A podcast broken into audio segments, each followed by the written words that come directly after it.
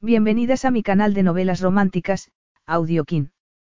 Antes de continuar, regálame un minuto de tu tiempo y comparte esta novela con familiares, amigas y conocidas. Me ayudarías a que otras personas conozcan este hermoso trabajo y cada día seguir creciendo. Estaré infinitamente agradecida por tu apoyo y deseando que una lluvia de bendiciones caigan sobre ti. Comencemos con la narración de la novela cuyo título es La venganza de la princesa. Argumento. Ella estaba interpretando el papel de princesa. Él, jugando con fuego. Para vengar la muerte de sus padres, que fueron ejecutados por una traición que no habían cometido, Lisias Balaskas contrató a Alexandra, una joven sin pasado, para que se hiciera pasar por la princesa Zandra del reino de Calibá, desaparecida 20 años atrás, en medio de un sangriento intento de golpe de estado. Alexandra no recordaba nada de su infancia. Siempre había vivido en las calles, y había sobrevivido trabajando como espía.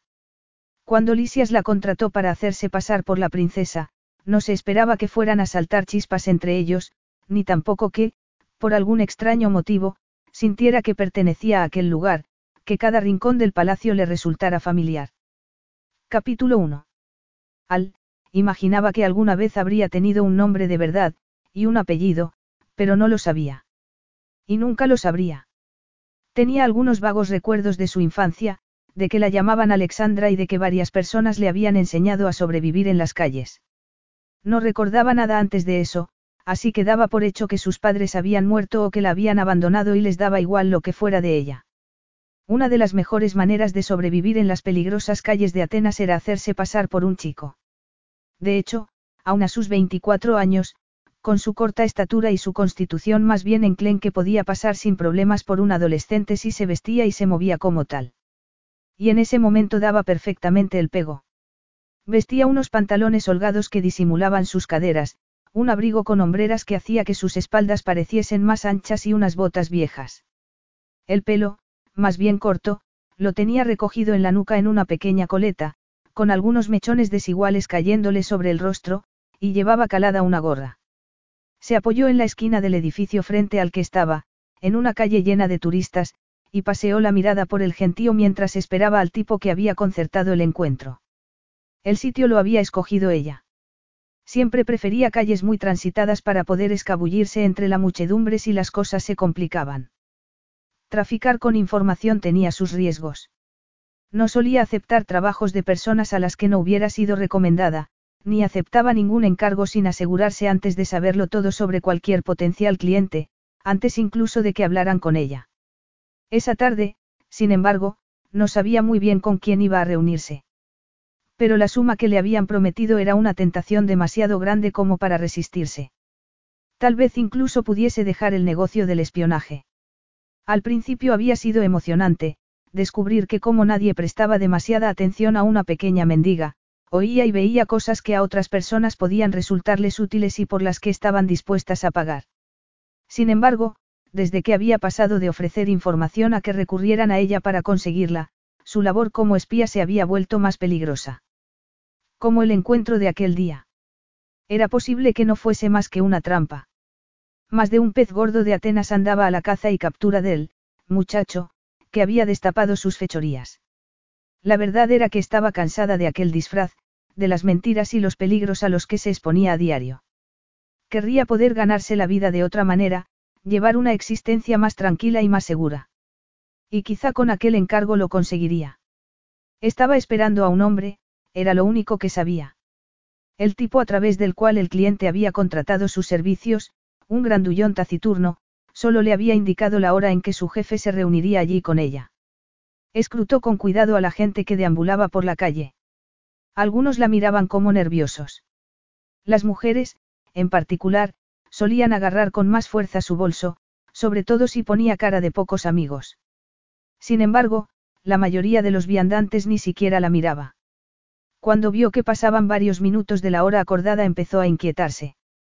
Frunció el ceño, paseó de nuevo la mirada por los rostros que la rodeaban, y fue entonces cuando reparó en un hombre alto vestido con un traje blanco. La gente se apartaba a su paso, como si ejerciera un misterioso poder sobre ellos. Tenía el aire imponente de un gladiador y, a pesar de su caro e inmaculado traje, estaba segura de que sería capaz de defenderse sin problemas en una pelea callejera. Llevaba el oscuro cabello peinado hacia atrás y sus facciones esculpidas y su tez bronceada atraían la atención a sus ojos, unos ojos ambarinos de mirada penetrante. Al se obligó a mantener su postura indolente y su expresión beligerante, pero cuanto más se acercaba él, más difícil le resultaba. Era tan alto que casi le tapaba el sol cuando se detuvo frente a ella. Ahora que lo tenía delante sabía quién era. Todo el mundo en Grecia lo conocía, era Lisias Balaskas, un multimillonario que había amasado su fortuna a partir de cero. La suya era una de esas historias que a la gente le encantaba contar, como muestra de que si él, que supuestamente se había criado en las calles, había llegado a donde había llegado, cualquier persona podía hacer lo que se propusiera. Decían que en su adolescencia había logrado un puesto de trabajo por encima de su posición social y había ido ascendiendo poco a poco, haciéndose más y más rico. La miró de arriba abajo y dijo con sorna: «Tú debes ser Al, supongo». Ella intentó responder en un tono despreocupado, pero la voz le tembló ligeramente. «Sí, soy yo». Los labios del hombre se curvaron, como si lo divirtiera su nerviosismo, y murmuró: «Excelente». Lisias Balaskas tenía muchas dudas respecto a aquel muchacho. Aunque solo había oído alabanzas sobre sus dotes como espía, parecía algo apocado. «¿Por qué no damos un pequeño paseo?», le propuso, con la esperanza de que el chico se relajara y no estuviera tan tenso. Lisias sabía que resultaba un poco intimidante, y a menudo la gente, cuando acababa de conocerlo, apenas se atrevía a articular palabra. Sin embargo, no se esperaba esa reacción de un muchacho que, por lo que se contaba, había destapado los secretos de algunos de los hombres más poderosos y peligrosos de Grecia. «Me han dicho que tiene un encargo para mí», dijo el chico mientras echaban a andar. Lisias se fijó en cómo escrutaba a los demás transeúntes, con una mirada fría y analítica, como intentando detectar cualquier posible amenaza. Bueno, eso ya estaba más acorde con lo que esperaba de él. Quizá lo había descolocado momentáneamente percatarse de quién era y ahora, pasada la sorpresa inicial, había recobrado la compostura. «Sí. Hay un rumor muy antiguo cuya veracidad querría que comprobaras», le respondió. Iba caminando con un aire despreocupado, pero estaba muy pendiente del chico porque quería ver cómo reaccionaba a sus palabras. «Es algo relacionado con el reino de Calibá». El muchacho no pareció sorprenderse, solo se encogió de hombros y contestó: «No conozco ese lugar. Es una isla, una pequeña nación independiente gobernada por el rey Diamandis. Un rey al que él, si pudiera, estrangularía con sus propias manos. Sin embargo, dado que no era una opción válida, se conformaría con destronarlo.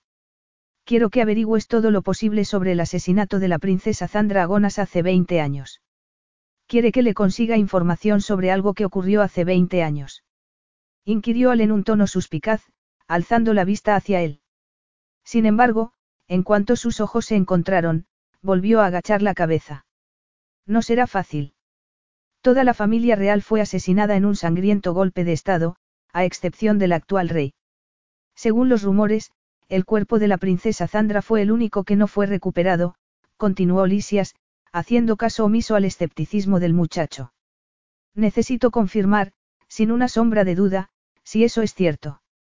Tendrás que hallar la manera de granjearte la confianza del rey para descubrir la verdad, o lo que él cree que es la verdad. Por supuesto cubriré todos los gastos de tu misión, aparte de la generosa suma que mi hombre, Michalis, discutió contigo». Seguía teniendo la impresión de que había algo raro en el muchacho, pero llevaba 20 años planeando aquella venganza. El rey Diamandis era la razón por la que sus padres habían sido ejecutados, la razón por la que él se había visto obligado a malvivir en las calles, siendo solo un crío, tras haber sido desterrado de Calibá. Diamandis pagaría por todo. «Esta noche partirás hacia Calibá con Michalis», prosiguió. «Le mantendrás informado de los progresos que hagas y él, a su vez, me informará a mí. Nadie debe saber que estás trabajando para mí. Si te descubrieran, las consecuencias serían tan nefastas para ti como para mí». El muchacho miró tras de sí y Lisias lo imitó, preguntándose qué le preocupaba. Que alguien los estuviera siguiendo. Tal vez la policía. «Le cobraré más por tener que desplazarme», le advirtió Al. «¿Acaso no fue lo bastante generosa mi oferta inicial?». Al se detuvo y lo miró irritado. No es una cuestión de generosidad, es la compensación que merezco por los riesgos que voy a correr. Además, sé lo rico que es. Lo rico que la gente cree que soy, puntualizó Lisias con una sonrisa socarrona. Mi fortuna va mucho más allá de lo que se imaginan. El chico puso unos ojos como platos y, para extrañeza de Lisias, pareció sonrojarse antes de apartar la vista. También quiero un adelanto, masculló. ¿Para qué? Para que te largues con el dinero y no vuelva a saber de ti. Al se encogió de hombros. Llamémoslo un seguro ante imprevistos. Lisias lo agarró por el brazo y lo miró fijamente. Que esto te quede bien claro, chico, si tomas mi dinero y te largas, te aseguro que iré tras de ti y te encontraré, aunque tenga que perseguirte hasta los confines de la tierra. El muchacho le sostuvo la mirada. Era más bien enclenque y de facciones delicadas. No acertaba a imaginar cómo había sobrevivido tanto tiempo en las calles, y más teniendo en cuenta cómo se ganaba la vida. Él al menos había contado con la ventaja de su fuerza y su estatura para salir de las peleas callejeras. Dudaba mucho que Al fuera capaz de defenderse ante un matón. Quiero un adelanto, insistió el chico soltándose. O una señal, sacudió la cabeza hacia su reloj de muñeca. Con eso bastará. Lisias enarcó una ceja. ¿Tienes idea de lo que cuesta este reloj? Al esbozó una sonrisa bravucona.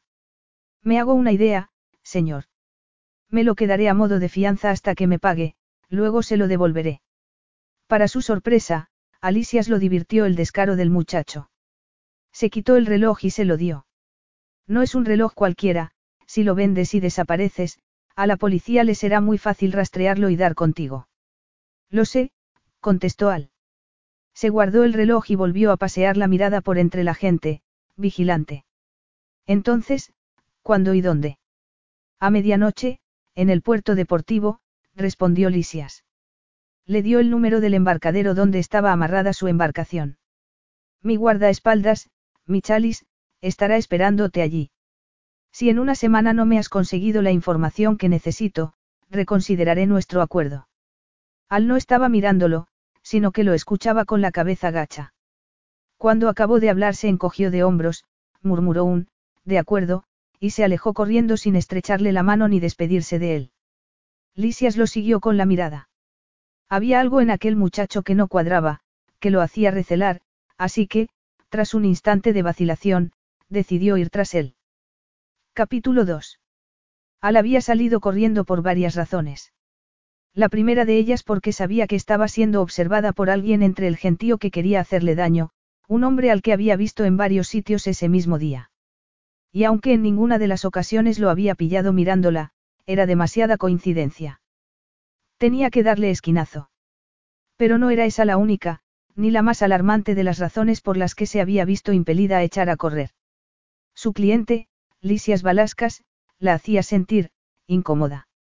Parecía que era incapaz de sostenerle la mirada sin sonrojarse, y le costaba ignorar los sensuales que eran sus labios para concentrarse en sus palabras cuando estaba hablando. Y esos ojos, nada en su corta aunque azarosa vida la había preparado para el efecto que aquel hombre ejercía sobre ella. Por eso había sentido la necesidad de alejarse de él, por eso había salido corriendo. Y aunque él le hubiese dado su reloj como fianza, no tenía por qué hacer aquello.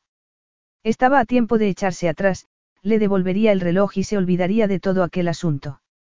Se adentró por una estrecha callejuela con el sol pegándole en la espalda. Le llevaba ventaja al tipo que andaba persiguiéndola, pero tenía la sensación de que aún no se había deshecho de él. Quizá un cambio de aires le iría bien después de todo. Además, podría ser que desconociera la existencia de aquel reino porque no había recibido una educación, pero tal vez los que iban tras ella tampoco lo conocieran. Sería el sitio perfecto en el que esconderse una temporada. Se metió por otro callejón y cruzó una bulliciosa avenida mirando todo el tiempo tras de sí. Lo de tener que indagar sobre esa princesa asesinada se le antojaba un poco inquietante, pero llevaba tantos años revolviendo en los turbios asuntos de los ricos y los poderosos, que no le parecía que la realeza fuese a resultar más peligrosa. Sí, el cambio de escenario le iría bien, y aún más el dinero que le iban a pagar. Ese dinero le permitiría volver a ser ella y dejar de vivir tras un disfraz. Podría funcionar, si es que conseguía escapar de aquel hombre que la perseguía. Trepó por una escalera metálica de un edificio de 2 plantas hasta llegar a la azotea. Saltó al edificio contiguo y después al siguiente. Luego se descolgó hasta el balcón del segundo piso, rodó sobre el toldo de una tienda de la planta baja y aterrizó como un gato sobre la acera, sobresaltando a una pareja que había sentada en un banco, tomándose un helado. Les lanzó una sonrisa traviesa y salió corriendo calle abajo mientras se sujetaba la gorra a la cabeza con una mano. Su perseguidor no se había dado por vencido y cada vez estaba más cerca. El pánico amenazaba con apoderarse de ella, pero si se dejaba llevar por él acabaría muerta. De pronto tropezó con un adoquín, y chocó con un hombre que se puso a gritarle. Se disculpó y echó a correr de nuevo, pero en su aturdimiento no se fijó en que se había metido en un callejón sin salida. Al toparse con un muro al final del mismo, lo estudió apresuradamente, buscando algo en lo que poder apoyar el pie para trepar por encima de él. No tenía escapatoria, se volvió y se encontró cara a cara con su perseguidor. Blandía una navaja enorme y tenía una cicatriz que le atravesaba la cara, desde la sien hasta el cuello, y desaparecía bajo el cuello de su camisa.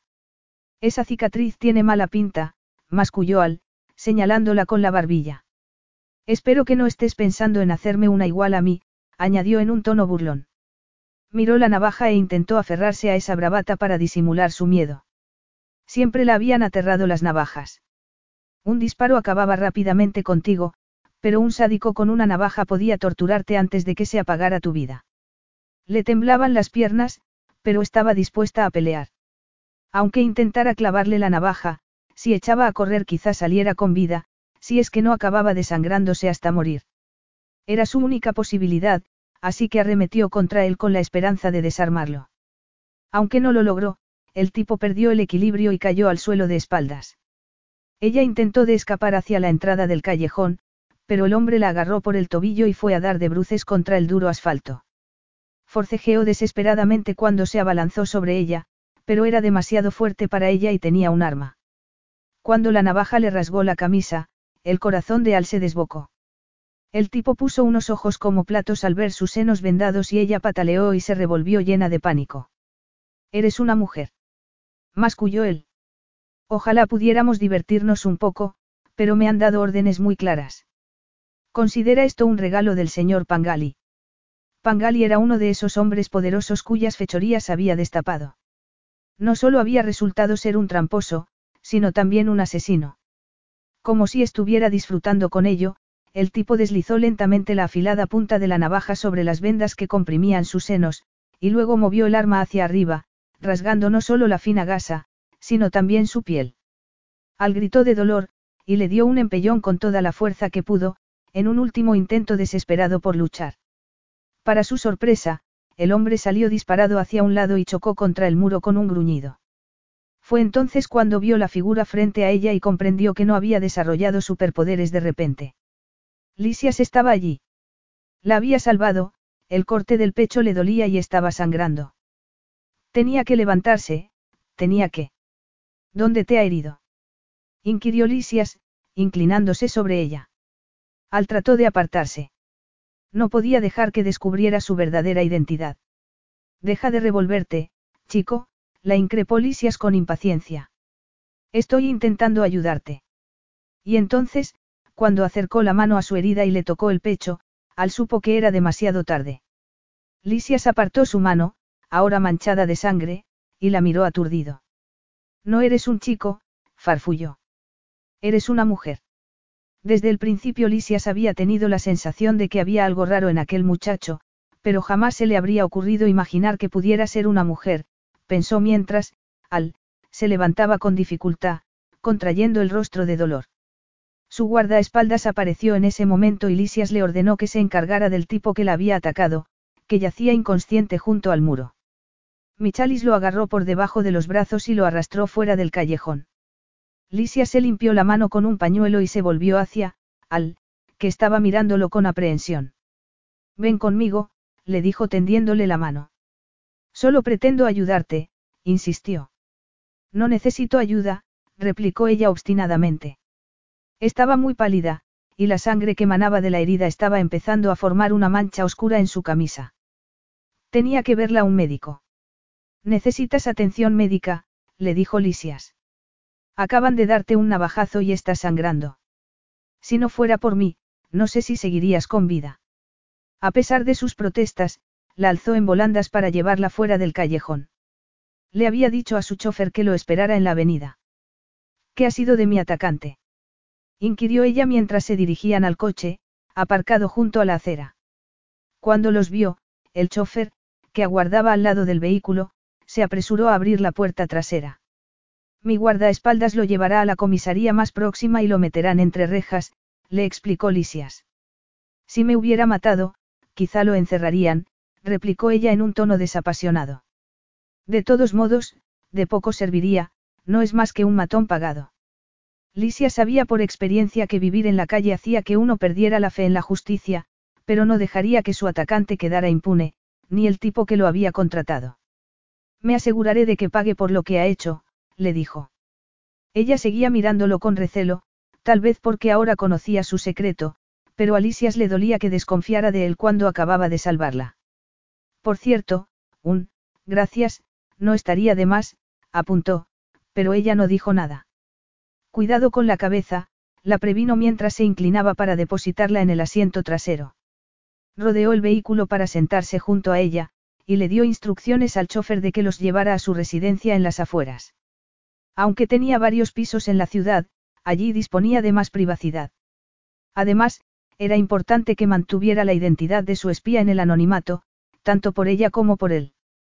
Tenía nuevos planes ahora que había descubierto que era una mujer. Alargó la mano y abrió un compartimento que había a su lado. Aunque ya no se metía en peleas, tenía un botiquín de primeros auxilios.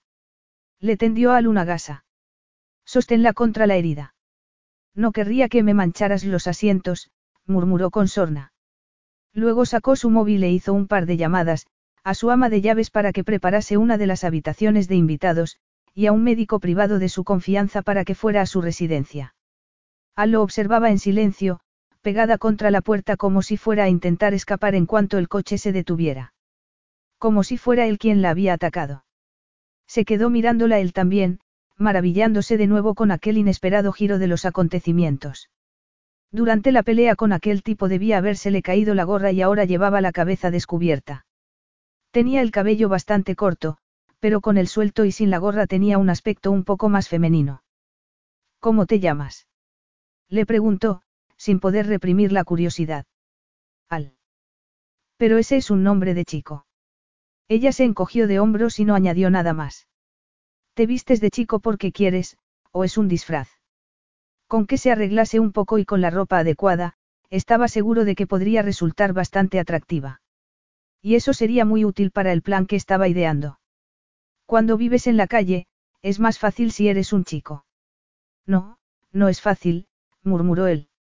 Era algo que había aprendido a los 12 años, cuando había sido desterrado de Calibá por el heredero al trono, que por aquel entonces no era mucho mayor que él. No, pero es más fácil que si eres una chica, insistió ella, girándose un poco hacia él con una mueca de dolor. En cualquier caso, cuando me pague, podré vivir como me dé la gana, dijo con altivez. Sin embargo, Lisias sabía lo que era estar desesperado y ansiar algo mejor, y el tono que había empleado de mujer dura no lo engañó. Además, se olvidaba de algo importante. Querrás decir cuando termines el trabajo que te he encomendado y te pague, apuntó. Entonces, dejarás de disfrazarte y vivirás como una mujer. Ella vaciló. No creo que sea asunto suyo, pero sí, es lo que pienso hacer. ¿Y cómo te harás llamar? Ella vaciló, como si estuviera sopesando las consecuencias que podría tener compartir con él esa insignificante información. Alexandra, supongo, murmuró finalmente. Giró la cabeza hacia la ventanilla a pesar de que, como los cristales eran tintados, apenas podía ver lo que había fuera. ¿A dónde me lleva? A mi residencia particular en las afueras. He hecho llamar a un médico para que venga a examinar tu herida y te cure, le explicó. Uno al que pago generosamente para garantizarme su discreción, puntualizó cuando ella lo miró con inquietud. Luego, si fuera necesario, reajustaremos nuestro plan.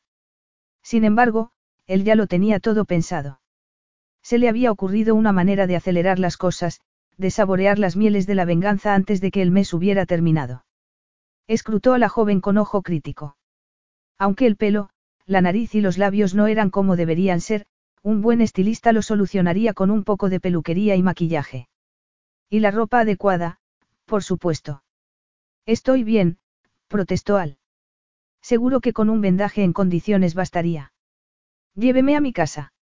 Averiguaré lo que necesita sobre esa princesa asesinada, esto no me lo impedirá. ¿Tienes una casa?, inquirió él. Quizá no tan lujosa como la suya, pero al menos tengo un techo sobre mi cabeza y un catre en el que dormir, le espetó ella ofendida. Era perfecta para su plan, pensó Lisias. El modo en que le sostenía la mirada, en que levantaba desafiante la barbilla, con la preparación adecuada podría hacerla pasar por un miembro de la realeza. Me temo que no será posible, le dijo. Los planes han cambiado. La expresión altiva de la joven se tornó en pánico. No pienso hacer nada que salga de los límites de lo que hemos acordado. Es que he descubierto que puede serme útil de dos maneras, respondió él, con una sonrisa de satisfacción. Parece que es tu día de suerte, vas a convertirte en mi esposa. Capítulo 3. Al estaba segura de que tenía que haber oído mal. Naturalmente no tendremos que llegar a casarnos de verdad, continuó Lisias, como si lo que había dicho fuera algo perfectamente normal. Aunque, si tuviéramos que llegar a eso, también serías compensada. Porque para ti lo más importante es que vas a sacar de esto un montón de dinero, no. Dinero, no un marido, recalcó ella, llevándose la mano libre a la frente. Tendría fiebre y estaba sufriendo delirios. Aunque fuera un millonario, murmuró Lisias. Lisias parecía haber dado por hecho, después de soltarle aquello, que ella no replicaría, ni se negaría lo que le decía. Especialmente si fuera un millonario, respondió Al, y resopló ofendida. No me interesan en absoluto los hombres ricos y poderosos que no piensan en nada ni en nadie más que en sí mismos. No es el poder, ni el dinero, lo que me consume, Alexandra, repuso Lisias. Oírle llamarla por ese nombre, que casi sonó como un ronroneo en sus labios, hizo que un cosquilleo recorriera la espalda de Al. Entonces, ¿qué lo consume?, inquirió, asegurándose de impregnar esa palabra con el mayor desdén posible. La venganza, respondió él con una mirada fiera. Hace muchos años fui víctima de una injusticia. Y no descansaré hasta que esa afrenta se haya reparado. Con cada palabra que pronunciaba su voz se tornaba más profunda, su tono más intenso. ¿Y si yo no quisiera ayudarlo a llevar a cabo su venganza?, le espetó. Lisias no respondió con sorpresa, ni con furia, como había esperado, sino con una sonrisa fría y mordaz que no supo interpretar. Deja que te cuente una pequeña historia sobre el reino de Calibá, le dijo inclinándose hacia adelante. Sus ojos ambarinos parecían brillar a pesar de que la luz del sol no podía atravesar las lunas tintadas del coche. Resultaban tan hipnóticos que cualquier mujer se quedaría mirándolo embelesada, sin importar lo que estuviera diciendo. El rey y la reina que ocupaban el trono cuando yo era un chiquillo eran buenas personas, pero les faltaba carácter y convicción. Por eso, cuando entre la gente empezó a aumentar el descontento con algunas leyes injustas, escondieron la cabeza en la arena e ignoraron todas las señales de alarma. Hubo un sangriento golpe de estado y fueron asesinados. Ellos y varios de sus hijos. Solo sobrevivió el primogénito, el heredero al trono. No era más que un muchacho, pero estaba furioso y, comprensiblemente, sediento de castigar a los culpables. Sin embargo, la ira lo cegó y no se preocupó por averiguar la verdad. Sentenció a muerte a mis padres, que eran inocentes, y a mí me acusó de alta traición, de no haber alertado del complot que presuntamente habían planeado, y me desterró. Yo solo tenía 12 años, y desde entonces me vi obligado a sobrevivir como pude en las calles de Atenas. Al era incapaz de imaginar a Lisias de niño, pero sintió lástima al pensar en lo duro que debía haber sido para él. Ella había vivido en las calles al menos desde que tenía memoria y no había conocido otra cosa. Para él, sin embargo, adaptarse a un cambio tan brusco debía haber sido muy difícil. Tú has destapado las fechorías de muchos hombres poderosos, Alexandra, continuó Lisias. Y cada vez lo has hecho poniendo en peligro tu vida. Ella se encogió de hombros. Lo hago por dinero. Él esbozó una sonrisa. Sí, naturalmente. Tienes que ganarte la vida de algún modo. Pero el dinero no te serviría de nada si acabaras muerta, y tu trabajo entraña muchos riesgos. Creo que si estás dispuesta a correrlos es porque en el fondo ansías que se haga justicia. Era verdad. Aunque había empezado a ofrecerse como espía para poder sobrevivir, disfrutaba viendo caer a esos hombres poderosos que hacían cosas malas y se aprovechaban de personas desesperadas y desvalidas. La sonrisa de Lisias se hizo más amplia cuando vio que no le contradecía. Era como si fuese un libro abierto para él, como si pudiese escudriñar en su alma. Una sensación cálida afloró en su pecho, y habría querido apartar la mirada, pero sus ojos buscaron los de ella y le dijo: «Y ahora me ayudarás a hacer justicia, de una vez por todas». Lisias observó cómo se suavizaban las facciones de Alexandra. Era evidente que su relato la había ablandado. Parecía menos recelosa, menos suspicaz. «No somos tan distintos», le dijo. «Hemos pasado por experiencias similares, y una vez que mi plan se haya completado con éxito, tú también podrás disfrutar de algunos lujos como este», añadió, señalando con un ademán el interior del coche. «¿Solo de algunos?», inquirió ella con sorna. Lisias sonrió divertido y bromeó. «Nadie puede tenerlo todo, excepto yo». La velocidad del vehículo disminuyó. Habían llegado a su residencia y estaban atravesando la verja de entrada. «Ah, ya estamos aquí», murmuró. «En cuanto el médico te haya curado seguiremos discutiendo nuestro plan». «¿Y si me niego a ayudarlo?». Lisias la estudió detenidamente. Si estaba viva era gracias a él, y se atrevía a sugerir que podría echarse atrás. Estaba acostumbrado a conseguir siempre lo que se proponía. Y llevaría a cabo su venganza. «Harás todo lo que yo diga. Y recibirás una recompensa más que generosa, te lo aseguro. No puedes negarte. Te he salvado y conozco tu secreto». La ira hizo que los ojos de la joven relampaguearan y que sus pálidas mejillas enrojecieran. A pesar de los andrajos que vestía y de su aspecto desaliñado, podía resultar incluso atractiva. «Nunca me he dejado amedrentar por un hombre», masculló. Lisias no respondió. El coche se había detenido y lo más urgente era que la viera el médico. Este estaba esperándolos dentro y dejó a la joven a su cuidado mientras él aprovechaba para subir al estudio a repasar unos asuntos de trabajo en su portátil. Unas horas después el ama de llaves fue a avisarle de que la cena estaba lista. «¿Y nuestra invitada?», le preguntó. «El doctor le ha limpiado la herida y le ha dado puntos. Le sugerí que descansara y cenara en su habitación, pero insistió en que quería verlo, así que está esperándolo en el comedor». «Excelente, gracias», respondió, y el ama de llaves se retiró. Cerró el programa que estaba utilizando, apagó el portátil y fue abajo. Cuando llegó al comedor, se detuvo en el umbral de la puerta. Sentada a la mesa estaba una joven que apenas guardaba parecido alguno con la espía disfrazada de muchacho que había llegado allí malherida. Llevaba un vestido de algodón que debía haberle proporcionado alguien del servicio, y se había recogido de nuevo el cabello, que era de un bonito castaño claro, en una coleta, aunque ahora estaba limpio y peinado. Resultaba casi irreconocible, hasta que advirtió su presencia y lo miró con esa expresión desdeñosa y altanera que tanto se había esforzado en mantener en el coche. «Todo este despliegue solo para comer», masculló, paseando una mirada crítica por el elegante mantel, con la cubertería de plata, las copas de cristal tallado y la vajilla de porcelana. «Es lo que pasa cuando se tiene tanto dinero que no se sabe lo que hacer con él. Se hace todo más ostentoso para poder desperdiciarlo. A lo mejor simplemente es que me gusta el lujo, aunque suponga un desperdicio de dinero», repuso él, adentrándose en el comedor. Tenía mucho mejor color. «¿Cómo te encuentras?», le preguntó, tomando asiento frente a ella mientras dos de sus sirvientes empezaban a poner la comida en la mesa. Al observó cada plato con ávido interés. «Mejor. Su médico me ha dado puntos y un calmante para el dolor. Se supone que durante unos días debo abstenerme de saltar de una azotea a otra y de enfrentarme a matones con navajas, pero parece que sobreviviré». Lisias esbozó una media sonrisa. «Aún estoy esperando que me des las gracias». Ella no dijo nada. Solo tomó el cuchillo y el tenedor y le lanzó una mirada ceñuda antes de empezar a comer. Sin embargo, él era un hombre paciente, cuando quería serlo. Tomó un sorbo de vino y la observó. Aunque ya no parecía un chico asilvestrado, comía igual que uno. «Tus modales en la mesa dejan bastante que desear», dijo. «Tienes mucho que aprender». Sí, había mucho trabajo por hacer para que pudieran marcharse en unos días.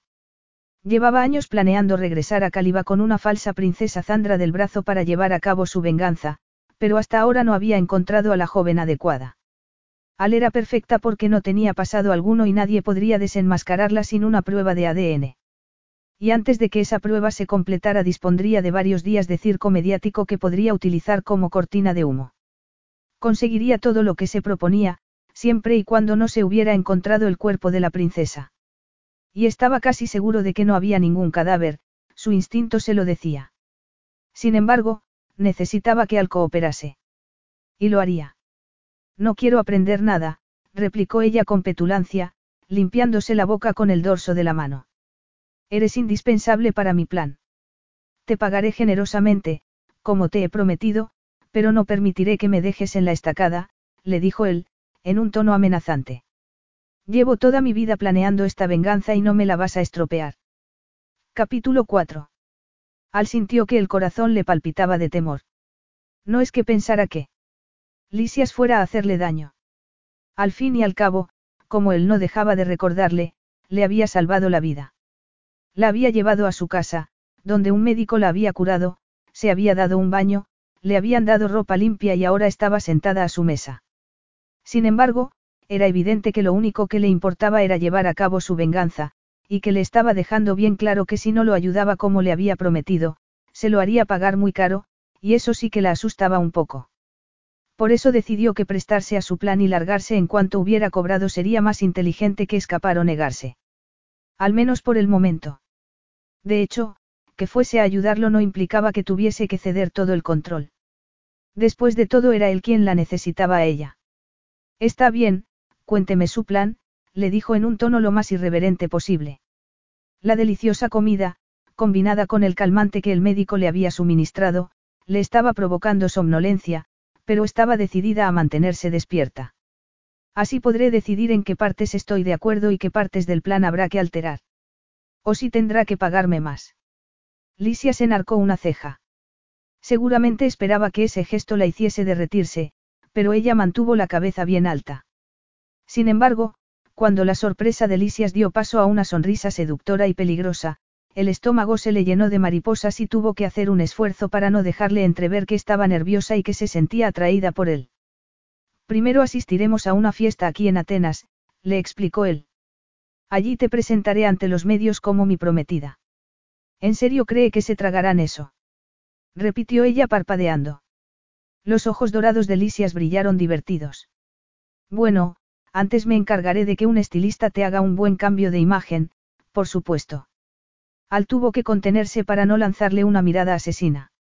Estaba claro que alguien como ella estaría fuera de lugar en una de esas fiestas de multimillonarios, pero le molestaba que él lo hubiera insinuado en ese tono burlón. Entonces es mi hada madrina. Le dijo con retintín. Si quieres considerarme como tal, por mí no hay problema. Está bien. O sea que me va a presentar en sociedad en esa fiesta, murmuró ella. ¿Pero qué tiene que ver eso con el rey de, cómo se llame la isla esa? Calibá. El reino de Calibá, le recordó Lisias. Tendrás que informarte sobre él. Y recibir unas clases de etiqueta. Después de la fiesta viajaremos allí y los medios estarán pendientes de nosotros porque diré que eres la princesa Zandra, a la que se creía muerta. Se formará un circo mediático tremendo, obviamente, que servirá de distracción. Y el momento no podría ser mejor, porque el baile de primavera en Palacio tendrá lugar el fin de semana siguiente. Y justo el día después, el lunes, es la reunión anual del Consejo, que es una parte esencial de mi plan. Creía que antes necesitaba saber si se encontró el cuerpo de la princesa, apuntó al. Cierto. Y ahí es donde entras tú. Lo investigarás mientras hacemos creer a todos que Zandra está viva. Nuestra aparición en público servirá de distracción, así que, aunque si hubiera un cadáver, podremos seguir con la pantomima, al menos durante unos días. Diríamos que ese cuerpo no es el de la verdadera princesa. Y no podrían desbaratar nuestro plan con una prueba de ADN. Inquirió Al. Sí, pero esas pruebas llevan tiempo. Y aunque descubrieran nuestra mentira antes de que consiga lo que me propongo, simplemente diré que no sabía que eras una estafadora y que me sedujiste, haciéndome creer que eras Zandra, replicó él con una sonrisa. Tú volverás a disfrazarte de chico y nadie sabrá que fue de la estafadora que fingía ser la princesa. Sin embargo, si no hay ningún cadáver y resulta que nunca lo hubo, podré seguir adelante con mi plan. ¿De verdad cree que podrá hacerme pasar por una princesa? Eso es lo que hace que mi plan sea perfecto, no hace falta que parezcas una princesa, ni que te comportes como tal. Tienes un ligero aire a Zandra, a la que, aunque siguiera con vida, nadie ha visto hace 20 años. Y diremos que durante todo este tiempo has sufrido amnesia. Que te sacaron en secreto del palacio y te llevaron a Grecia, y que una pobre familia de granjeros en una zona remota del país te crió. Y que cuando tus ancianos padres adoptivos murieron, el dolor por su pérdida te hizo recordar quién eres en realidad. Menuda historia. Masculló Al. ¿Quién va a creerse eso? Todo el mundo. ¿Por qué me aseguraré de que así sea? Verás, lo de la falsa princesa siempre había sido parte de mi plan, pero hasta ahora no había encontrado a nadie que se ajustara al papel. Tú no tienes un pasado y si fuera necesario puedes ponerte tu disfraz de chico callejero y desaparecer. Y además cuentas con la clase de experiencia que requiere esta misión para espiar, conseguir información sin levantar sospechas. ¿Y qué pasa con los que van detrás de mí, como ese tipo que envió al matón de hoy a acabar conmigo? Mientras estés trabajando para mí, contarás con mi protección. ¿Y cuándo es esa fiesta a la que tenemos que asistir? ¿Cuánto tiempo tengo para prepararme? Dudaba que con una semana bastase para hacerse pasar de un modo convincente por la prometida de un multimillonario. La fiesta es el viernes, tienes 3 días. Ella se rió, aunque era evidente que no estaba bromeando. ¿Está loco? No, solo decidido a llevar a cabo mi venganza, respondió él muy serio. Una cosa más, puesto que vas a hacerte pasar por mi prometida, más vale que empieces a tutearme. Prefiero mantener las distancias en el trato con mis clientes, pero supongo que tendré que hacer una excepción, dijo Al de mala gana. Sin embargo, tengo unas cuantas preguntas. Lisias respondió una tras otra. Lo tenía todo bien pensado. Llevaba tantos años elaborando aquel plan que no había querido dejar ni un cabo suelto. Estaba casi seguro de que jamás se había encontrado el cuerpo de la princesa. Siempre se había dicho que había sido encontrada junto a sus hermanos, pero él sabía que eso no podía ser cierto. Él había estado en palacio esa noche, aunque intentaba no pensar demasiado en ello. Su teoría era que la Casa Real había inventado aquella historia para evitar que los rumores de una conspiración corrieran desatados. De todos modos, tenía un plan de contingencia en caso de que estuviera equivocado, aunque fuera poco probable, y era un plan perfecto. Tan perfecto que las preguntas de Al no le molestaron en absoluto. Sin embargo, vio que se le estaban cerrando los ojos, y antes siquiera de que se hubiera terminado el postre se había quedado dormida. Allí, en la mesa, con la cabeza apoyada sobre el brazo. No sabría decir cuánto rato estuvo observándola mientras su respiración se tornaba suave y acompasada. Ni siquiera sabría decir por qué lo hizo. Solo sabía que dormida le resultaba tan fascinante como despierta. Le recordaba a un viejo libro de cuentos de hadas que su madre solía leerle de niño. Tenía un montón de ilustraciones de pequeñas hadas de aspecto dulce e inocente, pero a la vez con un aire travieso. Podría haber llamado a alguien del servicio para que la llevasen a su habitación, pero decidió hacerlo él mismo. Cuando la levantó en volandas de la silla ni se despertó, era evidente que estaba agotada por todo lo ocurrido en el día. Apenas pesaba, así que no le costó nada llevarla arriba. Al llegar al dormitorio que le había preparado el ama de llaves, empujó la puerta con el hombro para abrirla y entró. La luz de la luna se filtraba por las finas cortinas de gasa blanca, iluminando tenuemente la habitación. Llevó a Al hasta la cama, la depositó sobre el colchón y se quedó mirándola.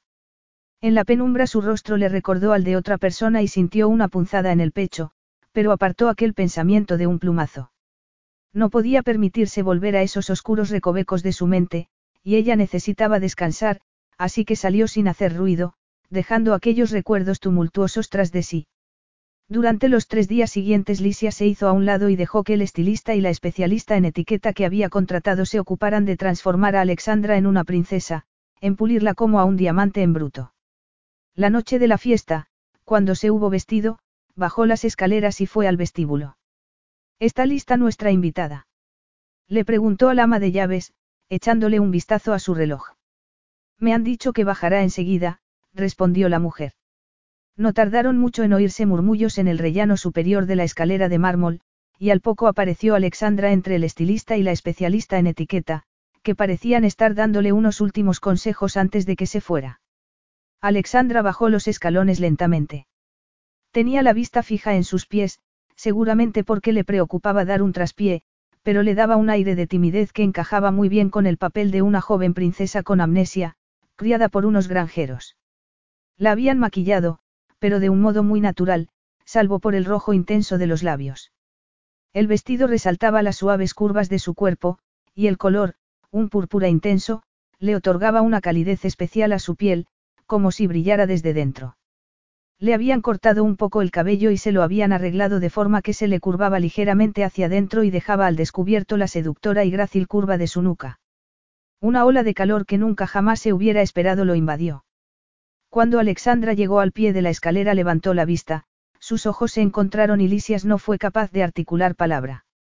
Por un instante no pensó en Calibá, ni en el rey Diamandis, ni en el plan que había estado urdiendo durante 20 años. En lo único en lo que podía pensar era en lo mucho que le gustaría quitarle ese vestido y verla desnuda. Capítulo 5. Parada al pie de la escalera, Al se dio cuenta de que Lisias estaba mirándola como si la deseara. No, tenían que ser imaginaciones suyas, se dijo. Al fin y al cabo, nunca había sido el objeto de deseo de nadie. Fuera como fuera, Lisias parpadeó, y ese fuego en sus ojos, lo hubiera imaginado o no, se desvaneció. Cuando le tendió su brazo, ella avanzó un paso para agarrarse de él, y se sintió igual de insegura que al bajar las escaleras con los zapatos de tacón que llevaba. Y eso que había practicado todos esos días, caminando con ellos por la casa para acostumbrarse. «Estás perfecta, Alexandra», le dijo. Se le hizo raro sentirse halagada por aquel cumplido. Sobre todo cuando se había pasado toda su vida intentando pasar desapercibida para que nadie descubriera que era una mujer en realidad. «¿No deberías llamarme Zandra?», le preguntó, tratando de hablar con suavidad, como se suponía que haría una princesa. Lisias la condujo fuera, donde estaba esperándolos una limusina. «Creo que será más fácil que te siga llamando Alexandra. Diremos que es el nombre que te dieron tus padres adoptivos y que es el nombre con el que te sientes más cómoda». Al asintió. Sonaba sensato. Intentó entrar en el coche con elegancia, como le habían indicado en los últimos días, pero estaba segura de que no lo consiguió. Cuando Lisias se subió al coche detrás de ella, sin embargo, parecía un galán de cine, de esas películas antiguas. «¿Cómo aprendiste a desenvolverte tan bien, a parecer como si siempre hubieras estado acostumbrado a todo esto?», inquirió frustrada, señalando el interior del lujoso vehículo con un ademán. «Si de verdad te criaste en las calles como yo». «No me crié en las calles. Me vi abocado a ello porque me desterraron, pero pasé mis primeros años de vida en el palacio de Calibá». Ella se quedó mirándolo, aturdida. «Pero, como te dije, mis padres trabajaban para el rey y la reina. Vivían en palacio como el resto de miembros del servicio. Y aunque yo solo era el hijo de unos sirvientes y me trataban como a tal, siempre fui un chiquillo curioso, así que observaba y prestaba atención, y así fue como aprendí». Se quedaron en silencio mientras la limusina se alejaba de la casa y se dirigían a Atenas. «¿Dónde has estado estos 3 días?», inquirió Al sin poder contenerse. «¿Qué has estado haciendo?». No había tenido intención de preguntárselo. No quería admitir que lo había echado en falta, pero no había vuelto a verlo tras la cena de la primera noche y sentía curiosidad. El rostro de Lisias se había tornado en una máscara inescrutable, pero en sus ojos había algo oscuro, algo que hizo que ella sintiera una mezcla de temor y lástima. «¿No te han tratado bien mis sirvientes?», le preguntó él. «No puedes responder a una pregunta con otra». «Ya lo creo que puedo», replicó él. Ella se quedó mirándolo con el ceño fruncido. ¿Por qué la irritaba su comportamiento? Lo único que importaba era el dinero que iba a pagarle por aquel trabajo, se dijo, alisándose la falda del vestido con las manos. Este era entallado y, acostumbrada como estaba a vestir ropa holgada, se sentía extraña exhibiendo lo que durante tanto tiempo había ocultado. Se había mirado en un espejo antes de salir y sabía que estaba guapa y sofisticada, pero aún así se le hacía raro verse así.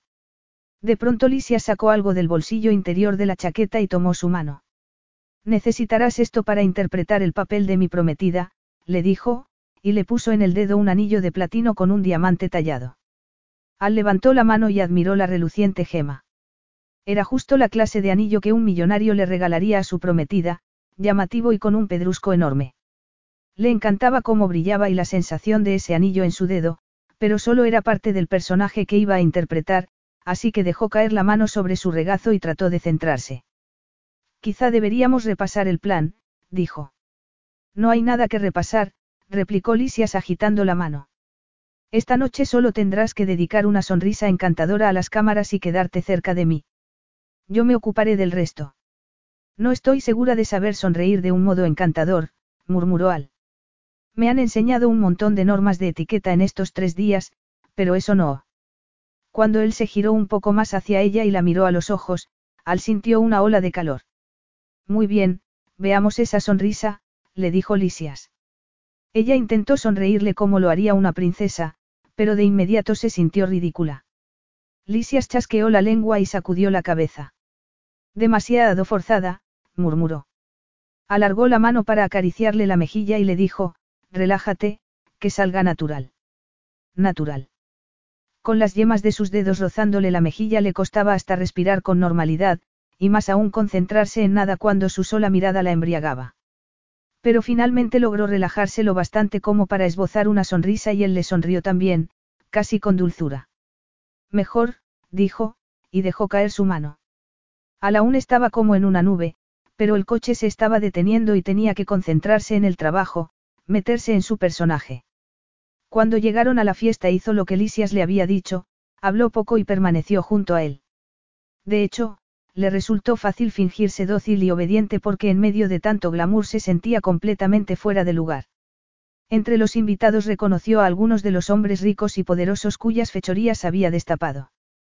Muchos iban con su esposa del brazo.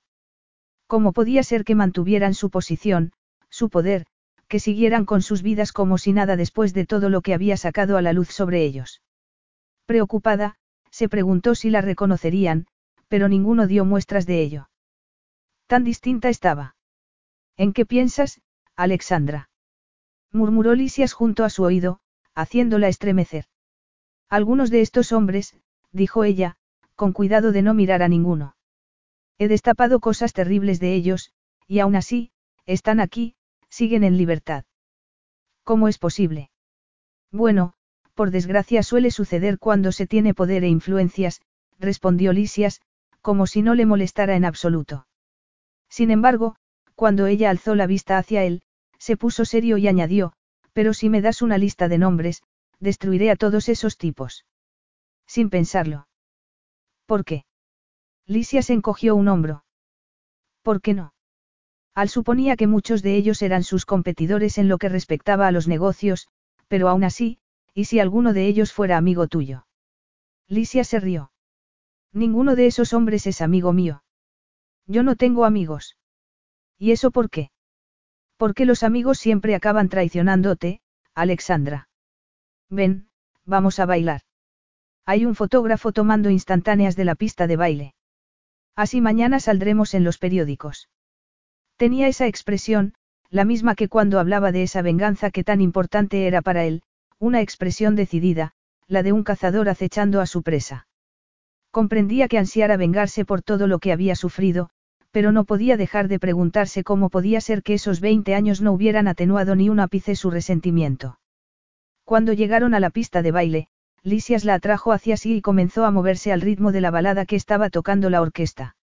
En esos 3 días Al había recibido un par de clases de baile, pero no había aprendido lo suficiente como para desenvolverse con seguridad, así que se limitó a dejar que él la guiara.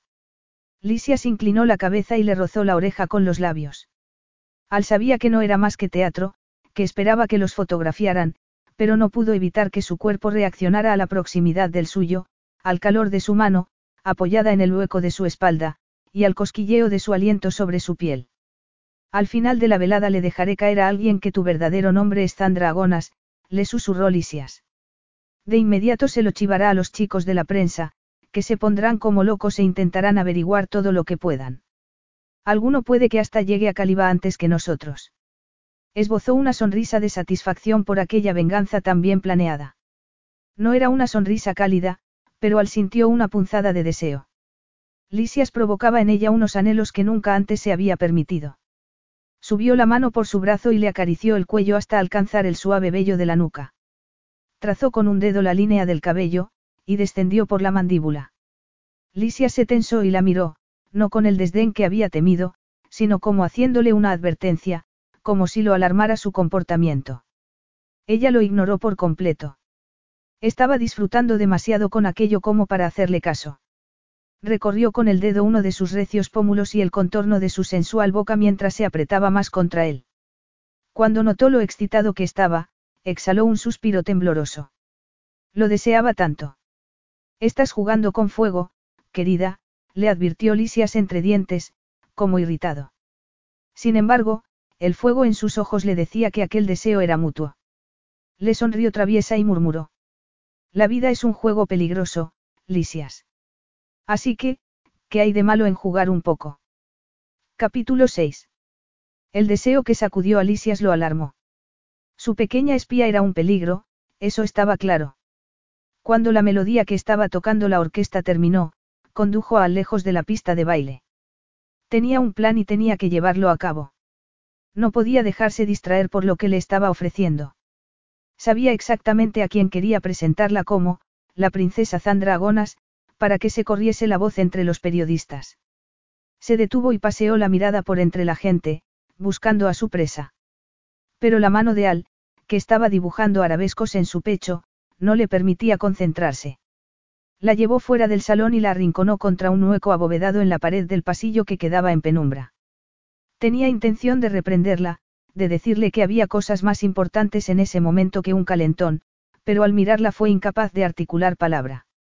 Sus labios, pintados de un rojo oscuro y brillante, parecían atraerlo como cantos de sirena y acabó rindiéndose y tomándolos con los suyos. Cuando deslizó sus manos por los costados del vestido de Al, ella gimió dentro de su boca y sus dedos se enredaron en su pelo. Era un beso salvaje, frenético, y Lisias sabía que debía parar aquello antes de que olvidara por qué estaban allí. Despegó sus labios de los de ella, se apartó y la mantuvo lejos de él, sujetándola por los hombros contra la pared. Los ojos castaños de Al estaban nublados por el deseo, el mismo deseo que lo consumía a él, y su respiración se había tornado jadeante. La tentación era demasiado fuerte. Aquel no era el lugar, pero si no apagaba aquel fuego no podría concentrarse en absoluto. «Espérame en el coche», gruñó, luchando con todas sus fuerzas por controlarse. «Pero estás jugando a algo muy peligroso, y acabarás quemándote, pero será en un sitio más discreto, no aquí». Al se pasó la lengua por los labios antes de asentir, vacilante, y alejarse hacia la salida. La siguió con la mirada, admirando el ligero contoneo de sus caderas, la suave y tentadora curva de sus hombros. Cuando giró la cabeza justo antes de cruzar la puerta y lo pilló mirándola, una sonrisa traviesa asomó a sus labios, y Lisias volvió a sentir otra sacudida de deseo. No podía permitir que las chispas que saltaban entre ellos echaran a perder su plan. La venganza era lo primero. Tenía que concentrarse para poner de rodillas a Diamandis. Fue en busca de la anfitriona de la fiesta, le dio profusamente las gracias por la invitación, y fingió dejar caer accidentalmente el nombre de Zandra Agonas, su acompañante. Luego hizo como si se acabara de dar cuenta de que se le había escapado y empezó a dar un montón de explicaciones hasta que los ojos de la mujer se entornaron con suspicacia y con curiosidad. Se despidieron y Lisias sonrió al verla alejarse por entre los invitados para ir directa hasta un importante periodista. A la mañana siguiente en todos los periódicos habría titulares sobre la princesa a la que se había dado por muerta y su compromiso con él. Satisfecho, se dirigió a la salida. Mientras caminaba hacia el coche, pensó en Al, que ya estaría esperándolo dentro, sentada en el asiento de atrás. Aquello no era parte del plan, pero a veces los planes tenían que ser alterados sobre la marcha. Tampoco tenía por qué suponer ningún problema, se dijo. Al se había criado en las calles, y sin duda sabía que no podía esperar de él más de lo que estaba dispuesto a ofrecer. Saciaría esa ansia que tenía de ella, y cuando se hubiera vengado de Diamandis sus caminos volverían a separarse. Cuando llegó junto al coche, el chofer, que estaba de pie junto a él, le abrió la puerta y se quedó esperando. «Gracias, Giorgio», ya me ocupo yo, le dijo Lisias. Siéntese al volante y espere. Como quiera, señor, murmuró el hombre. Aun cuando el chofer hubo cerrado su portezuela, Lisias permaneció allí plantado, mirando a él a través de la puerta abierta. Para que quede claro, le dijo, no estoy buscando una esposa de verdad. La suave risa de él hizo que una ráfaga de calor aflorara en su vientre. Ya lo sé, Lisias, replicó ella. Yo solo quiero, se encogió de hombros. He renegado durante tanto tiempo de lo que ansiaba, bien porque no tenía los medios de conseguirlo, o porque tenía que ocultarme bajo un disfraz, pero ahora puedo satisfacer ese ansia y no tengo por qué seguir escondiéndome. Y con eso me basta. Al ver que él no decía nada y seguía sin moverse, le espetó, ¿vas a subir o no? Lisias se sentía como si fuera a cruzar un umbral que cambiaría las cosas, y él no quería que cambiara nada. Había alcanzado el éxito en lo profesional y estaba a punto de llevar a cabo su venganza, lo único que había querido durante los últimos 20 años. Finalmente se metió en el coche y cerró la puerta. Dio un par de golpes en la pantalla opaca que lo separaba del chofer y se pusieron en marcha, dejando atrás las luces de la ciudad. «Me dices que hay cosas que ansías, Alexandra», murmuró, volviéndose hacia ella, «pero quizá debería ser más explícita, no vaya a ser que esté confundido». Ella volvió a reírse. «Nunca te he visto confundido. Pero si quieres oírlo, no me importa, para empezar, quiero que vuelvas a besarme». Él se inclinó, pero su boca quedó fuera de su alcance aun cuando ella levantó la cabeza hacia él. Al lo observaba impaciente, y su respiración se había tornado agitada. ¿Es eso todo lo que quieres?, susurró Lisias contra sus labios. Ella inspiró temblorosa. Bésame de una vez, le dijo. O más bien se lo exigió. Y por ahí él no iba a pasar. Perdona, pero no acepto órdenes de nadie, querida, murmuró. Y yo nunca pido nada, lo tomo sin pedir permiso, replicó ella, y le tiró de la corbata para atraerlo hacia sí y besarlo. Tampoco era que importara, porque dentro de un rato estaría suplicándole más, así que Lisias respondió al beso, enroscando su lengua con la de ella y se permitió olvidarse de todo lo demás. Pronto la notó estremecerse entre sus brazos. Sin dejar de besarla, le subió la falda, introdujo la mano dentro de sus braguitas y cuando palpó su piel la encontró dispuesta. Empezó a acariciar su sexo con los dedos y pronto el embriagador aroma de su excitación inundó la parte trasera del vehículo. La deseaba como jamás había deseado a ninguna otra mujer y aquello lo inquietaba. Lo inquietaba sentirse así, bajo su embrujo. Necesitaba ser él quien llevara las riendas, retomar aunque fuera un mínimo de control, y por eso interrumpió sus caricias. «Dame las gracias», murmuró. Y cuando ella lo miró contrariada, sonrió y añadió, por salvarte la vida aquel día. Ella abrió la boca, como para protestar, pero no logró articular palabra. Los dedos de él seguían quietos entre sus pliegues calientes, y por su expresión pudo ver que estaba debatiéndose entre qué era más importante para ella, su orgullo, o el deseo que sentía por él. Al final fue el deseo quien ganó. Gracias, susurró.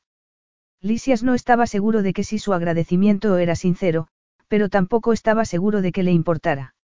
Comenzó a mover sus dedos de nuevo, hasta que ella empezó a retorcerse de impaciencia y vio cómo la expresión de su rostro pasaba del asombro a la desesperación.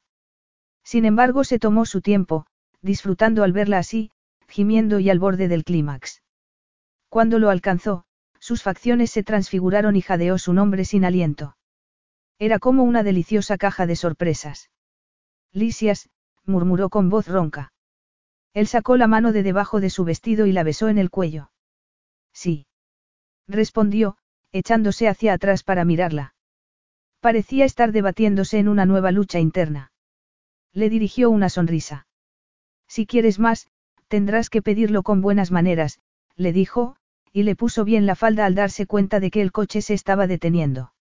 Habían llegado a la casa. ¿Qué tendré que pedírtelo?, balbució ella. Pero justo en ese momento Giorgio abrió la puerta y se cayó, azorada. Lisias se bajó del coche, muy ufano consigo mismo, y le tendió su brazo. Ella se quedó mirándolo un momento, como contrariada, antes de tomarlo y dejar que la condujera al interior de la casa. Divertido, Lisias la llevó arriba y la acompañó hasta la puerta de su dormitorio. Incluso le hizo una pequeña reverencia, como si de verdad fuera una princesa. Buenas noches, Alexandra. Ella parpadeó y entornó los ojos. ¿De verdad vas a hacer que te suplique? ¿Quién ha hablado de suplicar? Murmuró él, reprimiendo una sonrisa. Solo he dicho que tendrías que pedírmelo con buenas maneras. Pero si no quieres hacerlo, encogió un hombro, se dio media vuelta y empezó a alejarse por el pasillo, seguro de que ella cedería. O tal vez no. Por favor, masculló ella a sus espaldas, como irritada.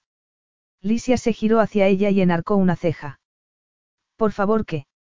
Ella vaciló, y eso lo sorprendió, pero al instante siguiente él avanzó hacia él, toda fuego y determinación.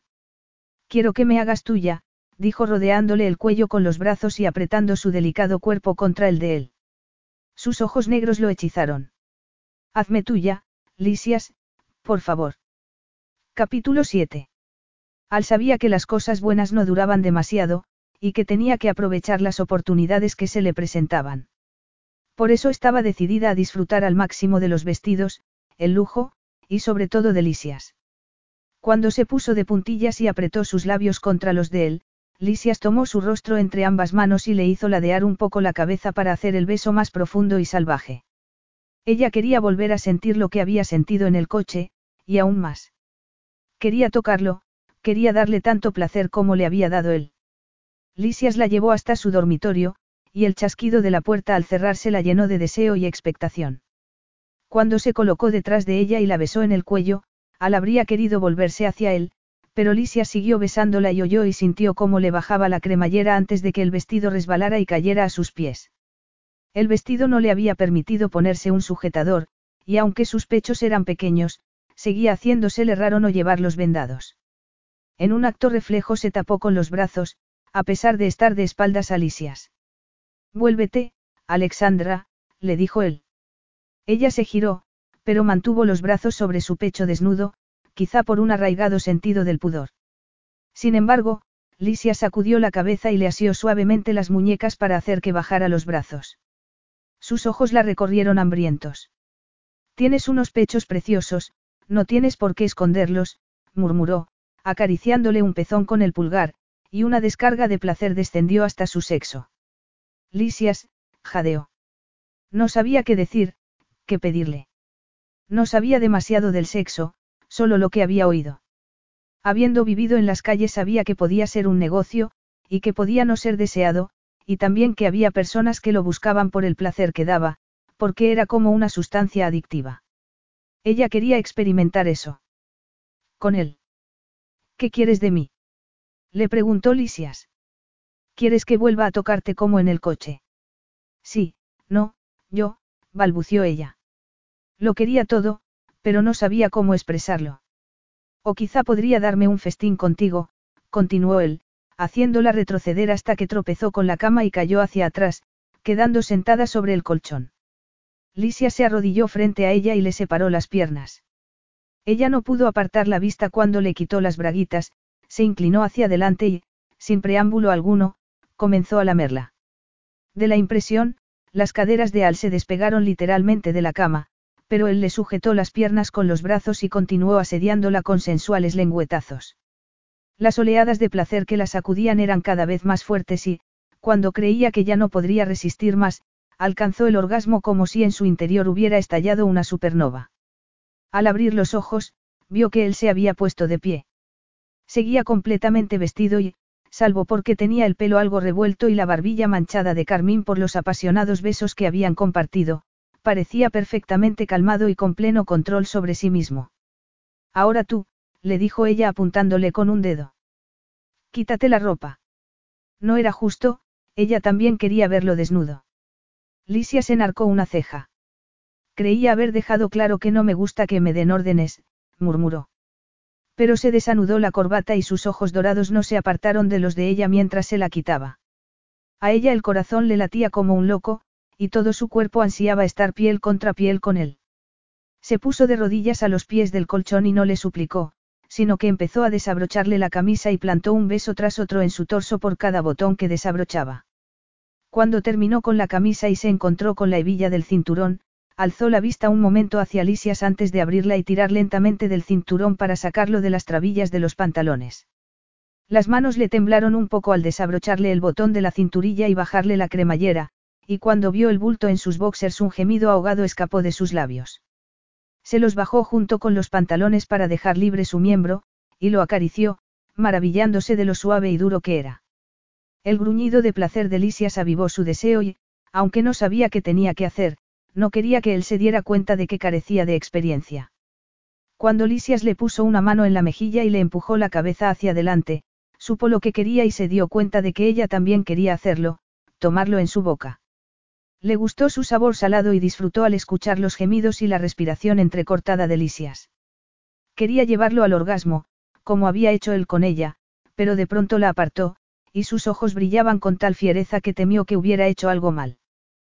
«Túmbate», le ordenó Lisias. A ella ya le daba igual quién diera órdenes a quién, o si tenía que suplicar. Estaba ansiosa por tenerlo dentro de sí. Lisias se agachó para recoger sus pantalones del suelo, sacó la cartera del bolsillo y extrajo de ella un preservativo. Mientras observaba cómo se lo ponía, Al se negó a dejar que el miedo se apoderara de ella.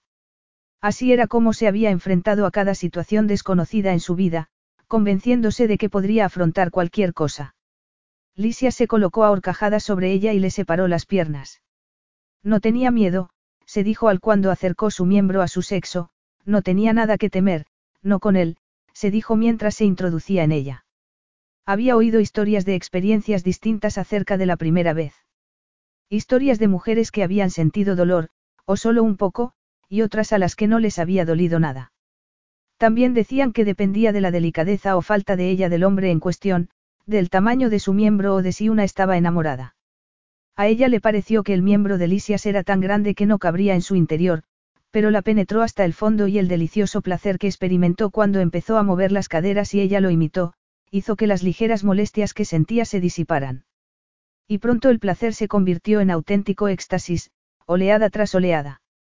Las manos de Lisias recorrían todo su cuerpo, sus labios devoraban ávidamente los suyos y era tan agradable sentirlo entrando y saliendo de ella, cada vez estaba más cerca del borde de ese abismo de placer que ahora conocía, y ansiaba caer por él de nuevo. Gimió su nombre. Necesitaba algo de él, pero no sabía qué era. Volvió a gemir su nombre una y otra vez, hasta que un orgasmo increíble la sacudió. Con una última embestida Lisias se derrumbó sobre ella, y durante un buen rato solo se oyó la respiración agitada de ambos hasta que poco a poco se fue relajando y acompasando. Finalmente Lisias se quitó de encima de ella sin decir nada, se fue al baño, y cuando salió se quedó en el umbral de la puerta. Parecía enfadado, aunque no entendía por qué. «Deberías habérmelo dicho», la increpó con una mirada acusadora. Ella se quedó allí echada, disfrutando del suave tacto de las sábanas bajo su piel desnuda y de los últimos coletazos del clímax. «¿Decirte qué? Que nunca habías hecho esto». Ella arrugó la nariz. No comprendía qué problema tenía. ¿Por qué? Habría sido menos brusco. Ella se desperezó y exhaló un suspiro satisfecho. «No te preocupes, he disfrutado muchísimo». Al ver que pasaban los segundos y él permanecía allí plantado en medio de un tenso silencio, se giró sobre el costado para poder mirarlo mejor. «No entiendo por qué te molesta eso».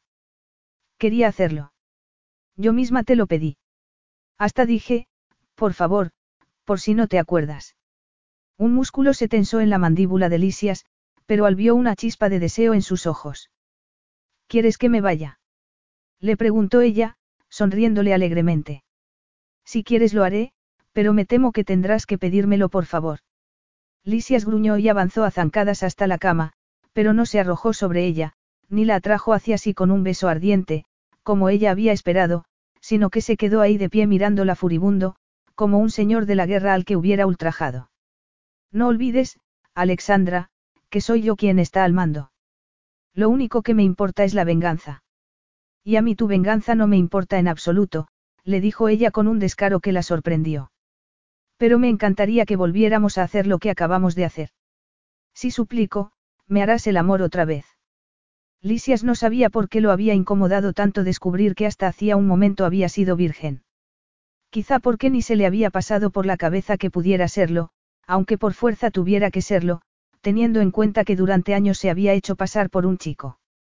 Además, por regla general rehuía a las vírgenes porque eran propensas a hacerse ideas equivocadas, a hacer una montaña de un grano de arena. ¿Por qué? Por más increíble que hubiera sido el sexo entre Alexandra y él, no había sido más que eso, sexo. Y encima tenía la osadía de quedarse echada en su cama, desnuda, la perfección hecha carne, sonriéndole como si fuera el centro de su universo. Quizá lo que lo molestaba era que siempre lo sorprendía, que era impredecible, que no conseguía comprenderla. Lo único que tenía claro era que lo deseaba tanto como él a ella. Incluso en ese momento, nada más acabar de hacerlo, los dos estaban pensando en repetir. Por eso no le dijo que se fuera, por eso dejó que se quedara en su cama. Otra regla que se había impuesto y que incumplía, claro que iban a fingir que estaban prometidos y que compartirían una cama en Calibá, y Calibá era en lo que debería concentrarse, porque partirían hacia allí por la mañana, para poner en marcha su venganza. Sin embargo, en medio de la noche ocurrió algo muy extraño. Se despertó, como le ocurría a menudo, agitado por una pesadilla recurrente, compuesta sobre todo de recuerdos retorcidos por su imaginación. Temió haber despertado a Alexandra, y se recriminó haber sido tan débil como para permitir que se quedara en su cama. Cuando se giró para mirarla vio que en efecto estaba despierta, pero estaba incorporada, casi en la misma postura que él, con las manos apoyadas en el colchón, la piel perlada en sudor y el aliento entrecortado, igual que el de él, como si estuviera aterrada. Sus ojos se encontraron, y se quedaron mirándose mientras su respiración se calmaba, hasta que cayó en la cuenta de que ella también debía haber estado teniendo una pesadilla. La idea de que pudieran tener algo en común, de que pudieran comprenderse el uno al otro, lo sorprendió, aunque no sabía qué importaba eso, porque él no quería que lo comprendieran, solo quería venganza. Debería pagarle por haberlo acompañado a la fiesta y decirle que se fuera. Ya encontraría a otra joven que interpretara el papel de la princesa Zandra, una que no hiciese que se tambalearan sus convicciones. Sin embargo, supondría un retroceso tener que volver a empezar. Solo tenía que recordarse que lo único que importaba era ejecutar su plan, y que ella no era más que una herramienta para conseguir su venganza. Aunque aquella hubiera sido la primera vez de Alexandra, no permitiría que aquello se convirtiese en algo más. Ella misma había dicho que solo quería dar rienda suelta a su deseo. No dejaría que se montase cuentos de hadas en la cabeza. Capítulo 8. El viaje por mar transcurrió sin incidentes. El lujoso yate de Lisias se deslizaba grácil y veloz por las azules aguas del mar Egeo. Sin embargo, Al continuaba teniendo el estómago revuelto. «No me digas que sigues mareada», dijo Lisias, sentándose junto a ella en la cubierta. Era el único sitio donde Al parecía sobrellevarlo un poco mejor, con la brisa marina en la cara. «Estoy deseando que lleguemos a tierra firme», farfulló apretando la mejilla contra la fría barandilla de metal. «Bueno, no te preocupes, falta poco para llegar», contestó Lisias, señalando a lo lejos. Allí, en la distancia, se alzaba la isla. Al miró a Lisias de reojo. La noche anterior, cuando se había despertado de una de sus pesadillas y lo había encontrado despierto a él también, no se habían dicho nada. Estaba segura de que él también había estado teniendo una pesadilla, pero no se había atrevido a preguntarle. Cuando la respiración de ambos se había calmado, se habían acurrucado juntos, hallando consuelo en el calor del otro y habían vuelto a dormirse. «¿Con qué sueñas por las noches?», le preguntó ahora, aunque sabía que iba a devolver la pelota a su campo. «Pues un poco de todo, supongo». «¿Con qué sueñas tú?», inquirió él a su vez. Al suspiró. «No lo sé, siempre está todo en penumbra. Hay gritos, confusión y dolor. Una mano se alarga hacia mí para salvarme, pero nunca consigo asirme a ella», le explicó, encogiéndose de hombros. Le daba vergüenza que esas pesadillas recurrentes la alteraran tanto, pero parecía que no era la única a la que le ocurría. Ansiosa por sentirse comprendida, le puso una mano en el brazo y le pidió: «Cuéntame qué estaba soñando anoche. ¿Era una pesadilla, no? ¿Las tienes a menudo?». Lisias no la miró, pero tampoco apartó su mano. «Son recuerdos mezclados con viejos monstruos», murmuró con la vista fija en la isla. «Pero una vez haya llevado a cabo mi venganza, aplastaré a esos monstruos igual que haré con mi viejo amigo», masculló. «El rey era tu amigo». Al menos creía que lo era. Pero eso ya no importa porque ahora somos enemigos, y una vez lo haya derrotado, dejaré todo eso atrás. ¿Estás seguro? Lisias la miró, pero las gafas de sol que llevaba impidieron que él pudiera discernir su expresión. Por supuesto. Cuando llegaron a la dársena, Lisias entrelazó sus dedos con los de ella mientras esperaban a que la tripulación asegurara la embarcación y colocara la rampa para que desembarcaran.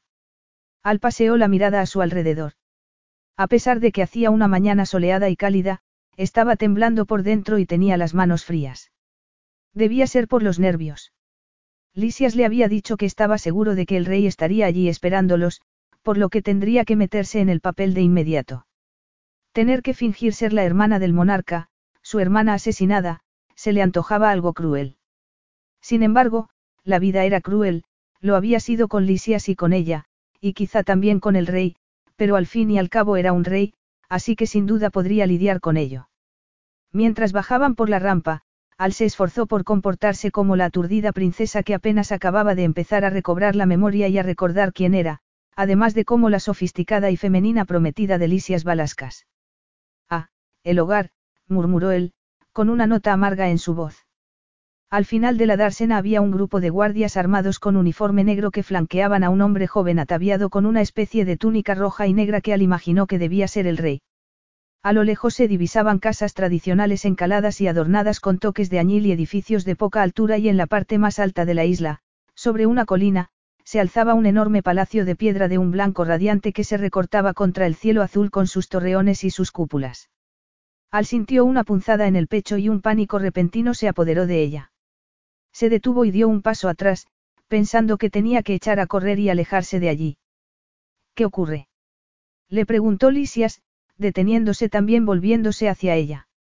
Es que, balbució sin saber cómo explicar aquella horrible sensación que le atenazaba el corazón. No me gusta este lugar, murmuró. Vamos, ¿cómo puedes decir eso? Es un lugar muy hermoso, replicó él con suavidad, como tratando de calmarla. Sí que lo es. Pero no se trataba de eso. Tenía un mal presentimiento, de la clase de presentimientos a los que siempre había prestado atención en las calles, esos que la habían mantenido con vida. No se sentía segura allí, había algo que no le gustaba de aquel sitio. Se encaminaron hacia el rey y sus guardias. Se encontraban en un camino que se elevaba sobre la playa y la dársena, y el monarca los observaba con desprecio desde allí arriba, como si fueran insectos. Y, sin embargo, había algo en el que, a quien el corazón le martilleaba en el pecho, intentó controlar su respiración. El pánico le estrujaba los pulmones. Tenía que huir de allí, tenía que. O eres muy valiente o muy estúpido, le dijo el rey a Lisias, cuando se detuvieron a unos pasos. Lisias esbozó una sonrisa falsa y respondió. Probablemente ambas cosas. Y sé que no vas a hincarte de rodillas para darme las gracias, aunque deberías, pero he traído de vuelta a tu hermana. De nada. Lisias se quedó mirando fijamente al rey Diamandis, aunque le preocupaba lo rara que estaba Alexandra. La notaba tensa e inquieta a su lado. Los rumores se han disparado, azuzados por ti, sin duda, dijo el monarca, pero como mi gente le ha dicho a todos los que han venido husmeando, la princesa Zandra fue asesinada junto con el resto de mi familia. Para Lisias era extraño estar de nuevo en Calibá, el lugar que aún consideraba su patria, a pesar de que había vivido más tiempo en Atenas que allí. Nada había cambiado excepto el hombre que tenía antes y porque ya no era un muchacho de 14 años, sino un adulto, un rey. 20 años entre el entonces y el ahora. Entre ser amigos y enemigos. Porque Diamandis había sido su amigo. Lisias le había considerado incluso como un hermano. Porque a pesar de la diferencia de estatus entre ellos, Diamandis jamás le había hecho sentirse inferior. Había muchas cosas que podría perdonarle, incluido su propio destierro. Pero había sido el responsable de la muerte de sus padres, y ni siquiera en la muerte les había permitido conservar un mínimo de dignidad. Habían sido enterrados como traidores, como cómplices de asesinato. Ah, sí, respondió, con otra sonrisa forzada. Lástima que sea mentira, nadie podría saberlo mejor que yo, estaba allí. Diamandis le lanzó una gélida mirada de odio. Os alojaréis en palacio, dijo en un tono autoritario. Ya disponemos de alojamiento, replicó Lisias con retintín. y de un medio de transporte. Aunque si quisierais enseñarle el palacio a vuestra hermana, estaríamos encantados de ir allí esta noche. Quizá podríamos cenar juntos y... Ya basta, lo cortó Diamandis. Sus ojos relampagueaban, pero parecía que por fin había aprendido a controlar su mal genio. Vendréis al palacio y hablaremos de todo esto. Podéis venir por vuestra propia voluntad, o por la fuerza. Hizo un gesto con la cabeza a uno de sus guardias, y a la orden de este 4 de ellos rodearon a Lisias y al. Aquello no extrañó a Lisias, que sabía que suponía una amenaza para su viejo amigo. No borró la sonrisa de sus labios ni se mostró intimidado. «Vas a hacernos prisioneros», dijo, fingiéndose sorprendido. «Me parece un poco extremo, Diamandis. El tratamiento correcto es, Su Majestad, como muy bien sabe, señor Balaskas». «Vamos, Diamandis, no vamos a tratarnos ahora como dos extraños. Piensa en todo lo que hemos compartido», le dijo Lisias. Él pensaba en ello demasiado a menudo, y en cómo se había visto traicionada su inocencia, la inocencia de un chiquillo. «Desearía no haberte conocido jamás», masculló Diamandis. «Podéis utilizar vuestro medio de transporte, pero os alojaréis en palacio y mis guardias os escoltarán». Lisias encogió un hombro. «Si tan importante es para Su Majestad», contestó con ironía, «con mucho gusto le complaceremos». Y hasta le hizo una pequeña reverencia, porque sabía que Diamandis vería aquel gesto como una burla y no como una muestra de respeto. El rey les dio la espalda y se alejó con el resto de sus guardias hasta su vehículo. Lisias, por su parte, sonrió socarronamente al pequeño retén que Diamandis había dejado para asegurarse de que fueran directamente a palacio. Luego condujo a Alexandra al coche que había alquilado para que pudieran moverse libremente por Kalyva. Alexandra no podría encajar mejor en su papel, estaba perfecta. La ropa que llevaba era elegante, pero apropiada para las temperaturas cálidas de la isla, una blusa blanca con bordados y manga corta, una falda vaporosa de color rojo que le llegaba a la rodilla y unas sandalias a juego. Además, la estilista le había moldeado el cabello, de modo que estaba ligeramente ondulado. Le abrió la puerta del copiloto y, cuando Alexandra se hubo sentado, rodeó el vehículo para ponerse al volante. Un coche oficial se puso delante de ellos y otro se colocó detrás. Le lanzó una mirada a Alexandra cuando se pusieron en marcha. Tenía el ceño fruncido y la vista fija en lo alto de la colina. Estaría nerviosa, preocupada, tal vez. «Estás muy callada». «No me gusta este lugar», contestó ella. «Me da mala espina, y siempre he confiado en mi instinto para mantenerme a salvo. Resulta muy inquietante no poder hacerlo ahora». «Bueno, desde luego corremos ciertos riesgos. Y en esta isla, en el palacio, en particular, ocurrieron muchas atrocidades. Así que puede que tu intuición no te engañe, pero eso no cambia lo que hemos venido a hacer». «Lo sé», murmuró ella. «No es que quiera echarme atrás ni nada de eso, es solo que, como he dicho, me resulta inquietante», irguió los hombros y añadió. «Pero estoy segura de que lo superaré». Minutos después, cuando llegaron al palacio, el coche que iba delante de ellos se detuvo frente a la entrada trasera. Lisias resopló con sarcasmo. La entrada de los sirvientes, sin duda Diamandis pretendía insultarlo, pero el solo hecho de que se hubiera molestado en tratar de insultarlo implicaba que lo veía como a una amenaza. Los guardias que iban en ambos coches empezaron a bajarse, así que Lisias se apresuró a inclinarse hacia Alexandra y le dijo: «El rey quiere que nos alojemos en palacio para tenernos vigilados de cerca.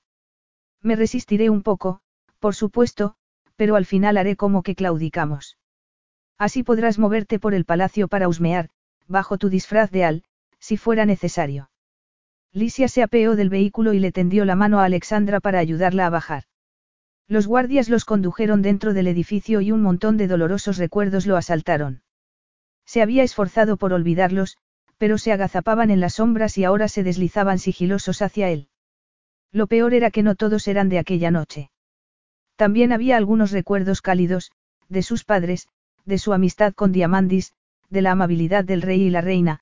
Esos eran peores que el sangriento golpe que se había llevado a cabo. A medida que se alejaban de las dependencias del servicio y se acercaban al ala real, giró la cabeza hacia Alexandra, y algo oscuro, como una garra fantasmal, le estrujó el corazón al ver su perfil contra los paneles de mármol del inmenso corredor. Fue como si el tiempo intentase retroceder y arrojarlo de nuevo a los horrores que había vivido. Pero no iba a dejarse arrastrar, aquello no era una pesadilla y la venganza que tanto tiempo había estado esperando estaba casi al alcance de sus manos. Capítulo 9.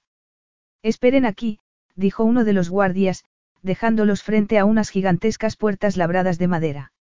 Alexandra las estudió con curiosidad.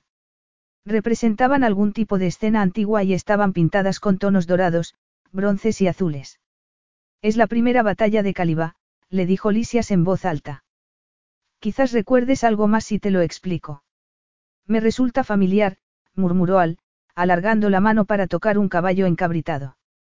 Y no era mentira, aunque tal vez le recordaba algo que había visto en otro sitio, o en algún libro. Pero mis recuerdos están tan revueltos, añadió, metiéndose en su papel. Lisias puso su mano sobre la de ella. Entonces, deja que te ayude. Le relató la historia de dos facciones enfrentadas de antiguos guerreros. Una de ellas estaba hecha para la batalla, mientras que la otra se había visto obligada a luchar por necesidad. Lisias silvanó el relato de tal modo que sonaba más como un mito, como un cuento, que como un episodio histórico que había ocurrido de verdad. Estaba tan absorta en la narración que no habría sabido decir del lado de qué facción estaba o cuál resultaría victoriosa.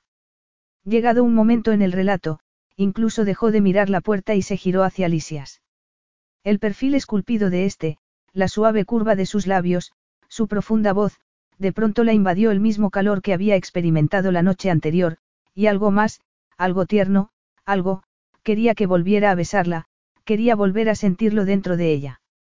Las puertas se abrieron abruptamente, y a Al le pareció que Lisias se sobresaltó tanto como ella, pero luego supuso que debía haberlo imaginado, porque al instante siguiente estaba mirando al rey con esa sonrisa burlona y dagas en sus ojos dorados. Pasad y sentaos, ordenó el rey, apartándose y señalando un par de sillas frente a un enorme escritorio de madera. Debía ser su despacho, pensó Alexandra, pasando la mirada por las mullidas alfombras y los elaborados cortinajes de los ventanales. En las paredes había paneles de madera pintados con escenas que suponía representaban sucesos de la historia de la familia real. Lisias y ella tomaron asiento, pero el rey, que había cerrado la puerta y rodeado el escritorio, no se sentó sino que se quedó de pie, mirándolos furibundo. Si pretendes seguir adelante con esta farsa, le dijo a Lisias, me bastará con una prueba de ADN para demostrar que mientes. Ningún problema, contestó Lisias con despreocupación, apoyando el tobillo derecho sobre la rodilla izquierda. ¿De verdad crees que traería a una impostora, sabiendo lo fácil que sería que la desenmascararas? Se giró y, lanzándole una mirada divertida a Al, le dijo, ya te advertí que se mostraría suspicaz, pero conseguiremos que nos crea. Ella, que aún no se atrevía a hablar, se obligó a esbozar una sonrisa y asintió. No tengo por qué tolerar esto, le dijo Diamandis a Lisias. No eres bienvenido. Fuiste desterrado y puedo hacer que vuelvan a expulsarte ahora mismo del país o incluso que te ejecuten. Cierto, tienes poder para hacer todas esas cosas, admitió Lisias. Pero puedes mirar a esta joven y decir que no ves el parecido entre vosotros, que no es evidente que tu sangre corre por sus venas. El rey no la miró, y Al se dio cuenta de que era intencionado. Se negaba a mirarla. Mantuvo la vista fija en Lisias y le lanzó otras pocas amenazas mientras éste respondía a una tras otra. Sus voces parecían un retumbar de truenos, distantes e incomprensibles, y Al se encontró levantándose y alejándose de ellos sin pensar siquiera en lo que estaba haciendo. Mientras seguían discutiendo, fue hasta la ventana y miró el mar, la blanca playa y a la gente que caminaba por ella. ¿Por qué todo aquello le resultaba tan familiar? Alargó la mano y tocó la pared que había junto a la ventana. Sus dedos siguieron el diseño del papel que cubría la pared, y estudió el panel de madera pintado junto a la ventana. Aquel no parecía representar una batalla, como los demás del despacho, sino una coronación. Se fijó en el marco del panel. Era imposible que le resultara familiar porque nunca había estado allí, pero tenía la sensación de que había visto algo muy parecido, quizá en otro sitio. Palpó alrededor del marco, encontró un botón, lo apretó y se abrió una puerta con un fuerte chasquido. No sabría decir cuánto tiempo permaneció allí de pie, mirando el oscuro interior más allá de la puerta que se había abierto. No sabía qué le estaba pasando, qué eran aquellas extrañas sensaciones que se agitaban dentro de ella. Se giró hacia Lisias. Este se había levantado de su asiento, y el rey y él estaban mirándola como si le hubiesen salido antenas. Al no acababa de encontrarle explicación a lo que acababa de hacer, pero suponía que en cierto modo era algo a lo que estaba acostumbrada, a encontrar cosas ocultas y escondrijos secretos en las mansiones de los hombres ricos a los que investigaba. Porque eso era lo que parecía aquella puerta, algo secreto, un pasadizo secreto. ¿Cómo sabía lo de esa puerta oculta?, exigió saber el rey, dirigiéndose hacia ella. Estaba visiblemente enfadado, pero también algo pálido. Es evidente que la recordaba, contestó Lisias por ella. Sin embargo, él también estaba mirándola de un modo raro. Al cabo de un instante por fin pareció sobreponerse y fue junto a ella. Lo que pasa es que estás abrumada, le dijo, en un tono tan amable y preocupado que de pronto se sintió abrumada de verdad. Le rodeó la cintura con el brazo, en un gesto protector y se volvió hacia Diamandis. Necesita tranquilidad y descansar un poco. La llevaré a... La llevarás arriba, lo cortó el rey. Mis sirvientes le han preparado una habitación. Donde vaya ella iré yo. Es mi prometida, y no la dejaré sola para que la atormente alguien como tú. Si de verdad fuera mi hermana, lo cual es imposible, por supuesto, alejándola de alguien como tú le estaría haciendo un favor, replicó Diamandis. Basta, intervino Al, irritada con ambos. Tanto discutir no os llevará a ninguna parte. Los dos creéis que tenéis la razón y que no se os puede reprochar nada y jamás convenceréis al otro de lo contrario. Así que, en vez de toda esta pelea de gallos, deberíais ir al fondo de la cuestión. Lisias sonrió, pero fue una sonrisa tan falsa como toda aquella pantomima. Y, sin embargo, cuando se llevó su mano a los labios y le besó los nudillos, Al no pudo evitar sentir una punzada de deseo. Por supuesto, querida mía, le dijo. Se volvió hacia Diamandis. No espero que su majestad me crea, por supuesto, pero al menos deberíamos intentar ser civilizados el uno con el otro, añadió con sorna. Incluso le dedicó una sonrisa a su enemigo y le dijo, y llegaremos al fondo de la cuestión, después de que ella haya descansado. El rey apretó la mandíbula. Ya lo creo que llegaremos al fondo de la cuestión, masculló. Y luego esbozó una sonrisa extraña y añadió, mis guardias os conducirán a vuestros aposentos. Lisias no sabía cómo había averiguado Alexandra lo de la puerta secreta. Todo se le antojaba tan extraño, volver a estar en aquel lugar, la cascada de emociones en su interior. Alexandra no había estado preparado para sentirse así de agitado por dentro. Tenía que centrarse. La venganza requería una planificación cuidadosa, hacer todas las cosas con los pasos contados, y él estaba perdiéndose en pequeñeces que no importaban. Y, sin embargo, una desagradable sorpresa por parte de Diamandis estaba esperándolo. Porque reconoció el corredor por donde los guardias estaban llevándolos, sin motivos decorativos ni murales pintados en las paredes, aquel corredor conducía a las dependencias donde vivía el servicio. Era donde él había vivido con sus padres. Cuando los guardias se detuvieron a ambos lados de una puerta, como si fueran prisioneros, Lisias sintió que un escalofrío lo recorría. Uno de los guardias abrió la puerta y Alexandra entró, pero Lisias se quedó paralizado. Sabía que debería entrar, ignorar el dolor y el sufrimiento que lo embargaban, demostrarle a Diamandis que no podía hacerle daño, pero... Al ver que no entraba, Alexandra se volvió hacia él. La confusión y la preocupación nublaron sus facciones. ¿Qué ocurre?, le preguntó. Debería mentirle, o reírse y decirle que no le pasaba nada, pero por algún motivo se encontró contándole la verdad. Estos eran los aposentos de mis padres. Al parpadeó y miró a su alrededor. Esto es cruel, es. La voz le temblaba de ira y sus ojos relampagueaban. Se giró sobre los talones, salió por la puerta y se alejó a zancadas por donde habían venido. Los guardias se quedaron tan anonadados como Lisias por su reacción, y por un momento se quedaron allí plantados. Pero para Lisias estaba claro que Al había perdido la cabeza y fue tras ella, seguido a poca distancia por los guardias. Alexandra. La llamó. Pero ella no se detuvo. La decisión con que avanzaba sorprendió a Lisias. Por el modo en que la falda del vestido se agitaba con cada paso, le recordaba a una medusa sedienta de venganza. Tenía curiosidad por ver cómo acabaría aquello. Cuando llegó al despacho del rey, ni siquiera llamó, sino que abrió las puertas de par en par y entró como un torbellino. Lisias y los guardias entraron detrás de ella.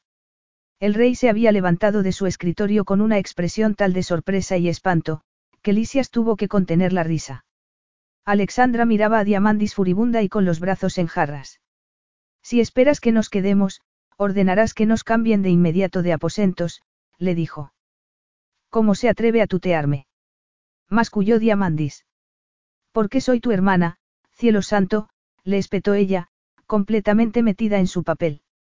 El rey permaneció en un tenso silencio, pero Alexandra no se arredró, sino que le sostuvo la mirada.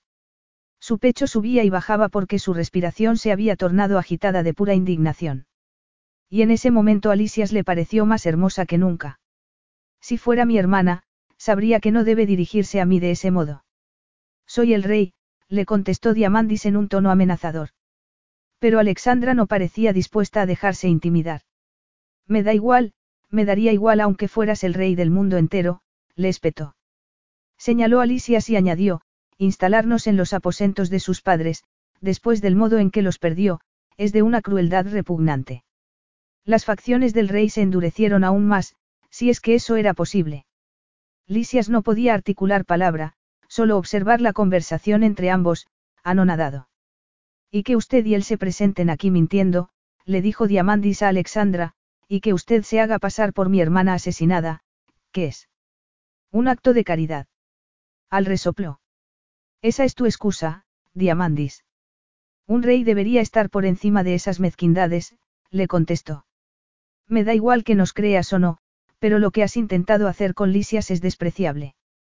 Quizá después de todo no quieras ser parte de la familia real, no cuando el rey se comporta de esa manera». «Por si no lo sabía, ya no hay ninguna familia real», masculló Diamandis. «Están todos muertos. Tú no lo estás. Y yo tampoco». Diamandis le lanzó una mirada a Lisias. «Harías bien en controlar a tu prometida», le dijo con desdén. Lisias sonrió divertido. «Bueno, yo la prefiero así, fuera de control». Diamandis miró a Alexandra de arriba abajo y luego, dirigiéndose de nuevo a Lisias, dijo: «Disfrutaré demostrando que sois unos charlatanes embusteros. Así no quedará ninguna duda de que eres un traidor, igual que lo eran tus padres». Aquellas palabras golpearon a Lisias, tal y como sabía que había sido la intención de Diamandis. Y precisamente por eso se recordó que no estaba allí para ver a Alexandra bajarle los humos, por mucho que lo hubiese disfrutado. No podía distraerse de aquella manera. Sin embargo, cuando los guardias los condujeron a otros aposentos, Lisias seguía sintiéndose descentrado. Porque Alexandra aún estaba furiosa y se había enfrentado a un rey, y lo había hecho por él. Capítulo 10.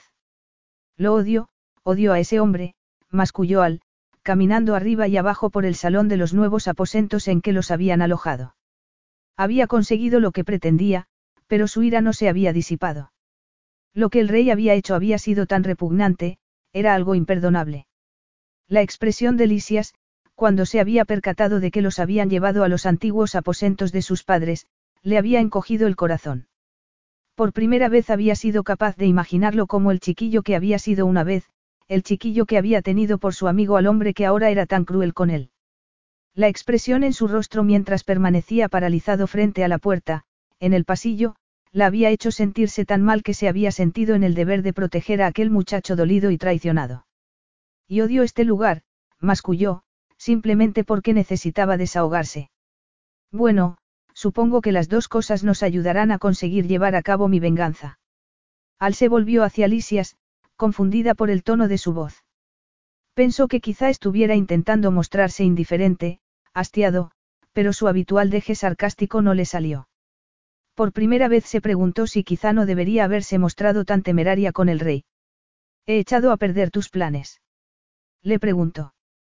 «Claro que no», replicó Lisias, observándola de un modo tan intenso que el corazón de Al empezó a palpitar más deprisa. «De hecho», continuó, «creo que tu pequeña actuación, el modo en que me has defendido, solo añade credibilidad a nuestra pantomima de lo enamorados que estamos.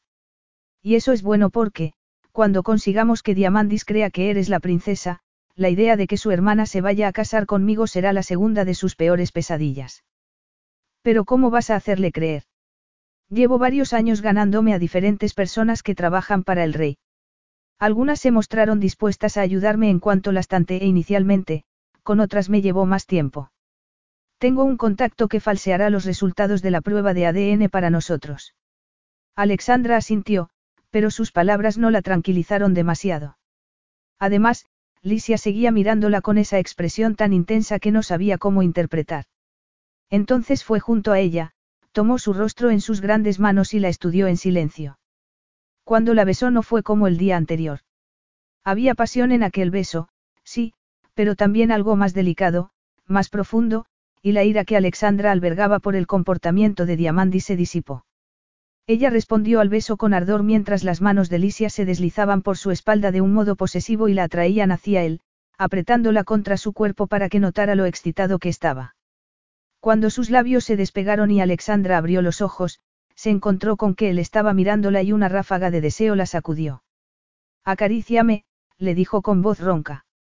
«Has olvidado la palabra mágica, Alexandra», respondió él. Su voz aterciopelada parecía un ronroneo. Ella intentó frotarse contra él, pero Lisias la asió por las caderas y se lo impidió. «A lo mejor hoy debería ser tú el que diga, por favor», le dijo ella. Lisias se rió entre dientes. «Eso jamás ocurrirá», murmuró. Cuando le abrió de un tirón la cinturilla de la falda, haciendo saltar los botones, y la prenda cayó al suelo, un gemido ahogado escapó de los labios de Alexandra. Y antes siquiera de que pudiera reaccionar, Lisias la tomó en volandas, le quitó las sandalias y la llevó hasta la cama. La echó sobre el colchón, se descalzó y se colocó a horcajadas sobre ella para quitarle la blusa y el sujetador. Ella alargó las manos y comenzó a desabrocharle torpemente los botones de la camisa. Estaba ansiosa por tocarlo, por sentir el calor de su piel y recorrer sus poderosos músculos. Lisias se quitó la camisa, la arrojó a un lado y se inclinó para tomar sus labios de nuevo con un beso largo y profundo. Luego descendió por su cuello, beso a beso, y sus labios rozaron con delicadeza la cicatriz entre sus senos. «Nadie volverá a hacerte daño», murmuró. «No lo permitiré». Los ojos de Alexandra se humedecieron, y una sensación cálida se extendió por todo su ser. Era una promesa que no podría mantener, aunque lo hubiera dicho en serio, porque cuando ella hubiera acabado aquel trabajo sus caminos se separarían. Se lo había dejado muy claro, y ella no esperaba nada más de él. Sin embargo, la hacía ansiar cosas que jamás habría imaginado que pudiera ansiar. Hasta la noche pasada no había sabido lo que era la pasión.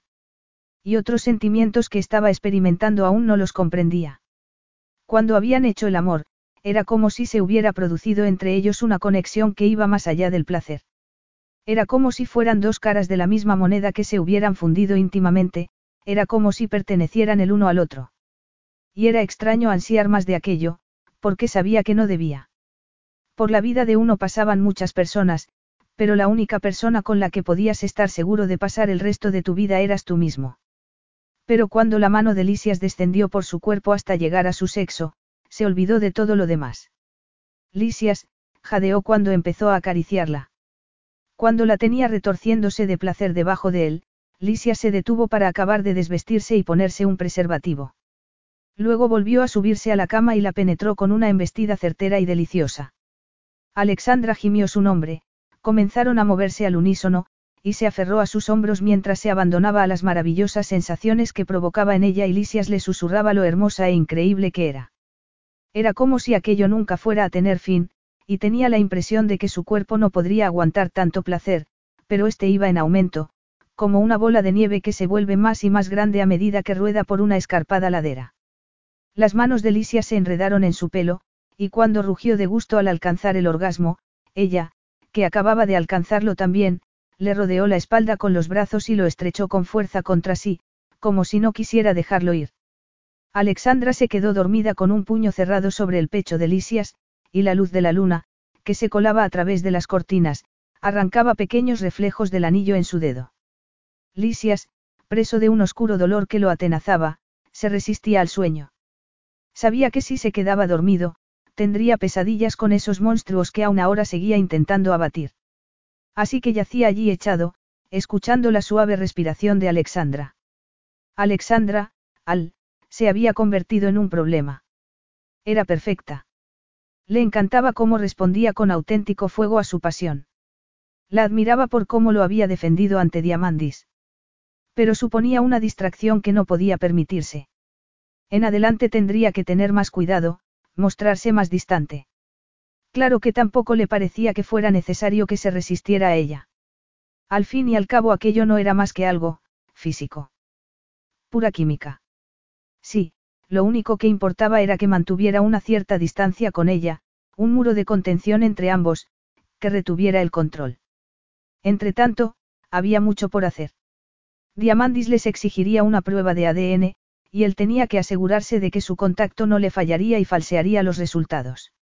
Sin embargo, aquello únicamente era una parte de su plan, una distracción.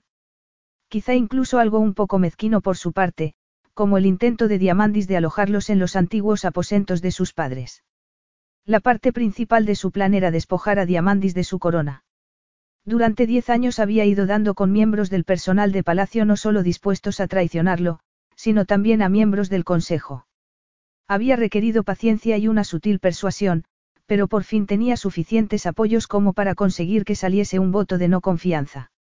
Y Alexandra, sería su maniobra de distracción, porque cuando Diamandis estuviera aún aturdido por el descubrimiento de que su hermana estaba viva, él empujaría la primera pieza de dominó que tiraría a las demás y sería la ruina de Diamandis. En ese momento Alexandra empezó a revolverse en sueños y lo sacó de sus pensamientos. La puerta, masculló. La puerta. Y luego se puso a sollozar de un modo quedo, y Lisias notó cómo sus lágrimas calientes rodaban sobre su pecho. «Estaré segura aquí», murmuró Alexandra. Una punzada de dolor lo desgarró por dentro, y las sombras del pasado salieron arrastrándose de los rincones oscuros de su mente. La puerta, estaré segura aquí, la voz de otra persona diciendo esas palabras, los gritos y ecos de la muerte, de aquellos terribles asesinatos, cerró los ojos con fuerza, pero fue aún peor. Las imágenes que había desterrado de su mente volvieron a asediarlo. Volvió a abrir los ojos. Alexandra se removía más violentamente a su lado, gimiendo con más fuerza. No podía soportarlo. La estrechó contra sí y la besó en la frente. Conmigo siempre estará segura, le susurró. Alexandra dejó escapar un suspiro trémulo, el llanto cesó y dejó de revolverse. Luego, al poco rato, su respiración se calmó y se volvió acompasada de nuevo. Lisias se apartó de ella con cuidado de no despertarla, y cuando se bajó de la cama le sorprendió descubrir que le temblaban las manos. Apretó los puños y fue hasta la ventana.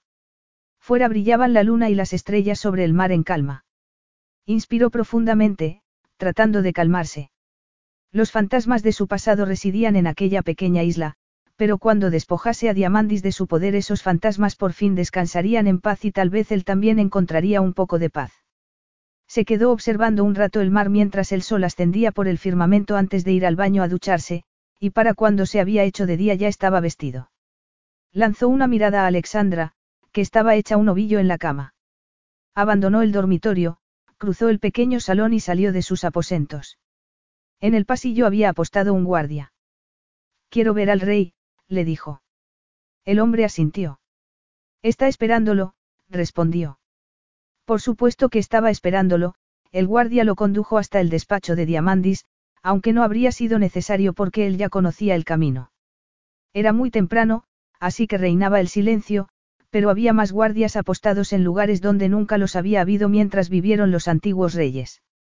Lisias esperaba que fuera por él. Cuando entró en el despacho de Diamandis, esbozó una sonrisa forzada. «Buenos días», lo saludó en un tono lo más alegre que pudo, solo por irritarlo. «Mi prometida y yo tenemos un día muy ajetreado por delante. Quiero enseñarle la isla, y me preguntaba si tendremos a un guardia armado siguiéndonos todo el tiempo». Diamandis lo ignoró por completo. Sentado tras su escritorio, lo miró furibundo y le dijo: «Quiero verla a solas». Lisias se había esperado aquello, pero le costó mantener la sonrisa. «Dudo que ella quiera hablar contigo si yo no estoy presente. Quizá te sorprenda, pero con tu recibimiento de ayer no te granjeaste su simpatía precisamente. De hecho, no se encuentra muy a gusto aquí». Diamandis enarcó una ceja. «Entonces, marchaos». Lisias chasqueó la lengua. «Vamos, Vamos, no te enfurruñes. Seguro que, sea lo que sea que tengas que decirle, podrás decírselo delante de mí. Soy su prometido. No sé qué habrás hecho para que esa pobre chica crea que hay algo de bueno en ti, Lisias, o que podría ser una princesa, pero si queréis permanecer en Calibá, tendré que verla a solas. Lisias sabía que tendría que acabar cediendo, y estaba seguro de que Al interpretaría bien su papel, pero pensó que sería mejor que se resistiera un poco más para resultar más creíble. Lo sé, sé que es un duro golpe para ti que tu hermana se haya enamorado de alguien de origen humilde, como yo, le dijo. ¿Querrás decir de un traidor? Usas demasiado esa palabra. Quizá debería darte una lección sobre su significado. Ignorándolo de nuevo, Diamandis se levantó, fue hasta la puerta y la abrió para que saliera. Si no es a solas, no hablaré con ella. Estaré esperándola en el comedor. Lisias no dijo nada, pero mientras salía del despacho sonrió.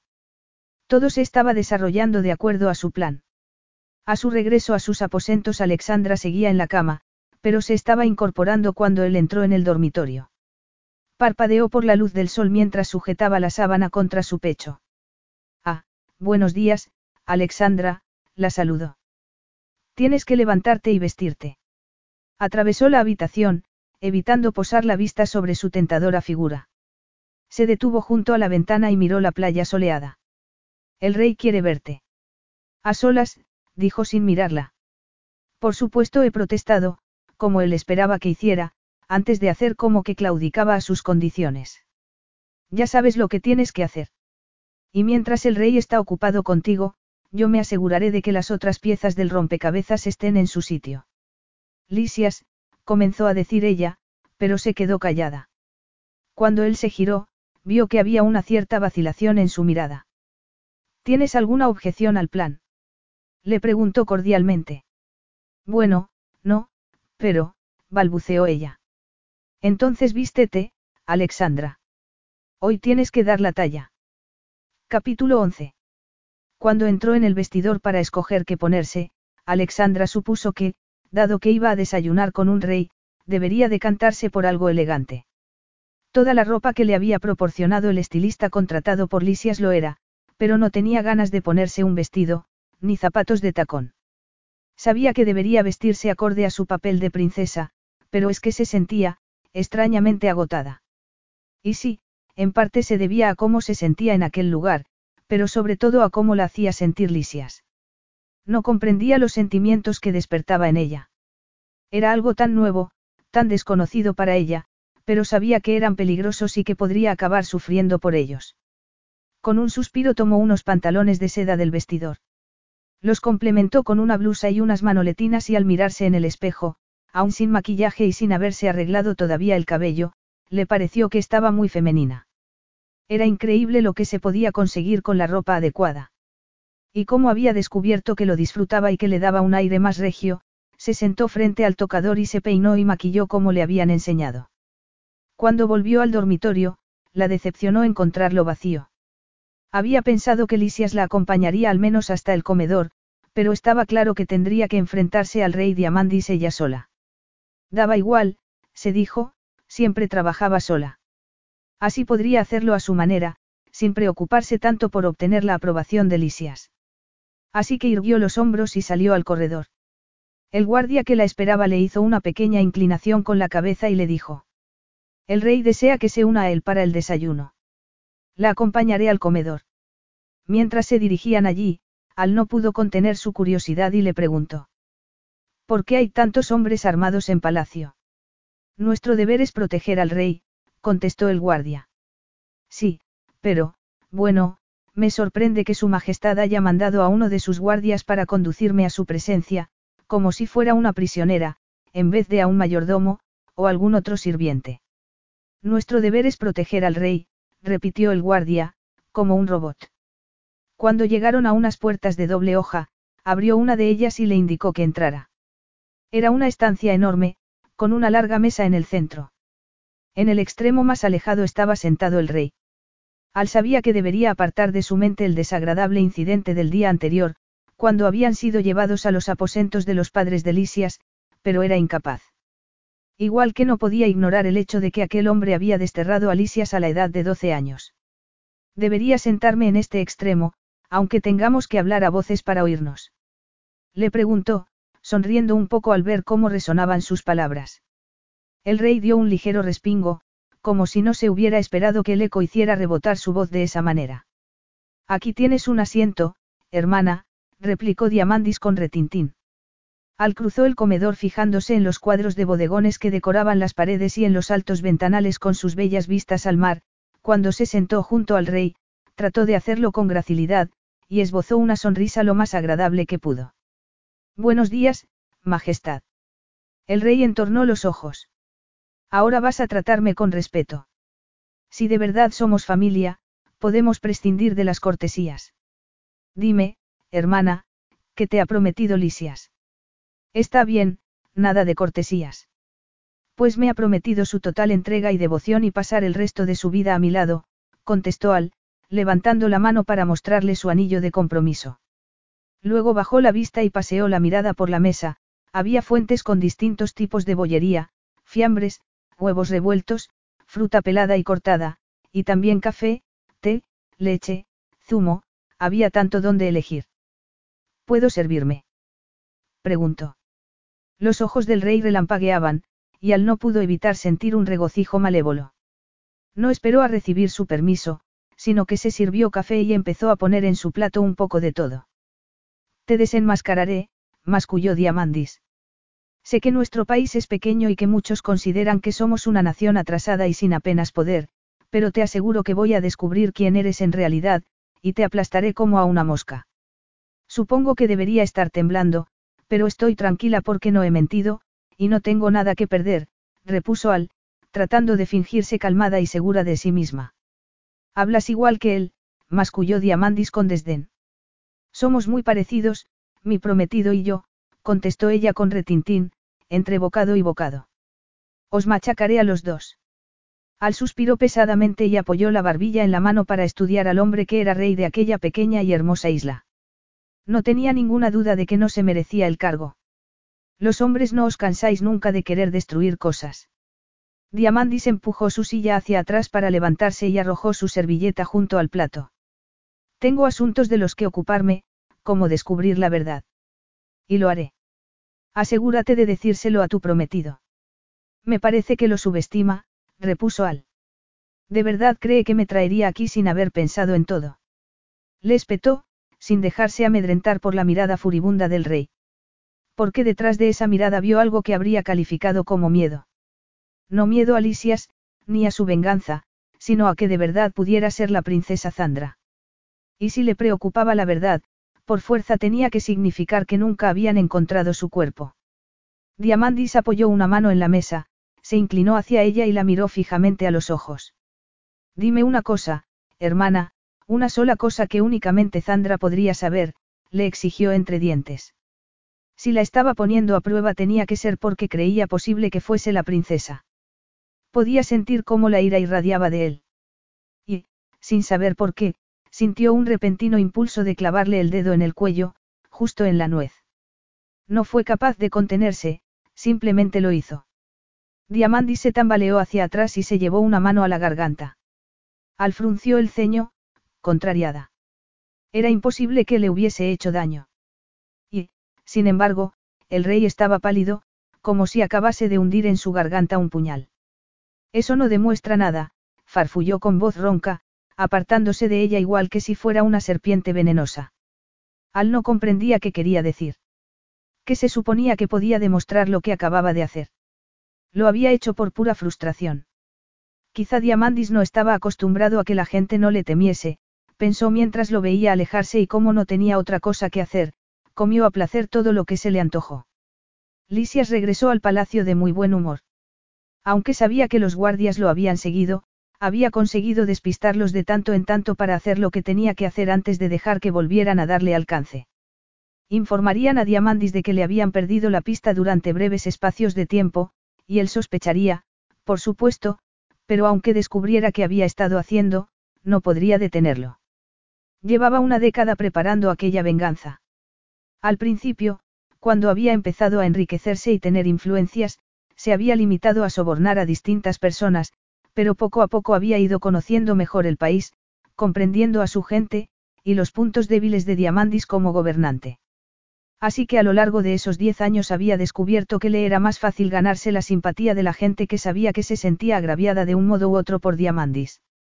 Aunque parecía que trataba bien a la mayoría de sus empleados, por lo que había oído, era muy duro con aquellos que disentían de su opinión o le fallaban.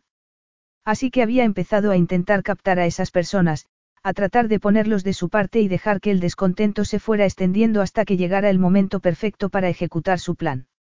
Ese momento sería el día de la semana siguiente en que Diamandis presidiría la reunión del Consejo, porque gracias a su estratagema se produciría un voto de no confianza. Aunque en Calibá el rey era quien gobernaba, el Consejo hacía la función de un sistema de contrapoderes institucionales. Uno de los mecanismos reguladores menos utilizados era el voto de no confianza contra el rey, y si se conseguía una mayoría, el rey era destituido y el Consejo podía elegir uno nuevo. Lisias se había planteado presentarse como candidato al puesto, pero no estaba seguro de querer meterse en política. Naturalmente Aliel abandonaría Calibá en cuanto se aprobase el voto de no confianza y algún extraño sería elegido como rey, y para Diamandis eso sería suficiente castigo. Mientras caminaba por los pasillos de palacio sabía que estaba siendo observado, pero estaba muy satisfecho con los progresos que había hecho aquel día. También se dijo que el sentimiento de expectación que palpitaba en su interior se debía a que el éxito de su plan era cada vez más tangible, no a que estuviese regresando a sus aposentos, donde estaría esperándolo Alexandra. Cuando entró, ignoró la punzada de preocupación y frustración que lo asaltó al ver que no estaba en el salón. Entró en el dormitorio, pero allí tampoco estaba, ni en el cuarto de baño, ni en el vestidor. Al salir de este al dormitorio, fue cuando se fijó en las puertas cristaleras que daban al balcón, y a través de las cortinas blancas entrevió la silueta de Alexandra. Estaba apoyada en la barandilla, y la brisa agitaba suavemente su cabello. Ese día llevaba pantalones, pero la tela, que parecía seda, era fina y se movía también con el viento. Apartó un poco una de las cortinas y se quedó mirándola. Tenía la mirada fija en el sol rojizo que estaba hundiéndose en el mar, y le costó creer que al conocerla la hubiese tomado de verdad por un chico. Era preciosa, y cuando lo tocaba, cuando lo besaba, se sentía transportado a otro mundo. Un mundo donde la venganza no importaba en absoluto. La deseaba de un modo que no comprendía. ¿Acaso lo habría hechizado? Se moría por volver a tenerla desnuda debajo de sí, pero también sería capaz de permanecer allí de pie durante horas, simplemente mirándola. Sin embargo, estaban allí por un motivo, y necesitaba saber cómo había ido su desayuno con Diamandis, y si había hecho algún avance. Cuando empujó la puerta y salió, ella giró la cabeza para mirarlo y su expresión se iluminó. Hasta sonrió, como si se alegrara de verlo. Una sensación cálida afloró en el pecho de Lisias y se encontró recordando los momentos felices de su infancia allí. Se había sentido tan querido por sus padres, tan arropado, tan seguro. Nunca le había importado ser solo el hijo de unos sirvientes de palacio. Siempre se había sentido libre y despreocupado, hasta el día en que sus padres habían sido injustamente acusados y ejecutados, hasta el día en que su mejor amigo lo había traicionado. ¿Te ha ido bien?, le preguntó ella con amabilidad. Lisias tuvo que esforzarse por controlar sus volátiles emociones, por responderle en un tono agradable como el que ella había empleado. Muy bien. Todo está listo. Cuando Diamandis insista en la prueba de ADN le diremos que estamos dispuestos a que te lo hagas, y mi contacto se asegurará de falsear los resultados, como te dije. ¿Y tú, cómo te fue con el rey? ¿Algún progreso? Alexandra se puso seria y se mordió el labio antes de volver a girar la cabeza hacia el mar. No demasiado. Mi encuentro con el rey fue muy breve, pero creo que no hay cuerpo, murmuró, en un tono pensativo. El rey me pidió que demostrara que soy Zandra y quizá me equivoque, pero, se quedó callada un momento, como si estuviera buscando las palabras adecuadas. Creo que tiene miedo de que yo sea ella, y eso tiene que significar que no se encontró ningún cuerpo, no. Parecía enfadado de verdad cuando me exigió que le demostrara que era la princesa. Lisias no estaba seguro de por qué oír aquello lo sorprendió. Lo había sospechado desde que Diamandis había insistido en que se alojaran en palacio. Si estuviera seguro de que Zandra estaba muerta, no habría tenido ninguna razón para hacerlo. Y aún así, se le hizo raro que Alexandra confirmara su presentimiento, porque él también había sospechado que Diamandis podría estar simplemente tratando de despistarlos. Alexandra se volvió hacia él. ¿A qué te referías ayer en la playa, cuando dijiste que sabías que Zandra no estaba con los gemelos porque tú estabas allí?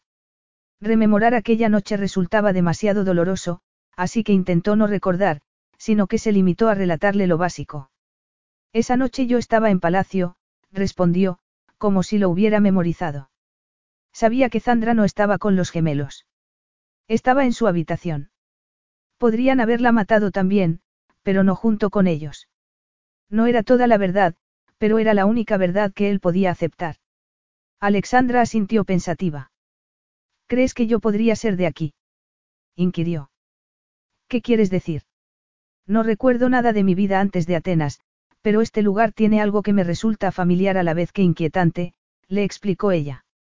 Quizá yo vivía en el pueblo con mi familia y cuando se produjo el golpe de estado tratamos de huir, o algo así. Tal vez ese sea el origen de mis pesadillas, se giró hacia él. ¿Lo crees posible? Con ella, cualquier cosa parecía posible. Y como él había vivido en primera persona el dolor y el sufrimiento de aquella noche, no le extrañaría que otra persona que la hubiera vivido también tuviera pesadillas y que por culpa del trauma lo hubiera olvidado. Sobre todo si, como ella, entonces no había debido tener más de 4 años. Aunque sabía que no debería, alargó la mano y acarició su sedoso cabello, del que el sol del atardecer arrancaba destellos rojizos. No lo sé, murmuró. Supongo que podría ser. Ella le puso las manos en el pecho y escrutó su rostro en silencio. Lisias, yo. La dulzura que había en sus ojos lo hizo sentir incómodo. Dejarse atrapar por aquella mirada sería peligroso para él. Sacudió la cabeza, decidido a cortar aquello de raíz. He sido muy claro contigo, Alexandra, le dijo con aspereza. Es verdad, lo has sido, asintió ella. No replicó, ni se mostró herida, pero eso no hizo sino irritarlo aún más. Igual que el hecho de que sus delicadas manos siguieran apoyadas en su pecho, y que lo estuviera mirando como si lo comprendiera cuando nadie podría entenderlo. La agarró por la barbilla con brusquedad y clavó sus ojos en los de ella, pero Alexandra no apartó la vista ni trató de apartarse de él. Solo lo miró calmada y segura de sí misma. Todas las personas a las que amaba han muerto brutalmente o me han traicionado, le dijo Lisias. Jamás me encadenaré a otra persona. El amor es dependencia, y jamás dejaré que nadie vuelva a tener esa clase de poder sobre mí. Pero tú me deseas, replicó ella, bajando la mano para palpar la prueba irrefutable que lo demostraba, sin apartar sus ojos de los de él. Eso es lo único que quiero de ti, gruñó Lisias. Pues tómalo. Lo estaba desafiando. O estaba rindiéndose a él. Lisias no lo sabía, y tampoco le importaba. Asaltó sus labios enfadado, enredando los dedos en su pelo para sujetarle la cabeza mientras la besaba, tomando de ella lo que deseaba. Sin embargo, Alexandra le respondió con el mismo ardor y pronto cualquier pensamiento racional se esfumó. Mientras ella le quitaba el cinturón, él le desabrochó los pantalones y le bajó la cremallera. No se molestó en quitarle la blusa. No quería ver la cicatriz en su pecho, no quería verla como una criatura vulnerable. La arrinconó contra la pared y le bajó los pantalones y las braguitas. Ella se encargó de acabar de quitárselos y empujarlos a un lado con el pie. La brisa despeinaba su cabello, pero a Lisias le daba igual que estuvieran fuera. Lo único en lo que podía pensar en ese momento era en que quería hacerla suya otra vez. La fuerza oscura que habitaba en su interior parecía tener colmillos y garras. Puso una pierna de Alexandra en torno a su cintura y bajó una mano a su pelvis. Estaba excitada porque lo deseaba tanto como él a ella. Su respiración se había tornado entrecortada, pero no tenía ojos más que para él, y lo miraba con dulzura a pesar de lo brusco que estaba siendo con ella. ¿Te gusta así?, le preguntó con voz ronca.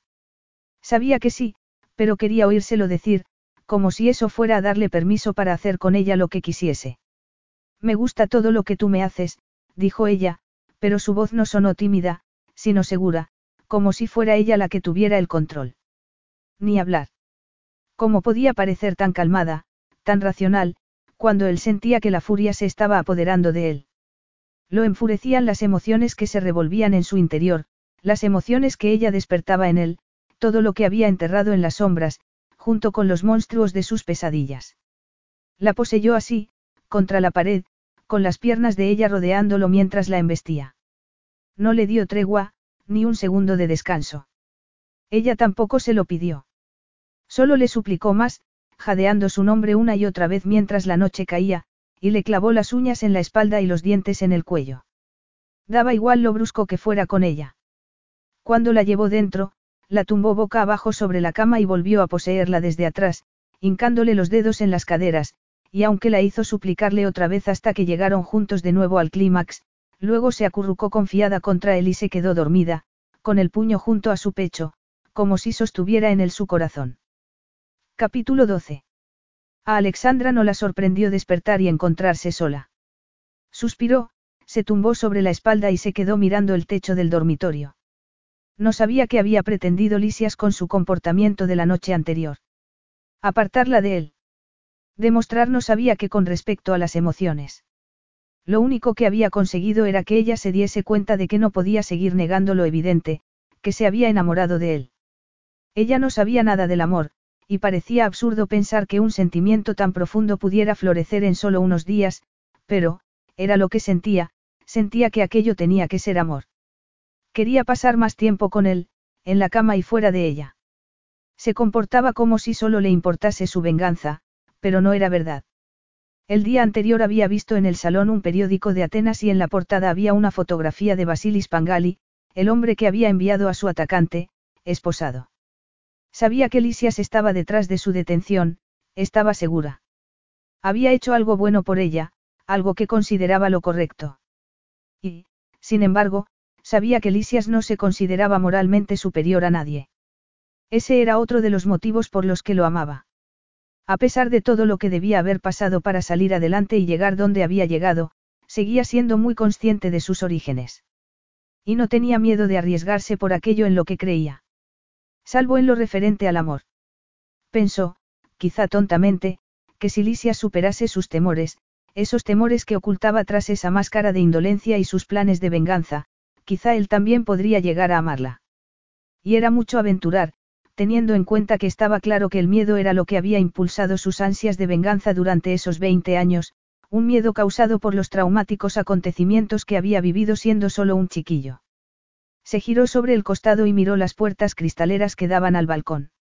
Estaba saliendo el sol, pero aún era temprano, y el cielo estaba teñido de un suave dorado rojizo con el mar meciéndose a sus pies. Probablemente Lisias estaba por ahí, poniendo en marcha los engranajes de su venganza. Y probablemente no volvería a verlo hasta la noche, igual que el día anterior. Al recordar la noche pasada, el modo brusco y apasionado en que la había poseído, primero fuera, en el balcón, y luego en la cama, sintió que se acaloraba. Había disfrutado con esa brusquedad porque la comprendía. Comprendía que Lisias veía el amor como una amenaza de perder el control y que por eso sentía que tenía que luchar contra esa amenaza. La noche anterior habían alcanzado juntos nuevas cotas de placer y ella había llegado a la conclusión de que no podía renegar de su amor por él, por muy vulnerable que la hiciera sentirse. Además, en cierto modo, había perdido parte de sus miedos. Si acababa con el corazón roto sería muy doloroso, sí, pero el dolor era parte de la vida, y lo superaría, como tantas otras veces había hecho. Por la razón que fuera, Lisias no poseía esa habilidad. Se había quedado estancado en aquella tragedia de su pasado. ¿Cómo se comportaría esa noche? Haría como si nada hubiese pasado. Al fin y al cabo la necesitaba para vengarse del rey, quien estaba claro que pensaba que podría ser su hermana, a la que hasta entonces habían dado por muerta. No sabía cómo se sentía a ese respecto. En un principio solo se había preocupado por interpretar de un modo convincente su papel. No había pensado en Diamandis en absoluto. Y ahora que lo había conocido no podía ignorar que aunque fuera un monarca también era un ser humano. Y por mucho que lo detestase como persona, lo que le estaban haciendo, tratar de hacerle creer que su hermana estaba viva, era cruel. Resopló de pura frustración y se bajó de la cama. Desnuda, fue hasta el armario. Por un momento pensó en vestirse como un chico y husmear por el palacio, pero en vez de eso descolgó un colorido vestido de tirantes. Si el plan de Lisias fallaba, quizás se viese obligada a hacerse pasar de nuevo por Al, así que, ¿por qué no disfrutar el personaje de Alexandra mientras pudiera?, se dijo. Así que se vistió, se arregló el pelo y se tomó su tiempo para maquillarse. Cuando salió de sus aposentos, el guardia estaba esperándola en el pasillo, como siempre, y dejó que la condujera hasta el comedor. Los días anteriores había estado fijándose en las distintas zonas de palacio que estaban vigiladas o no. El comedor estaba desierto y en la mesa solo había dispuesto un sitio para ella, así que se sentó y se dispuso a disfrutar de otro delicioso desayuno. Mientras comía, observó por el rabillo del ojo al guardia, que se había quedado junto a la puerta. Cuando lo vio flirteando con una de las sirvientas, aprovechó para escabullirse sigilosamente por el pasillo que rodeaba las cocinas y llevaba a otra ala del palacio. Se quedó escuchando, por si alguien la había seguido, pero no se oía nada salvo un silencio algo opresivo. Al final del pasillo había una escalera que subía, y entre la pared y el pasamanos colgaba un cordón de terciopelo, como si fuera una sección de un museo que no se podía visitar. Naturalmente fue incapaz de resistirse. Pasó por encima del cordón y comenzó a subir la escalera. Los escalones estaban enmoquetados, así que ni siquiera tuvo que molestarse en no hacer ruido. Mientras subía, una sensación de desasosiego la invadió y se le erizó el vello. Y, sin embargo, la curiosidad le podía. Cuando llegó arriba, se encontró con otro largo y ancho pasillo. Había un enorme cuadro al final de este. Se dirigió hacia él. Del extremo inferior del marco pendía una tela que se desparramaba sobre el suelo, como si el lienzo hubiera estado cubierto y alguien lo hubiese destapado recientemente. Era un retrato de una pareja ataviada con regios ropajes y tocados con sendas coronas. Los dos sonreían y el hombre se parecía tanto a Diamandis que por un instante casi creyó que era él, pero la mujer. Sus facciones eran sorprendentemente similares a las suyas, la delicada nariz, que ella siempre trataba de ocultar cuando se disfrazaba de chico, la línea de la mandíbula, y sus ojos irradiaban tal calidez, parecían tan vivos. Un extraño temor se apoderó de ella y tuvo que apartar la vista del cuadro porque de repente, sin saber por qué, le habían entrado ganas de llorar. Al girarse vio una hilera de puertas, todas cerradas, excepto una, que estaba entreabierta, aunque apenas una rendija. Avanzó hacia ella y escudriñó por el hueco para mirar dentro. Sería un dormitorio. Era difícil de decir porque la mayoría de los muebles y objetos estaban cubiertos por guardapolvos, aunque estaba claro que algunos habían sido destapados. De hecho, parecía que había alguien allí, porque se oía la respiración de una persona. Se preguntó quién sería. Si abriera un poco más la puerta, tal vez podría ver quién era. No, daba igual quién fuera, debería irse.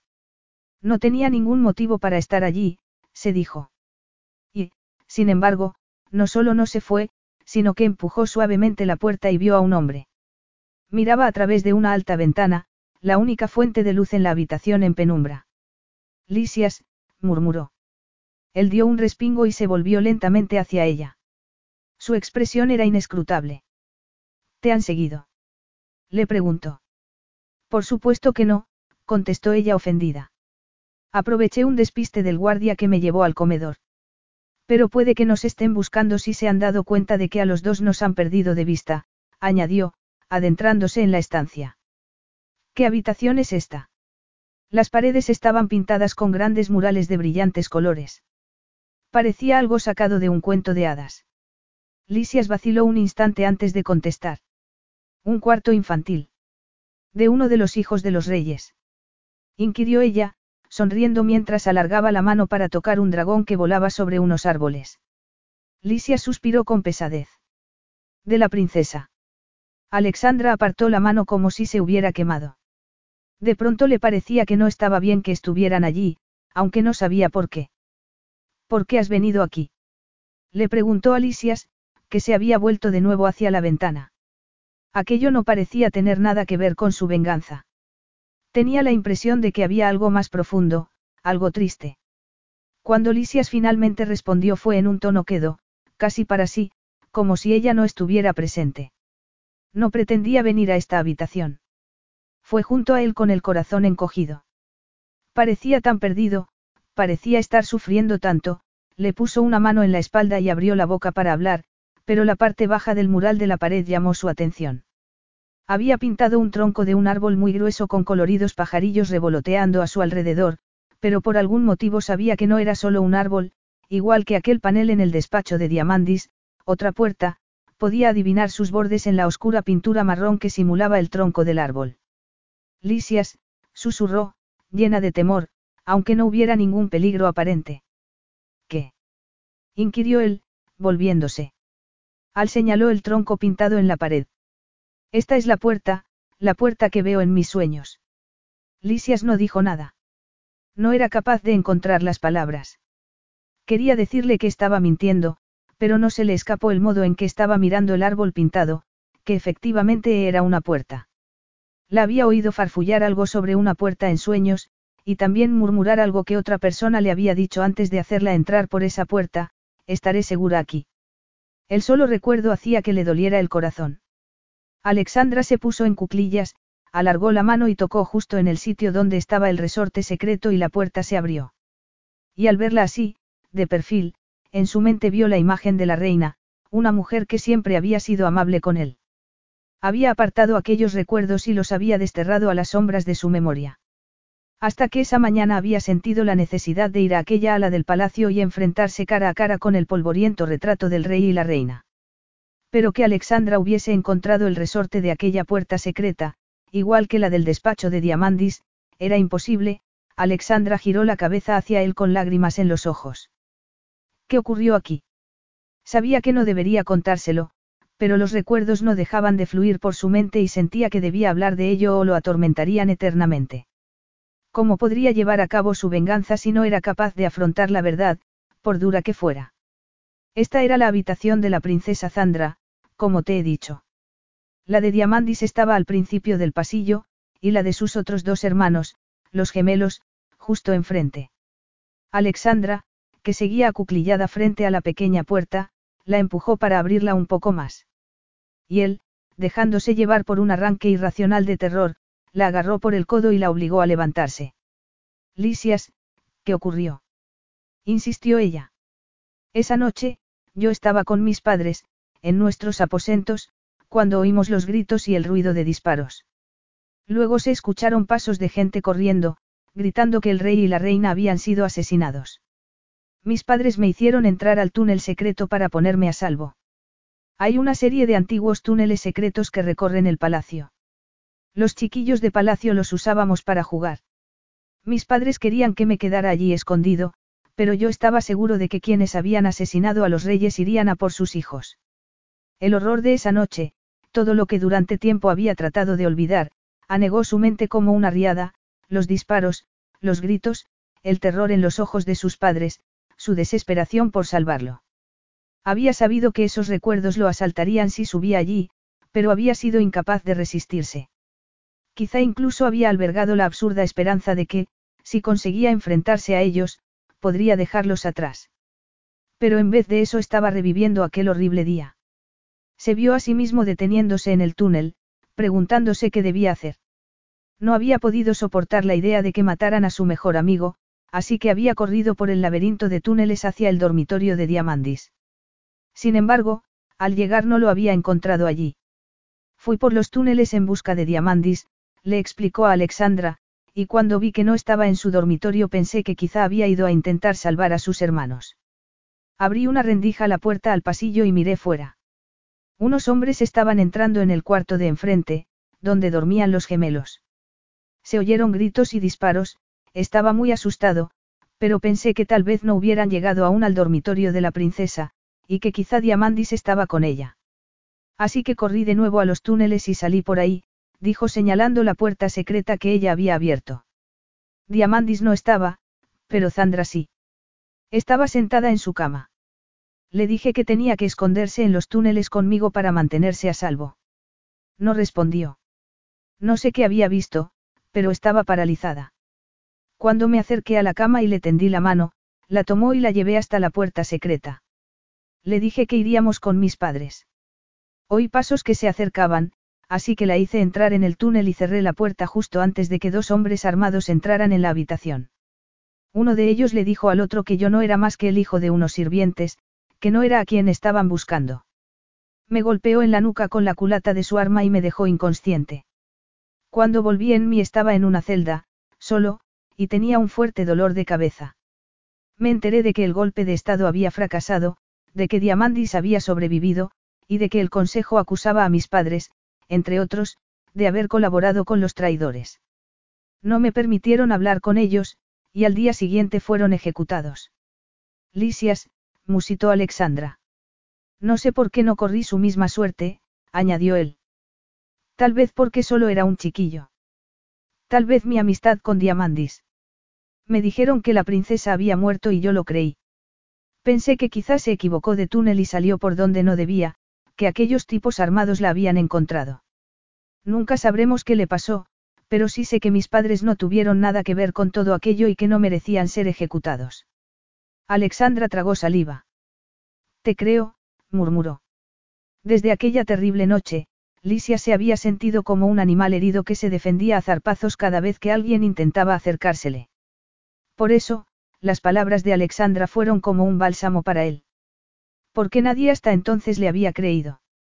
Si no sabes lo que fue de la princesa, murmuró Alexandra. Bajó la vista a la puerta secreta, y Lisias supo que estaba considerando la misma idea descabellada que llevaba asaltándolo a él desde aquel día en el despacho de Diamandis, cuando había descubierto la puerta oculta en la pared. Es imposible, Alexandra, replicó con cierta aspereza, tal vez porque una parte de él quería que fuera verdad. No, ya, por supuesto que es imposible, murmuró ella. Alzó la vista hacia él y sonrió, pero había una tristeza en sus ojos que lo desgarró por dentro. Quizá era la hija de unos sirvientes, igual que tú. Eso lo explicaría todo, ¿no? Lisias había jugado a menudo con los hijos de los otros sirvientes, y no recordaba a ninguna niña tan pequeña como para que ahora tuviese la edad de Alexandra. Sin embargo, asintió. Aventurar siquiera que ella pudiera ser. Zandra era, no, era imposible, tal vez. De todos modos supongo que nunca lo sabremos, aunque tampoco importa. Estamos aquí porque se cometió una injusticia con tus padres, y encontraremos la manera de reparar su memoria, juntos. Entonces se oyeron pisadas, la puerta de la habitación se abrió, y en el umbral apareció Diamandis, que al verlos frunció el ceño. ¿Qué estáis tramando?, les preguntó. Es que ahora vais a intentar asesinarme a mí. Capítulo 13. Alexandra entrelazó su brazo con el de Lisias. Sonrió con tristeza a Diamandis. Sufro pesadillas en las que siempre aparece una puerta. Cuando se la describí a Lisias, me trajo hasta aquí. Diamandis resopló. ¿Quieres decir que te trajo aquí para llenarte la cabeza de mentiras? No, por supuesto que no, replicó ella con firmeza, como si estuviera hablándole a un niño. Sé a lo que estás jugando, dijo el rey, mirando a Lisias. Le has contado lo que tú recuerdas de ese día para que pudiera hacer pasar tus recuerdos por los suyos. Luego, la miró de nuevo a ella.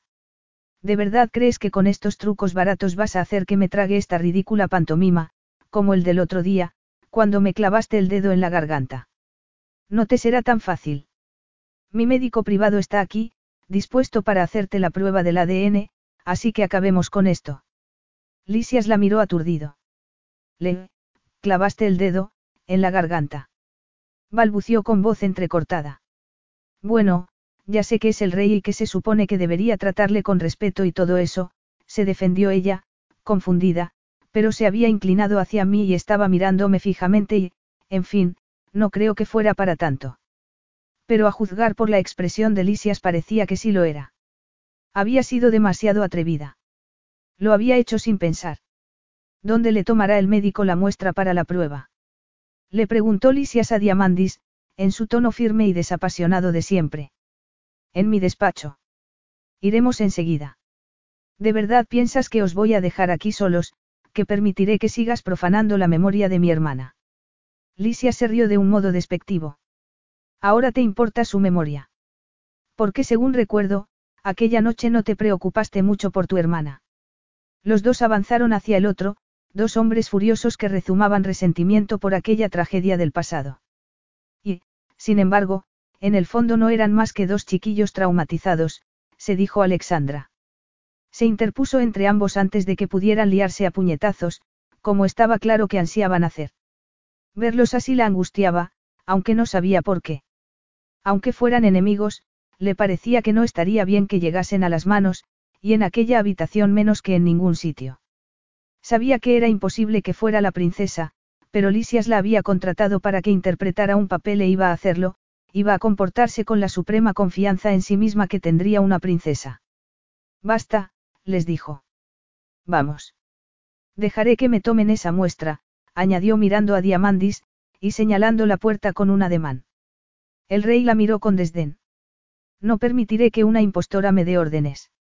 Supongo que entiendo por qué sientes la necesidad de amenazarnos, pero la cuestión es que podrías habernos echado de palacio y no lo has hecho, y me parece que es porque sabes que podría ser tu hermana. Si te sientes mejor tratándome así porque crees que hay una posibilidad de que no lo sea, allá tú, pero a mí me resulta cansino. Los miró a los dos y añadió, si tenéis una necesidad imperiosa de pegaros unos cuantos puñetazos para sentiros más hombres, deberíais hacerlo en otro sitio. Y dejadme al margen de esto. Y, dicho eso, abandonó aquella habitación impregnada de ecos de dolor y violencia, la habitación donde estaba aquella puerta oculta que aparecía en sus sueños. Estaba deseando terminar aquel trabajo, pero entonces su camino y el de Lisias se separarían, y pensar en una vida sin él a su lado la angustiaba. Tenía que dejar de obsesionarse con eso. No podía hacer que él la amara. Ni que tuviera el valor suficiente como para superar sus temores y abrirle su corazón. Claro que, a lo mejor podría convencerlo de que, ya que se llevaban bien y había química entre ellos, deberían seguir disfrutando el uno del otro, hasta que el deseo se apagara. Aliviada en parte por aquel plan, se dirigió hacia las escaleras con Lisias y Diamandis a unos pasos por detrás. Mientras caminaba mantuvo la vista en el suelo, ignorando los susurros que parecían llegarle desde las sombras. No quería pensar en aquel árbol pintado en la pared, en cómo había sabido que era una puerta. Era imposible que ella fuera la princesa. Si Lisias la había hecho entrar en el túnel y nadie había vuelto a verla, lo más probable era que los hombres armados que habían matado a sus padres la hubiesen encontrado. No querían ni imaginar qué podrían haberle hecho. En cuanto a ella, le parecía mucho más plausible que simplemente hubiese nacido y crecido allí, en Calibá, y que su familia hubiese huido a Atenas, asustada por aquel sangriento intento de golpe de estado y que sus padres la hubiesen abandonado o hubieran muerto y ella hubiese quedado huérfana. Entró en el despacho de Diamandis sin esperarlo. Había un hombre mayor de pie junto a la ventana, con un maletín de médico en la mano. Buenos días, lo saludó ella con una sonrisa cordial. El hombre pareció algo contrariado de que se hubiese presentado allí sola, pero Diamandis entró poco después, con Lisias detrás de él. Los dos seguían con cara de furia, pero no parecía que finalmente hubiesen llegado a las manos. Gracias a Dios. Doctor Nicolau, le dijo Diamandis al médico, esta es la joven de la que quiero que tome una muestra para la prueba de ADN. El hombre le señaló una silla con un ademán. Tome asiento, señorita. El procedimiento fue rápido y muy simple. El médico simplemente tomó una muestra del interior de su boca con un bastoncillo y lo introdujo en un tubo con tanto cuidado como si fuera oro. Bueno, pues eso es todo, dijo el médico mientras guardaba las cosas de nuevo en su maletín. ¿Cuándo tendremos los resultados?, inquirió Lisias. En unos días. El viernes como muy tarde, respondió el médico sin levantar la vista mientras cerraba el maletín. Creo que no hará falta que le recuerde lo importante que es mantener la más absoluta privacidad en este asunto, doctor, dijo Diamandis en un tono áspero. Tal vez fuera su imaginación, pero, cuando el médico alzó la vista hacia él, Alexandra habría jurado que había odio en sus ojos. Por supuesto, dijo este, y salió del despacho sin mirarlos ni a ella ni a Lisias. Entonces recordó que Lisias le había dicho que uno de sus contactos iba a falsear los resultados de la prueba para ellos. ¿Sería el médico ese contacto? Diamandis se giró hacia Lisias. Ya podéis iros. Y más vale que no volváis a poner los pies donde os he encontrado hoy, o haré que os arrojen a una celda. Como Diamandis parecía estar ignorándola a propósito, Alexandra se plantó frente a él y decidió tratar de manejar su ira de un modo completamente distinto. Al fin y al cabo, se había convertido en rey a los 14 años de edad, después de que su familia hubiera sido brutalmente asesinada. Quizá no había vuelto a conocer el cariño desde entonces, igual que Lisias, igual que ella. Tomó sus manos y le dijo. Estoy ansiosa de que recibamos el resultado de la prueba, Diamandis. Nunca será la respuesta a todas nuestras preguntas, pero confío en que sí nos ayude a los dos a ver las cosas con más claridad y que tú puedas dejar atrás esa ira. Diamandis apartó sus manos bruscamente, pero Alexandra no le dio tiempo a responder, sino que se dio media vuelta y abandonó el despacho. Lisias siguió con la mirada a Alexandra mientras cruzaba las puertas del despacho y se alejaba por el pasillo con la dignidad de una princesa. Podría ser la princesa. No, eso era imposible, se reiteró una vez más. Si había descubierto aquellas puertas secretas, seguramente era solo por sus habilidades como espía. Y el que tuviera pesadillas podía deberse, sencillamente, a que de niña le había ocurrido algo terrible, como a él, pero no necesariamente lo mismo. Es una embustera, masculló Diamandis. Igual que tú. Pero como dice Alexandra, no nos has echado, replicó Lisias, en su habitual tono de hastío, para molestarle. Le demostraré a mi pueblo que eres un traidor, igual que lo fueron tus padres, y pondré fin a todos los rumores. Y te enfrentarás no solo a mi ira, sino a la de toda Calibá. Es una lástima que ya no sea un huérfano desvalido, gracias a ti, debo añadir, murmuró Lisias con cinismo, sino un adulto. Esta vez no podrás apartarme como si fuera una mosca. Yo no, comenzó a replicar Diamandis. Pero en ese momento frente a las puertas abiertas del despacho apareció una mujer con un cuaderno y un bolígrafo y al verla se cayó de inmediato. La mujer le hizo una reverencia y murmuró. El señor Cronos está esperándolo, Majestad. Diamandis asintió. Luego se volvió hacia Lisias. No ganarás esta partida, masculló. Y le señaló la puerta, una clara indicación de que no se iría hasta que Lisias lo hiciera.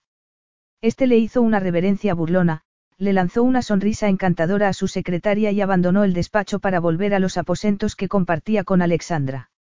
Cuando llegó, Alexandra estaba fuera, en el balcón, como la noche pasada y notó que se excitaba solo de recordarlo. Permaneció en el dormitorio, a unos pasos de la puerta abierta del balcón, observándola en silencio. Aunque lo consumía el deseo, igual que la noche anterior, también se sentía extrañamente vulnerable por haber estado en la habitación de Zandra, y por las cosas que Alexandra parecía saber. Tenía que encontrar la manera de controlar su deseo, se reprendió una vez más, y en ese momento ella se giró, como si hubiese notado su presencia. Se quedaron mirándose un buen rato, y al cabo ella volvió dentro, pero se quedó junto a la puerta del balcón. ¿El médico de Diamandis trabaja para ti?, le preguntó. No, pero está dispuesto a colaborar para que se ponga en marcha el engranaje de la justicia. La curiosidad de Alexandra se transformó en confusión. ¿Qué quieres decir?, inquirió. La gente está cansada del puño de hierro de Diamandis. Como rey ha cometido muchos errores al intentar enmendar los fallos de sus padres. Es demasiado duro, demasiado controlador.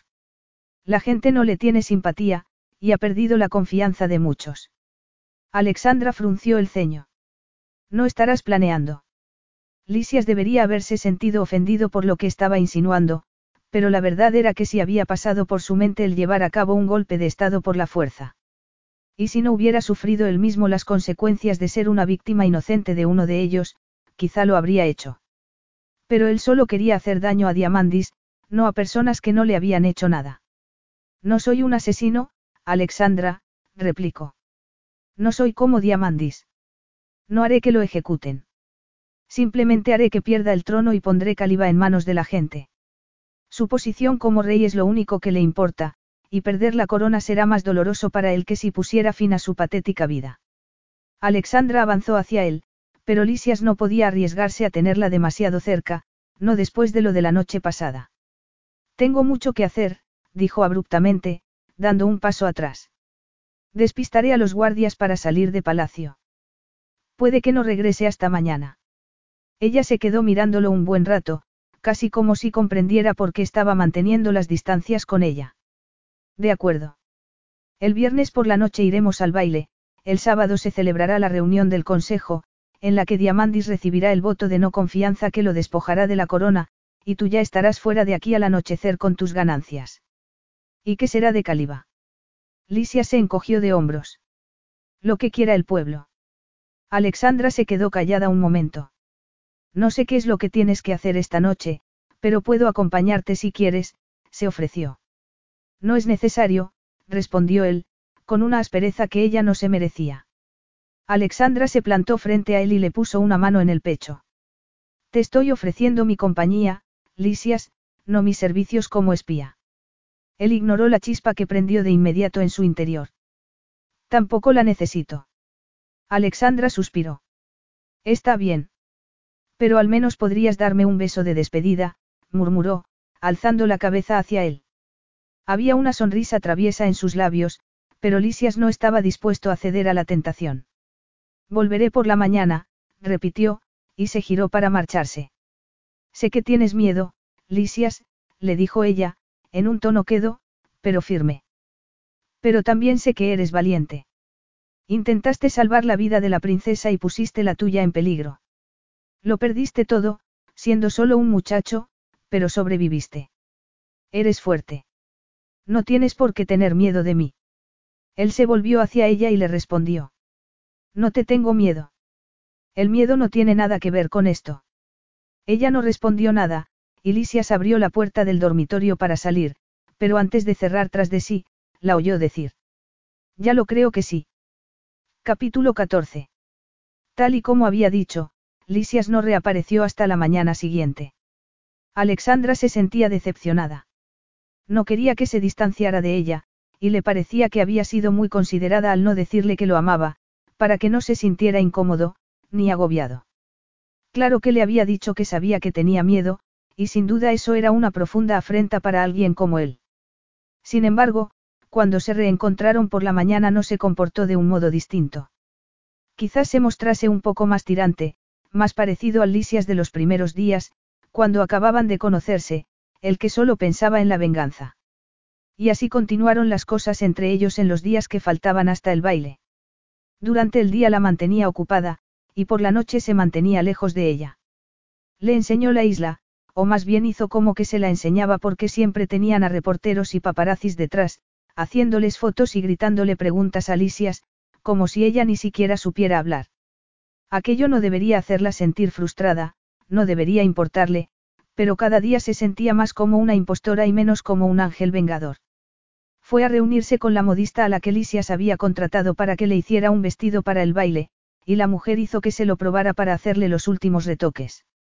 Era un vestido precioso, muy elegante y digno de una princesa, en tonos dorados y azules. Al término de su cita con la modista, Lisias la recogió y fueron a almorzar con una joven periodista que parecía fascinada con ambos. A Lisias le preguntó por su meteórico ascenso en el mundo de los negocios, y a ella acerca de qué recuerdos habían aflorado a su memoria. Durante todo el almuerzo Alexandra sonrió e interpretó su papel a pesar del incipiente dolor de cabeza que se estaba notando. Estaba cansada de actuar, de obligarse a sonreír cuando Lisias, a pesar de estar sentado a su lado, parecía que estuviera a 1.000.000 de kilómetros. Hemos utilizado un programa informático para saber qué aspecto tendría ahora la princesa Zandra, tomando como base el último retrato que se le hizo, les dijo la periodista, empujando un papel hacia ellos. ¿Verdad que es increíble? Alexandra miró la imagen impresa. Era tan parecida a ella que se quedó sin palabras, con los latidos de su corazón resonando con fuerza en sus oídos. Las lágrimas se le agolpaban en los ojos, y temía que se le escaparan, que allí, delante de aquella mujer y de toda la gente que había en el restaurante, saliera llorando. Pero, me imagino que han mezclado ese retrato, como punto de partida, con una fotografía mía, no. Por eso el parecido es tan grande. La periodista sacudió la cabeza. Sus ojos brillaban de excitación. No, el programa ha generado esta simulación a partir de ese antiguo retrato. ¿No le parece impresionante? Tenemos pensado publicarla en el artículo sobre su compromiso con el señor Balaskas, dijo, sonriendo a Lisias. Creo que quedará muy satisfecho. Lisias le sonrió también. Gracias, señorita Carras. Estoy impaciente porque se publique. Pero ahora debemos marcharnos. Hoy tenemos muchos compromisos. Lisias se levantó, así que Alexandra hizo lo mismo, y mantuvo su falsa sonrisa en los labios mientras la periodista, que los acompañó hasta el coche, seguía parloteando. No paraba de hablar, y a ella le dolía la cabeza y se notaba el estómago revuelto. No podía dejar de pensar en la imagen generada por ese programa informático. Era idéntica a ella. Sin duda la periodista estaba mintiendo. Seguro que simplemente habían alterado una fotografía suya. Quizá Lisias les había pagado para que lo hicieran. Se sentía presa de un pánico que no comprendía, y cuando Lisias se dirigió por la carretera de la playa de camino de regreso al palacio le dijo que parara. Él aminoró la velocidad, pero la miró de reojo con una ceja enarcada mientras detenía el vehículo en el arcén. ¿Hay algún problema? Todo es un problema. Necesito tomar un poco el aire, fue lo que Alexandra acertó a decir antes de bajarse del coche. Descendió por el terraplén hacia la playa, con la falda del vestido enredándosele en las piernas por el viento, que traía el aroma salado del mar, se quitó los zapatos y los dejó en la arena para seguir avanzando hacia la orilla.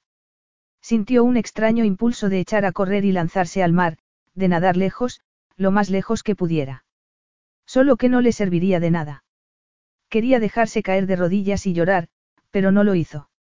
Simplemente se detuvo y se quedó mirando el ir y venir de las olas, tan reconfortante como una madre acunando a su bebé.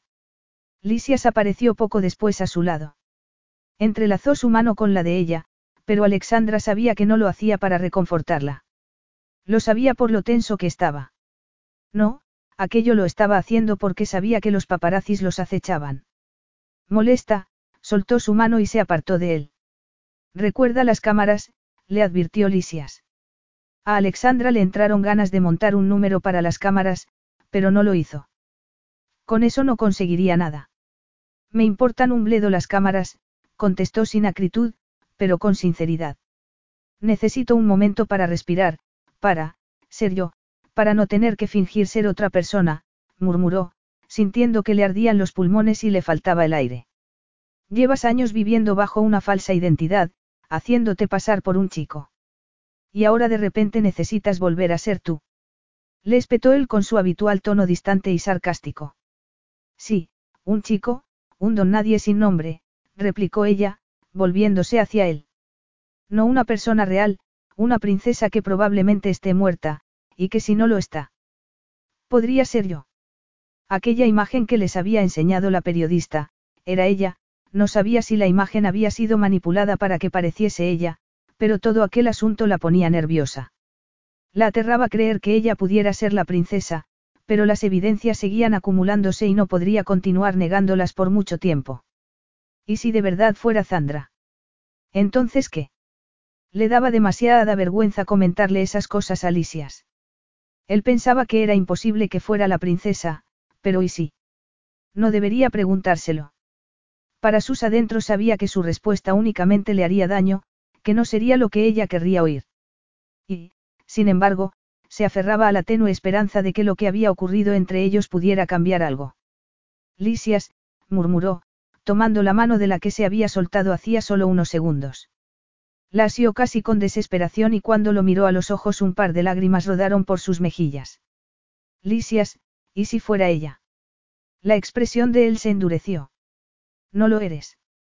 No te he preguntado si lo soy, replicó ella sin soltar su mano, a pesar de lo tenso que estaba.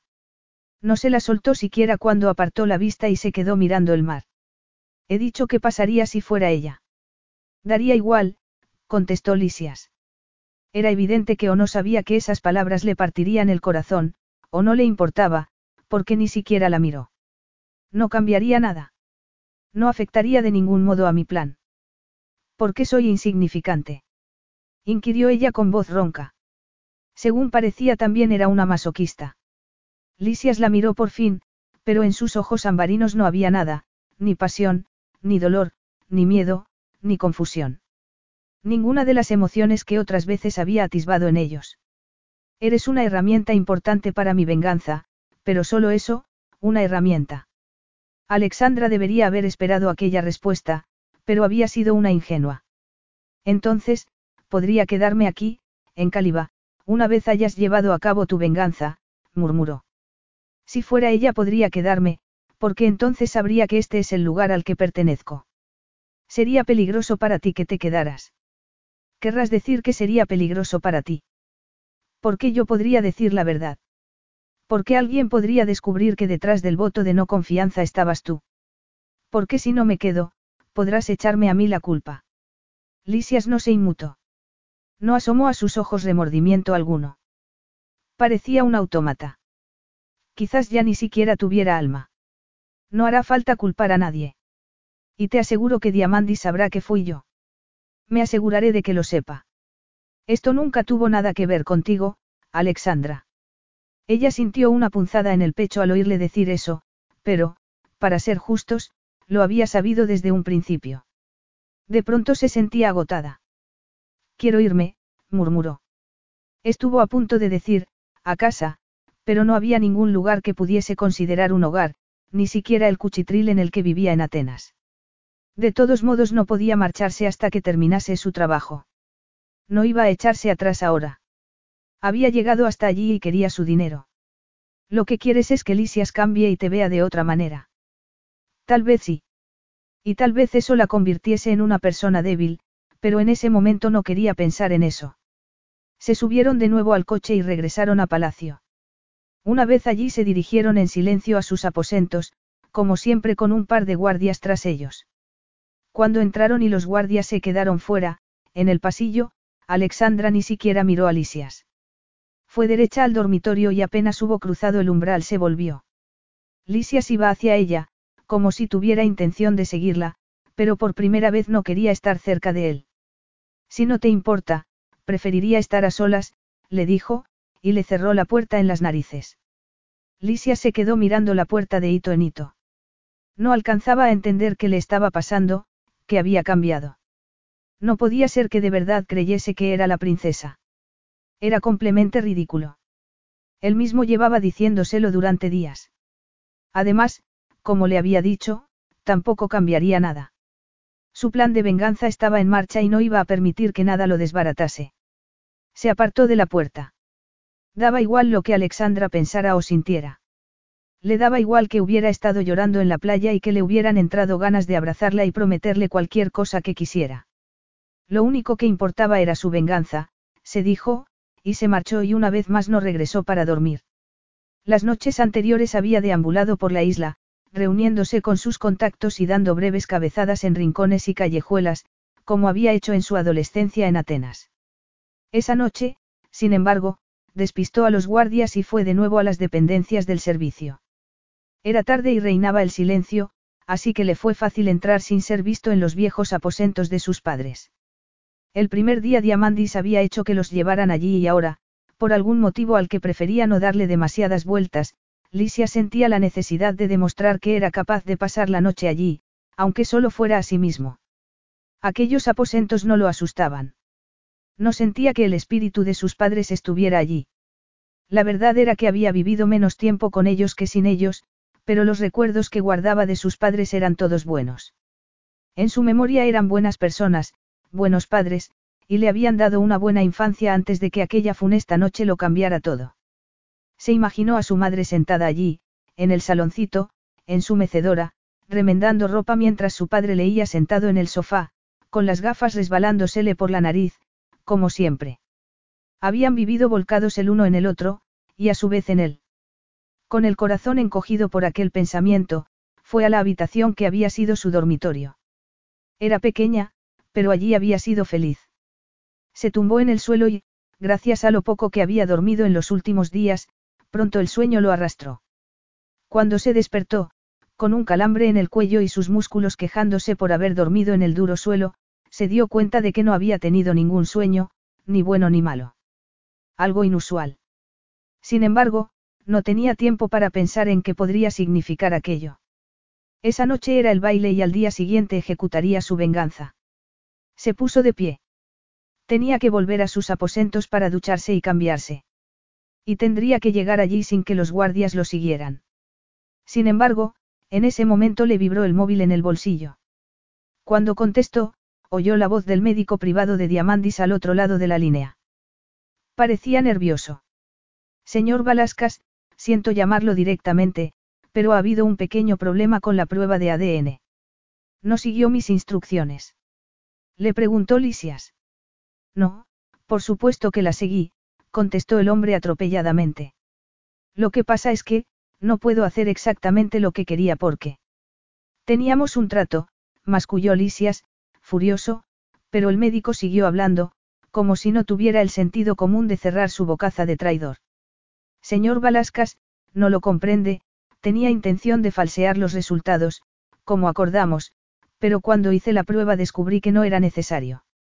El perfil genético de su prometida coincide con el del rey. El porcentaje de la coincidencia de los dos perfiles es tan alto que los resultados son irrefutables. Es la princesa. No hace falta falsear nada.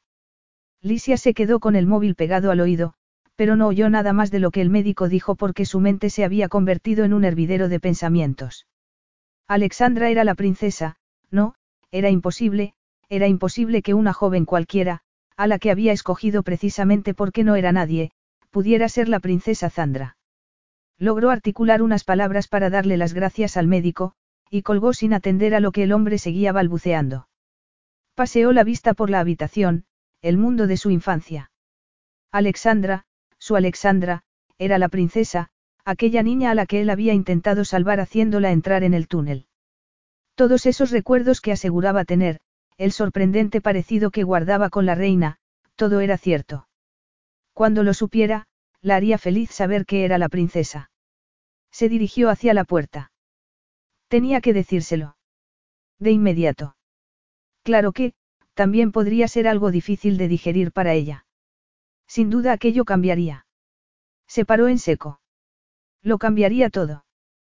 Pero al mismo tiempo no cambiaría nada. ¿En qué estaba pensando? Él mismo le había dicho el día anterior que, aunque fuese la princesa, eso no cambiaría nada. Sus temores se habían confirmado, pero no podía alterar sus planes. Los engranajes estaban en marcha. Además, ella no tenía por qué enterarse. Apretó los puños. Nadie tenía por qué enterarse. Capítulo 15. Alexandra se miró en el espejo mientras la estilista le ahuecaba la falda del vestido y le daba unos últimos retoques a su peinado. Parecía enteramente una princesa. Intentó no volver a mirar de nuevo el reloj, pero fue incapaz. Se suponía que tenían que hacer su entrada en el baile en menos de 15 minutos. ¿Dónde estaba Lisias? ¿Acaso esperaba que entrase sola en el salón de baile? La estilista le preguntó si necesitaba algo más de ella, y cuando le respondió que no, se marchó y la dejó allí de pie, toda peripuesta y sintiéndose más sola que nunca. Era una ironía para alguien como ella, que siempre había estado sola. Sin embargo, en todos esos años su soledad había sido autoimpuesta, porque había temido que alguien descubriera que no era un muchacho. Aquella soledad de ahora, en cambio, era algo nuevo para ella, algo peor. Se sentía sola porque se había enamorado de Lisias y él se había alejado de ella. Tú has dejado que se aleje. No le has dicho lo que sientes por él. En vez de explicárselo, le diste con la puerta en las narices. Frunció el ceño, contrariada por aquellas verdades que acababa de espetarle su conciencia. Esperaba que Lisias comprendiera lo profundos que eran sus sentimientos, pero lo cierto era que ni siquiera se los había confesado. Llamaron a la puerta. Su corazón palpitó nervioso porque creyó que era Lisias, pero no podía ser, porque él no llamaría, sino que entraría directamente. Cuando fue a abrir, se quedó de piedra al ver que era el rey Diamandis. ¿Puedo pasar?, le preguntó este. Ella, que aún estaba aturdida, se hizo a un lado para dejarle entrar. Venía acompañado de su secretaria. He pensado que deberíamos hablar antes del baile. No tenemos mucho tiempo, le explicó. Miró a su secretaria y le pidió que esperara fuera. Llame a la puerta cuando sea la hora, le dijo. La mujer asintió y salió, cerrando tras de sí. Alexandra estaba preocupada, y hecha un manojo de nervios, pero hizo un esfuerzo por mostrarse serena. Sea lo que tengamos que hablar, creo que deberíamos esperar a Lisias. No está aquí. No, pero volverá pronto, respondió ella, a pesar de que no tenía certeza alguna. También tengo que hablar con él, pero quizás sea mejor que hablemos a solas primero. Es sobre la prueba. Había algo distinto en él. Estaba rígido y tenso, como siempre, pero ese día sus ojos no llameaban de ira, y cuando avanzó hacia ella y tomó sus manos con delicadeza, se quedó totalmente descolocada. Ya he recibido noticias del médico.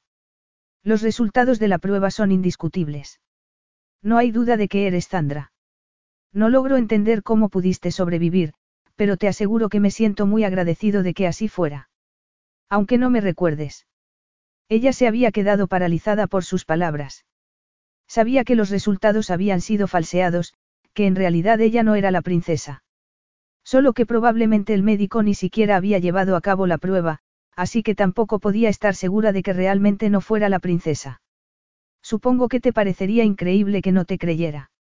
¿Quién si no sería capaz de clavarle el dedo al mismísimo rey en la garganta? Dijo Diamandis, riéndose con suavidad.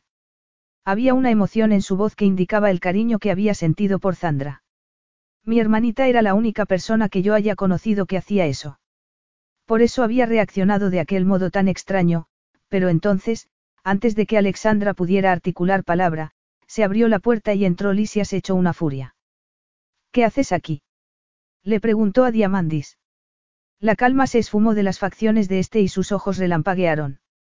Sin embargo, no soltó las manos de Alexandra.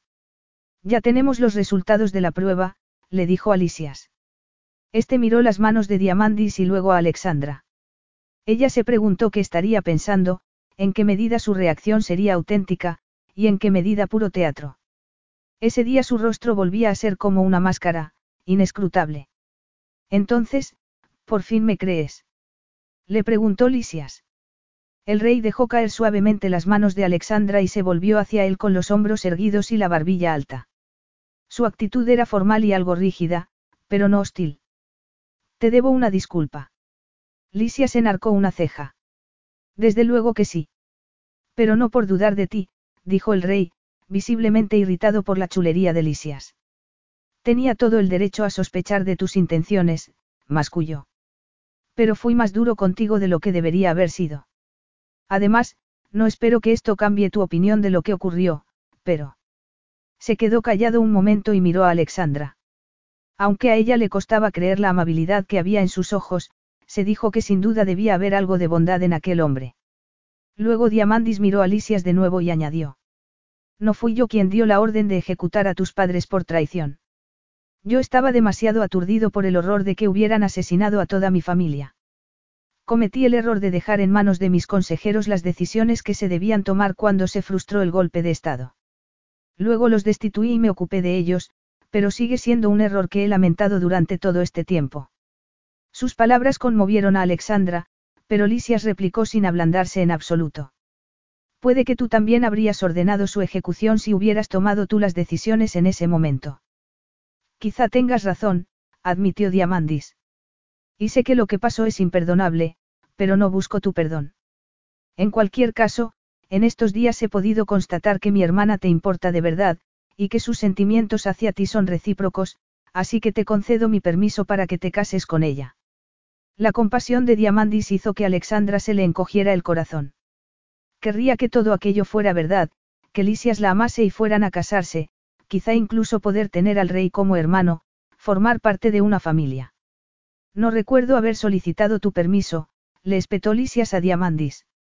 Se preguntó si su voz habría sonado tan indiferente como había pretendido, o si habría dejado traslucir la furia apenas contenida que se revolvía en su interior. No podía dejar que se desatase. Su venganza le daría lo que ansiaba. Y, sin embargo, le resultaba muy difícil reprimir esa ira al ver a Diamandis tan cerca de Alexandra. Diamandis, a quien una vez había tenido por su mejor amigo, acababa de intentar disculpar el asesinato de sus padres. Y en cuanto a Alexandra, no podía creerse aún que fuese la princesa, aquella niña a la que él había intentado salvar aquella noche.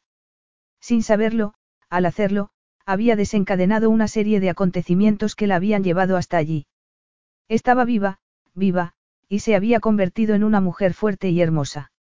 Era una luchadora, y era capaz de mostrar una gran sensibilidad a la vez que mucha pasión. Lisias, ¿por qué no intentamos ser civilizados los unos con los otros para intentar superar nuestras diferencias? Lo reprendió Alexandra con suavidad, poniéndole una mano en el brazo. No pasa nada, Zandra, le dijo Diamandis, como probando a pronunciar el nombre en voz alta. Porque ese era su verdadero nombre y él era su hermano, y Lisias sabía lo que aquello debía significar para Diamandis. Sus sentimientos en ese momento eran tan contradictorios que tuvo que ahogarlos en más ira. Le enfurecía que Diamandis la llamase Zandra, como si pudiese borrar de un plumazo 20 años de dolor y sufrimiento. Le enfurecía que Alexandra hubiese resultado ser la princesa de verdad, y que él no supiese cómo procesarlo, por más que lo hubiese intentado en las últimas horas. Su nombre es Alexandra, increpó a Diamandis, deseando que fuera cierto. Así es como se hace llamar ahora. Porque por algún milagro logró sobrevivir a pesar de tu inacción, de tus errores. Puede que biológicamente sea tu hermana, pero no va a convertirse en la princesa Zandra simplemente porque tú quieras que lo sea. Un tenso silencio descendió sobre la habitación. Lo único que se oía era su respiración, ligeramente entrecortada. ¿Por qué no podía controlarse? Tenía que ser culpa de Alexandra. Le había hecho algo, había desatado algo en su interior. Tenía que encontrar la manera de dominarse y marcharse de Calibá en cuanto hubiese ejecutado su venganza. Es evidente que esto tiene una fuerte carga emocional para todos, intervino con suavidad Alexandra. Quizá deberíamos calmarnos un poco antes de hablar de ello. Alicia se le revolvió el estómago al verla sonreír con tristeza a Diamandis, porque sabía que éste lo interpretaría como que se sentía feliz pero abrumada. Sin embargo, él veía la culpa en los ojos de Alexandra mientras miraba a su hermano, sin saber que realmente lo era, las preguntas que sin duda se le habían planteado, tenía la impresión de que quería echar a perder su venganza, estaba convencido de ello. Diamandis la miró y respondió con una breve inclinación de cabeza. Os veré en el baile. Y mañana, después de la reunión del consejo, tendremos tiempo para hablar de todo esto. Alexandra asintió, pero Lisias no dijo nada. Cuando Diamandis se hubo marchado, los dos permanecieron inmóviles, en silencio. Tenemos que hablar, dijo ella al cabo. Lisias no quería quedarse a solas con ella porque su conciencia le insistía en que debía decirle la verdad. Y aquellos condenados sentimientos que lo atormentaban. Pues yo no quiero hablar, replicó, antes de darle la espalda y dirigirse hacia la puerta. Al llegar allí, se volvió hacia ella. Lo que quiero es que hagamos acto de presencia en el baile, donde Diamandis anunciará que eres la princesa. Quiero que interpretes el papel por el que te pago, abrió la puerta y señaló el pasillo con un ademán. Vamos. Alexandra fue junto a él, pero no cruzó el umbral. Sonrió al guardia que esperaba fuera y empujó la puerta para volver a cerrarla. No, yo no voy, le dijo a Lisias. Capítulo 16. Alexandra estaba demasiado agitada, demasiado abrumada como para continuar. No se sentía capaz de tomar parte en la destrucción de Diamandis. No cuando se había mostrado tan sincero y lleno de humildad, tan ansioso por iniciar con ella una relación de hermano y hermana. Pero ella no era la princesa, aunque tuviera recuerdos ligados a aquel lugar. Quizá ese fuera el origen del dolor que sentía, el anhelo que tenía de ese sentimiento de pertenencia, ella que ni siquiera recordaba si alguna vez había tenido una familia. Cerró los ojos y apoyó la frente en la puerta cerrada. Luchó por reprimir las lágrimas que amenazaban con rodar por sus mejillas. Necesitaba hacer comprender a Lisias, y esa clase de arrebatos no la ayudarían. «Tienes que venir conmigo al baile», dijo Lisias en un tono áspero, cortante. «Para eso te pago». Alexandra se volvió hacia él y apretó los puños contra la falda de su vestido. No podía ir al baile. No cuando Diamandis creía. Había sido una tonta al pensar que llevar a cabo la venganza de Lisias sería algo sencillo. Cuando uno se cobraba la revancha, siempre había alguien que salía mal parado. Y en los trabajos que había hecho hasta entonces, como se trataba de personajes ricos y poderosos que habían cometido terribles tropelías, nunca le había importado. Pero era mucho más difícil sentir que la venganza estaba justificada cuando la persona contra la que ibas era alguien que estaba lidiando con sus propios traumas o con sentimientos de culpa. Lisias, no me siento cómoda. Esto no está bien. No se trata de que esté bien o no, o de cómo te sientas al respecto. Es lo que tienes que hacer. Ella se quedó mirándolo, preguntándose cómo podría hacerle ver que aquello era un error. Lisias quería destruir a Diamandis porque pensaba que al hacerlo desaparecerían sus problemas, sus pesadillas, su dolor, pero ella no sabía cómo convencerlo de que estaba equivocado. Solo disponía de un arma, de aquello a lo que él le tenía tanto miedo. Lisias, te quiero. Pasó un momento. Hubo un destello en los ojos de él, pero no se movió. Se puso tan tenso que casi parecía una estatua. Y cuando finalmente habló su voz sonaba tan fría, tan perdida. ¿Qué me quieres? Repitió, riéndose amargamente. No sabes nada de mí, ni del amor. Sé que me salvaste cuando no tenías por qué hacerlo. Y me has protegido. ¿Crees que no he visto los periódicos de Atenas? Sé que Vasilis Pangalí ha entrado en prisión. Y sé que es gracias a ti, porque, a pesar de todas las pruebas que yo había reunido en su contra, hasta ahora había evitado la cárcel. Eso es irrelevante. No lo es. Demuestra que eres un buen hombre. Aunque esta venganza personal te ha obsesionado, está claro que te preocupan las injusticias y que eres incapaz de quedarte de brazos cruzados frente a ellas. Y ese es uno de los motivos por los que te quiero. El amor no tiene nada que ver. Ahora abrirás esa puerta y asistiremos al baile. Mañana, ejecutaré mi venganza, te pagaré, y cada uno se irá por su lado. Si no fuera dramático, a Alexandra le habría hecho gracia que pensara que impedirle que hablara de sus sentimientos iba a cambiar nada. Necesito que me escuches, insistió. También te quiero porque te comprendo. Comprendo lo dura que ha sido la vida contigo porque conmigo también lo ha sido.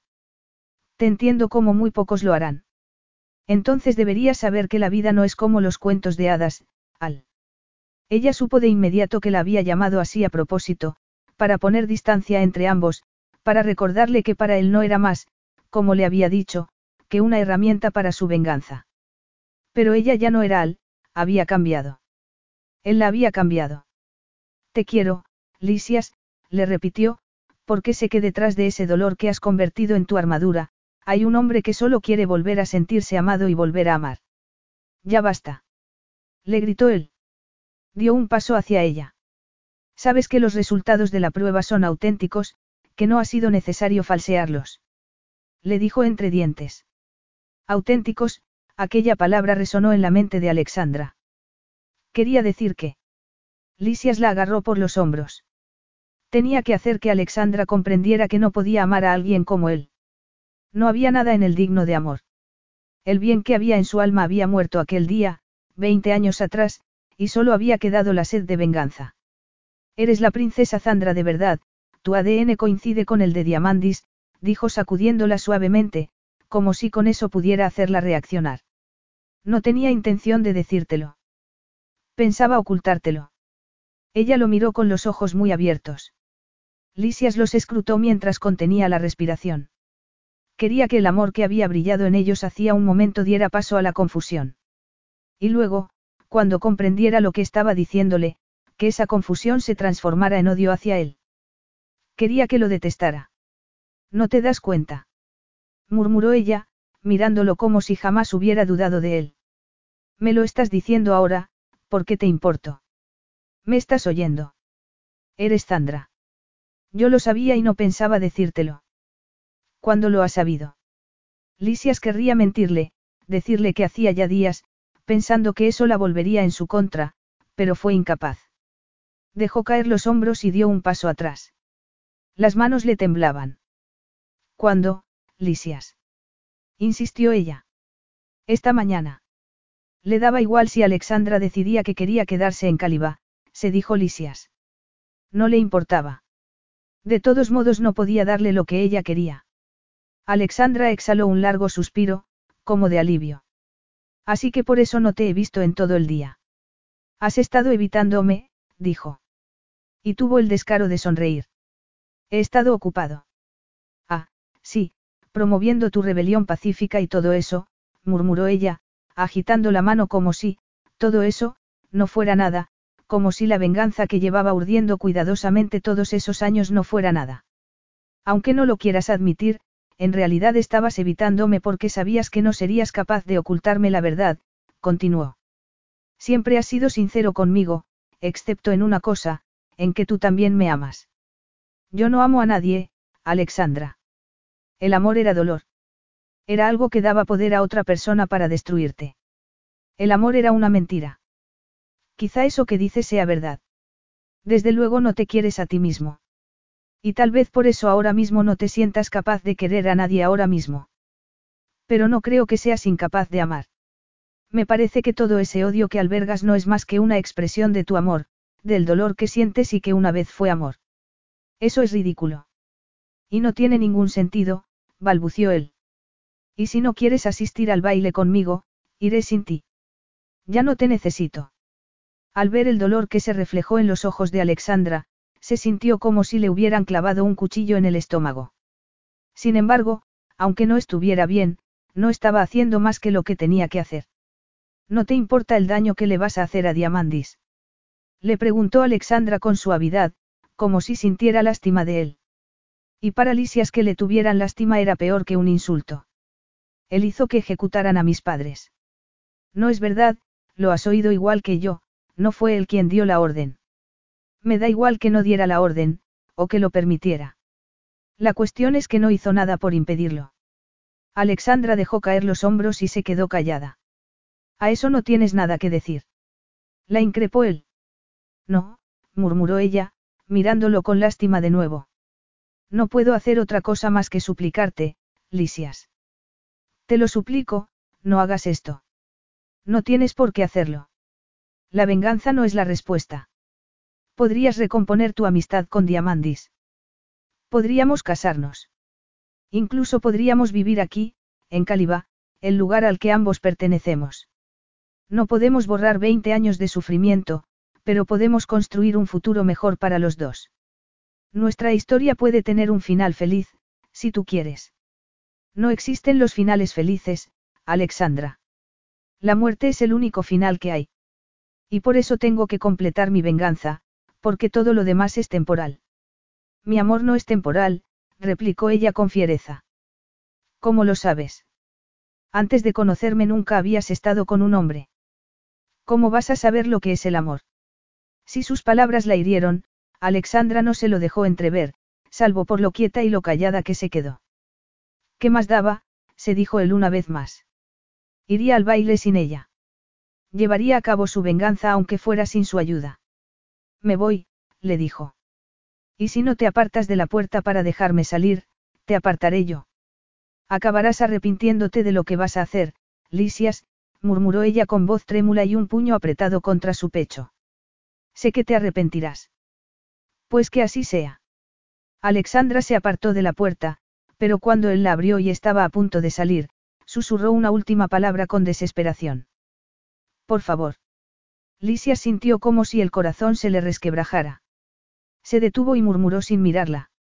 Te he dado mucho, Alexandra, una nueva vida, el reencuentro con tu hermano, tu condición de princesa, pero lo que me pides es demasiado. Quizá tengas razón, asintió ella. Su respuesta lo sorprendió tanto que Lisias giró la cabeza para mirarla. Estaba preciosa con aquel vestido. Tan regia como la princesa que era, tan fuerte como la guerrera que era. Hagas lo que hagas te seguiré queriendo, Lisias, le dijo. Aunque lamente el error que vas a cometer, mis sentimientos por ti no cambiarán. Entonces acabarás con el corazón roto, y será porque tú misma te lo has buscado. Ella levantó la barbilla. Pues como has dicho antes, que así sea. Lisias apretó la mandíbula y salió. Se las arreglaría solo. Estaba muy cerca de completar su venganza y ya no la necesitaba. Capítulo 17. Lisias avanzaba por los pasillos de palacio con furia, pero no se dirigió al salón de baile. Los guardias estaban ocupados con el evento, así que no le costó nada colarse en las dependencias del servicio. Los sirvientes iban y venían, atareados, así que nadie le preguntó qué hacía allí y pudo subir por una estrecha escalera que conducía a un pequeño balcón del salón de baile, desde el que a veces cantaba algún intérprete para los invitados. O al menos así había sido cuando él era niño. Esa noche estaba vacío y le ofrecía una vista privilegiada del salón de baile. Había subido allí varias veces siendo un chiquillo, con la esperanza de ver a Diamandis meter la pata con alguna regla del protocolo para luego poder picarle. Bajó la vista al salón, con sus deslumbrantes lámparas de araña, las flores que engalanaban cada rincón y los vistosos vestidos de las mujeres. El rumrum de las conversaciones y la música de un cuarteto de cuerda inundaban el aire. Durante 20 años Lisias había desterrado de su mente cualquier pensamiento agradable de Calibá, y había dado por hecho que aquel baile solo le traería malos recuerdos. Antaño él había sido el hijo de unos sirvientes, lo bastante ingenuo como para creer que el príncipe heredero era su amigo. Y, sin embargo, se había sentido querido, y no solo por sus padres, sino por todas las personas de palacio que siempre habían sido amables con él. Allí siempre se había sentido seguro y feliz. Hasta que una noche un grupo de desalmados le habían arrebatado violentamente todo eso. Pero no solo a él, sino también a Diamandis y a Alexandra. Sus ojos encontraron a Diamandis, que estaba hablando con algún diplomático. Se parecía mucho a su padre, pero al contrario que el rey Youkilis, que había sido un hombre afable y cálido, Diamandis era frío como un témpano. No había sido así años atrás, aunque ya entonces se le conocía por su mal genio. A pesar de que habían sido amigos, más de una vez se habían peleado, jaleados con frecuencia por los gemelos, los hermanos de Diamandis que también habían sido asesinados.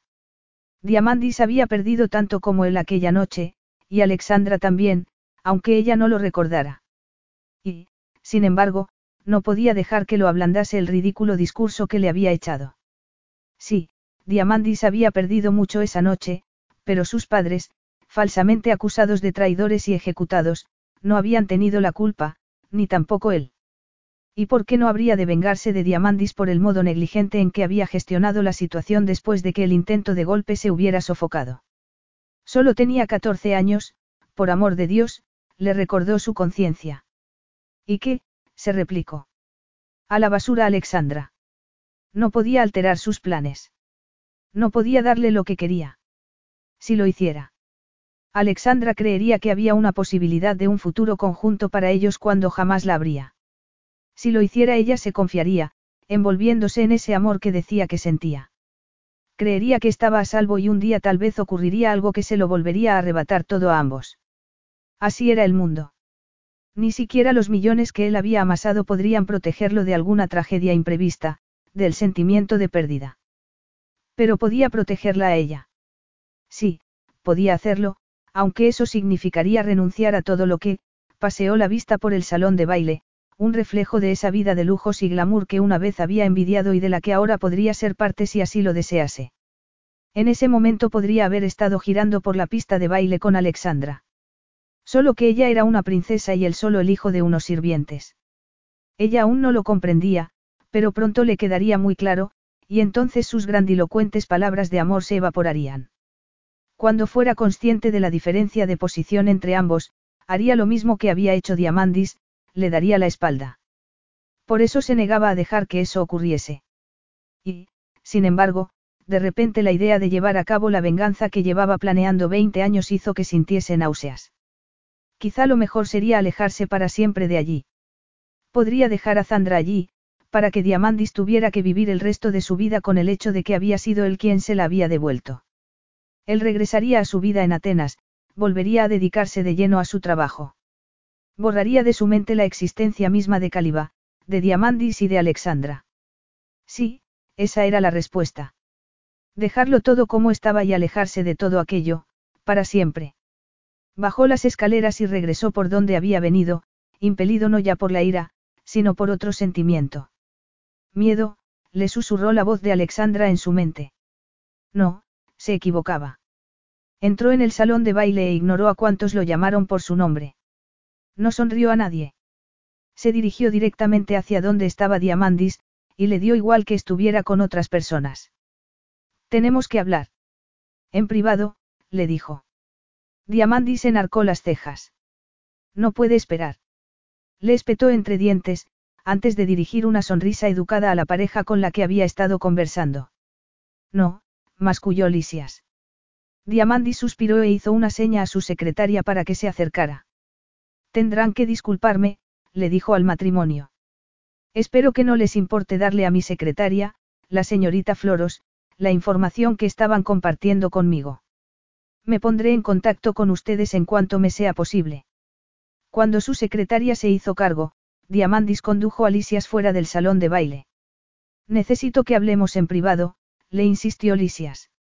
Está bien, iremos a mi despacho. ¿Zandra está bien?, inquirió Diamandis mientras caminaban.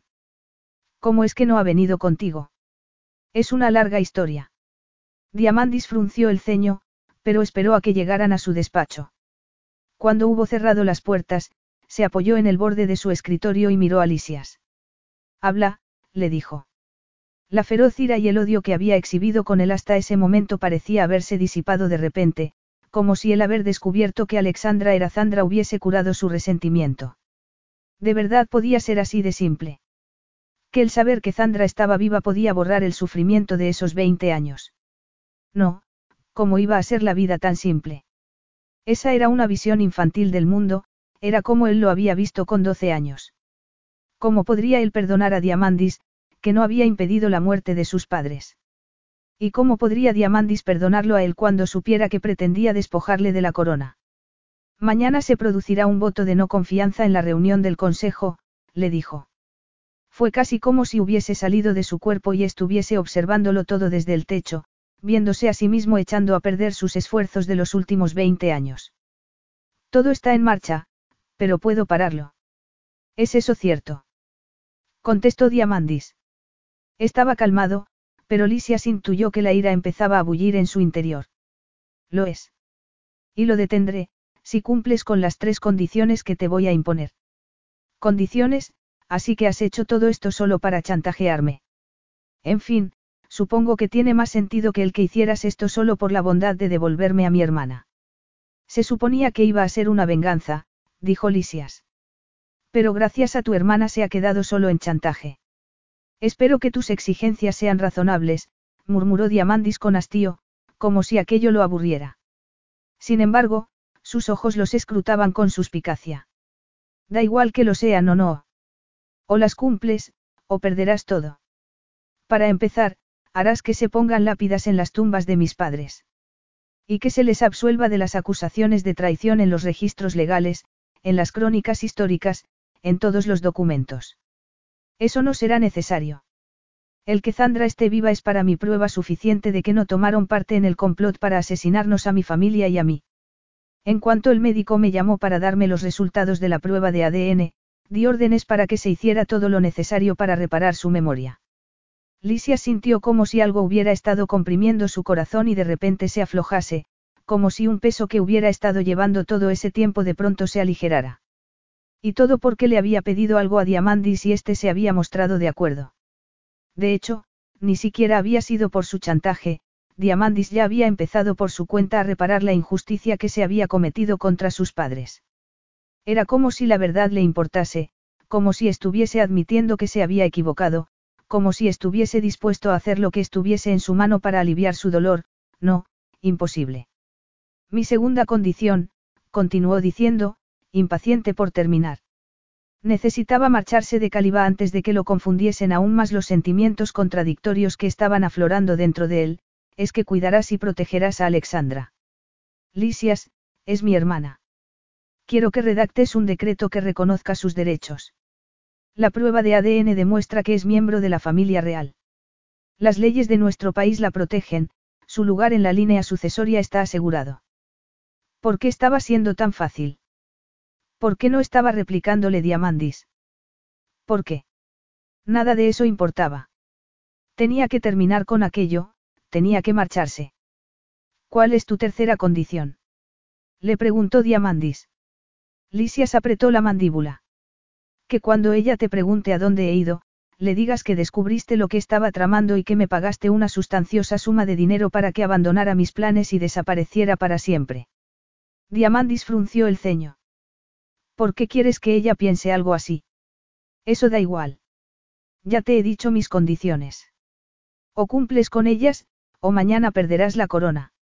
Lo tenías todo planeado, y has decidido renunciar a tu venganza por Zandra, murmuró Diamandis, como si no comprendiera lo que estaba haciendo. ¿Acaso lo comprendía él mismo? Eso también daba igual, siempre y cuando Diamandis cumpliese su palabra y él pudiera alejarse de allí.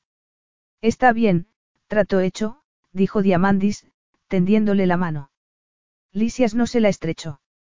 Se dio media vuelta y se marchó, dispuesto a abandonar Calibá y no regresar jamás. Al ver que Lisias no regresaba, Alexandra sopesó la posibilidad de ir al baile a pesar de todo.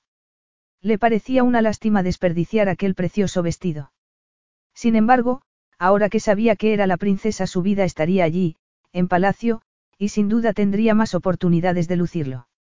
Además, no tenía ganas de obligarse a sonreír esa noche, así que se desvistió, se metió en la cama y dejó que fluyeran las lágrimas que había estado conteniendo. Se sentía a salvo. Sentía que había encontrado su lugar. Tenía el corazón roto, pero después de 20 años sola, el querer tanto a una persona y que ésta pudiera hacerte daño era casi una bendición. Al menos podía decir que había amado. Lloró hasta quedarse dormida y al alba, cuando se despertó, se vistió y se preparó para ir a advertir a Diamandis de lo que tramaba Lisias. Se sentía incómoda ante la idea de hacerlo porque sabía que Lisias lo vería como otra traición, pero en cierto modo también lo hacía por él, y si le diera la oportunidad de explicarse. No esperaría a que le diese la oportunidad, se lo explicaría quisiera él o no escucharla, se dijo con determinación.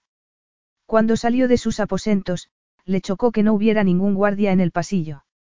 Echó a andar, preguntándose dónde estaría Lisias, y al llegar a un patio interior donde confluían varios pasillos, vio al rey sentado en un banco de piedra, consultando algo en su teléfono móvil, y a su secretaria de pie junto a él. Al escuchar sus pasos alzó la vista y se levantó. «Buenos días, Zandra», la saludó. Ella parpadeó, preguntándose de qué iba todo aquello. «Estabas esperándome. Quería hablar contigo antes de la reunión del consejo, pero no me atrevía a despertarte». Alexandra inspiró profundamente, armándose de valor para decirle lo que tenía que decirle. «Comprendo. Por cierto, respecto a esa reunión», él frunció el ceño y, ladeando la cabeza, le preguntó. «¿Conocías los planes de Lisias?» «Yo, ¿cómo? ¿Tú sabías lo de sus planes?» «Sí. Lisias vino a hablar conmigo anoche. Me confesó que pretendía vengarse y que había conseguido reunir los apoyos de varios miembros del consejo para conseguir un voto de no confianza. Me dijo que si quería evitarlo tendría que pagarle una gran suma de dinero».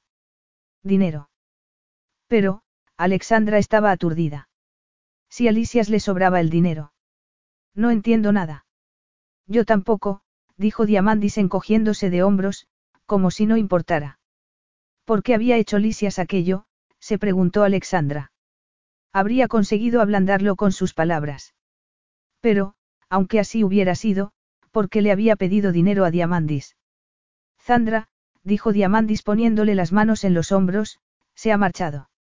Y creo que no tiene intención de regresar. Parece que solo quería hacerme daño y, ya ves, al final ha renunciado a su venganza por un puñado de dinero. En cuanto a lo de vuestro compromiso, sé que se había asegurado de anunciarlo a los cuatro vientos porque servía a sus propósitos, pero no tendrás que pasar por la vergüenza de comunicar a los medios que el compromiso se ha roto». «Yo me encargaré de que». «Aún estamos comprometidos», lo cortó ella, a pesar de que su compromiso nunca había sido de verdad. «Pero Zandra». «Ese no es mi nombre», saltó ella, sin poderlo evitar. Luego cerró los ojos con fuerza, azorada. «Te pido disculpas. Me siento muy feliz de que volvamos a estar juntos, y quiero recuperar el tiempo perdido, pero, no puedo ignorar los últimos 20 años. Son parte de mí». Y quizá fuera eso lo que Lisias debía afrontar, que su venganza, aunque la hubiese llevado a cabo, jamás borraría sus 20 años de exilio. Tenía que aceptar que no podía cambiar lo que había ocurrido, perdonar y sanar las heridas de su alma. «Intentaré tenerlo presente», le dijo Diamandis. Estaba algo tenso, pero era evidente que estaba intentando ser cálido y amable con ella. Alexandra le sonrió. Él también había sufrido mucho, y el peso de recordar lo que había ocurrido esa noche, a diferencia de ella, debía haber sido muy difícil de sobrellevar. «¿Crees que alguna vez llegaremos a saber cómo escapé?», le preguntó. «No lo sé. Quizá siempre sea un misterio, pero es algo por lo que estoy muy agradecido». «Quizá eso sea lo importante», murmuró ella, «estar agradecidos por lo que tenemos. Por el futuro que se abre ante nosotros», añadió. «Aunque para serte sincera, me siento un poco perdida». «No te preocupes, me tienes aquí, a tu lado. Y estás en casa». Alexandra asintió, pero no pudo evitar volver a pensar en Lisias. No comprendía por qué había renunciado a su venganza a cambio de dinero, ni por qué, si había cambiado de opinión por lo que le había dicho, no había vuelto junto a ella. Le hizo prometer a su majestad que no le diría la verdad, le soltó de repente la secretaria de Diamandis. Este se volvió hacia ella con el ceño fruncido, mientras Alexandra, aturdida, intentaba dilucidar qué había querido decir. «¿Pero qué hace?», increpó Diamandis a su secretaria. «Se lo hizo prometer a usted, no a mí», replicó la joven, levantando la barbilla. «¿Por qué no sabía que estaba escuchando nuestra conversación?», protestó Diamandis. «Y tampoco yo». La secretaria se encogió de hombros y le dijo a Alexandra. Estaba esperando fuera del despacho para hablar con el rey y no pude evitar escuchar su conversación. El señor Balaskas salió con tal ímpetu que casi chocó conmigo, pero iba tan furioso que ni siquiera me vio. Y su majestad no le pagó. De hecho, el señor Balaskas no quería ningún dinero, lo que quería. Señorita Floros. La increpó Diamandis de nuevo, agarrándola por el brazo. Ya está bien. Ahora mismo se va usted de aquí. Quería que limpiara el nombre de sus padres, continuó la secretaria, mientras Diamandis se la llevaba, tirándole del brazo. Giró la cabeza hacia Alexandra y habló más alto. Quería asegurarse de que el rey la cuidaría y la protegería. Caterina. Casi rugió el rey ante su insubordinación, sin dejar de tirar de ella hacia una puerta cerrada. Sin embargo, la mujer gritó para que Alexandra la escuchara. Y le hizo prometer que no le diría nada de esto. Diamandis abrió la puerta, hizo que su secretaria entrara por ella y cerró. No se volvió hacia Alexandra, que seguía aturdida por lo que acababa de escuchar. Diamandis, murmuró esta. Es verdad lo que ha dicho. El rey suspiró pesadamente y se giró. Sí. Me dijo que tenía que cumplir con esas 3 condiciones para que el consejo no emitiera un voto de no confianza en mi contra. También me dijo que si llegabas a enterarte, supondría que yo no había cumplido mi parte del trato, y llevaría a cabo su venganza de todos modos. Alexandra sacudió la cabeza. No habría ninguna venganza. No tienes que preocuparte, eso no pasará, le aseguró. Conocía a Lisias. Lo comprendía. Y sabía que él la amaba. Si no fuera así, no le importaría que ella se enterara de lo que había hecho. Y no habría renunciado a una venganza que había estado fraguando durante 20 años. Solo el amor podía haberle empujado a hacer algo así, solo el amor, la única cosa de la que tenía miedo. Le tenía tanto miedo que había huido. Debo ir a Atenas, le dijo a su hermano, pero volveré. Y traeré a Lisias de regreso conmigo. Tú serás bienvenida, pero él. Él también lo será, replicó ella con firmeza. Porque le quiero, y porque soy la princesa, añadió, aunque se le hacía raro decirlo. A pesar de sus defectos, es un buen hombre. Tú mejor que nadie deberías comprenderlo, lo difícil que es para él creer en la bondad de las personas cuando se lo arrebataron todo tan cruelmente cuando solo era un chiquillo. Diamandis gruñó y fue junto a ella. Está bien, claudicó. Tienes un coche con chofer a tu disposición, te llevará a donde quieras. Se quedó callado un momento y, tomándola de ambas manos, añadió, sé que no me recuerdas apenas, pero soy tu hermano, y el rey de Calibá, y pase lo que pase siempre tendrás un sitio aquí. Había tal amabilidad, tan dulzura y vulnerabilidad en sus ojos, que Alexandra se dejó llevar por un impulso y lo abrazó con fuerza, conteniendo las lágrimas. Gracias, murmuró, echándose hacia atrás para mirarlo. Puede que nunca recuerde esos primeros 4 años de mi vida, pero en los años que tenemos por delante recuperaremos el tiempo perdido. Capítulo 18. Lisias estaba mirando por la ventana de su despacho en Atenas. Estaba de un humor de perros y había dado órdenes de que nadie lo molestase. No lograba concentrarse en su trabajo. Su mente seguía en Calibá, en el palacio, con Alexandra. La princesa Zandra. Con los millones que había amasado y del imperio empresarial que había levantado, le resultaba difícil aferrarse a la idea de que no era merecedor de alguien con título de Alteza Real. Igual que le era difícil no admitir que si se sentía inferior era solo por la rígida estructura social en la que se había criado. Ahora era un hombre y sabía que el que no fuera digno de ella no tenía nada que ver con el dinero, ni con su posición. No era digno de ella porque no se merecía a una mujer con tanta determinación, con tanto valor. No se merecía su amor. Frunció el ceño. ¿Cómo había llegado a significar tanto para él? Solo había pasado un día, pero la añoraba como si hubiese pasado todo un año. Además, siempre había pensado que su trabajo y la venganza que durante tanto tiempo había estado planificando lo eran todo, pero Alexandra le había hecho ver que aquello no era nada. Hasta había apagado sus deseos de venganza. No había llegado a despojar a Diamandis de su corona, pero el saber que estaba reparando la injusticia cometida contra sus padres había aliviado en parte la ira que durante tantos años había dado un propósito a su vida. Alexandra había estado en lo cierto cuando le había dicho que la venganza no le daría ninguna satisfacción. Solo habría generado más odio. Pero ahora no le quedaba nada, nada salvo su riqueza y su soledad. De pronto se oyeron voces fuera de su despacho, como si su secretario, Marcus, estuviera discutiendo con alguien. Extrañado, se volvió y se quedó escuchando. «Déjelo», dijo una mujer con firmeza. «Estoy segura de que sí querrá ver a su prometida». Esa voz, antes de que pudiera dirigirse hacia la puerta, ésta se abrió y Alexandra entró como un torbellino, seguida de su secretario. «Lo siento mucho, señor», balbució aturdido. «Le he dicho que no quería que lo molestaran, pero…». «No pasa nada», murmuró Lisias, sin apartar los ojos de Alexandra. «Déjanos a solas». Estuvo a punto de ir junto a ella sin pensarlo siquiera. Se moría por volver a tenerla entre sus brazos, por besarla. Había creído que se sentiría insultada cuando Diamandis le dijera que había renunciado a su venganza a cambio de dinero y que se había marchado, que lo odiaría y no querría volver a verlo. ¿Y bien? ¿Qué tienes que decir?, le preguntó con una mirada fiera. Lisias no conseguía articular palabra.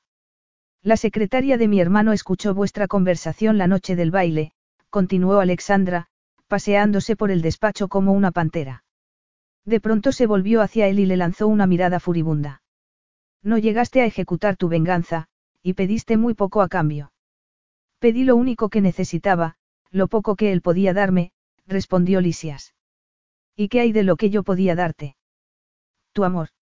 Le espetó él, fingiéndose desinteresado, a pesar de lo mucho que la necesitaba. Sí, mi amor.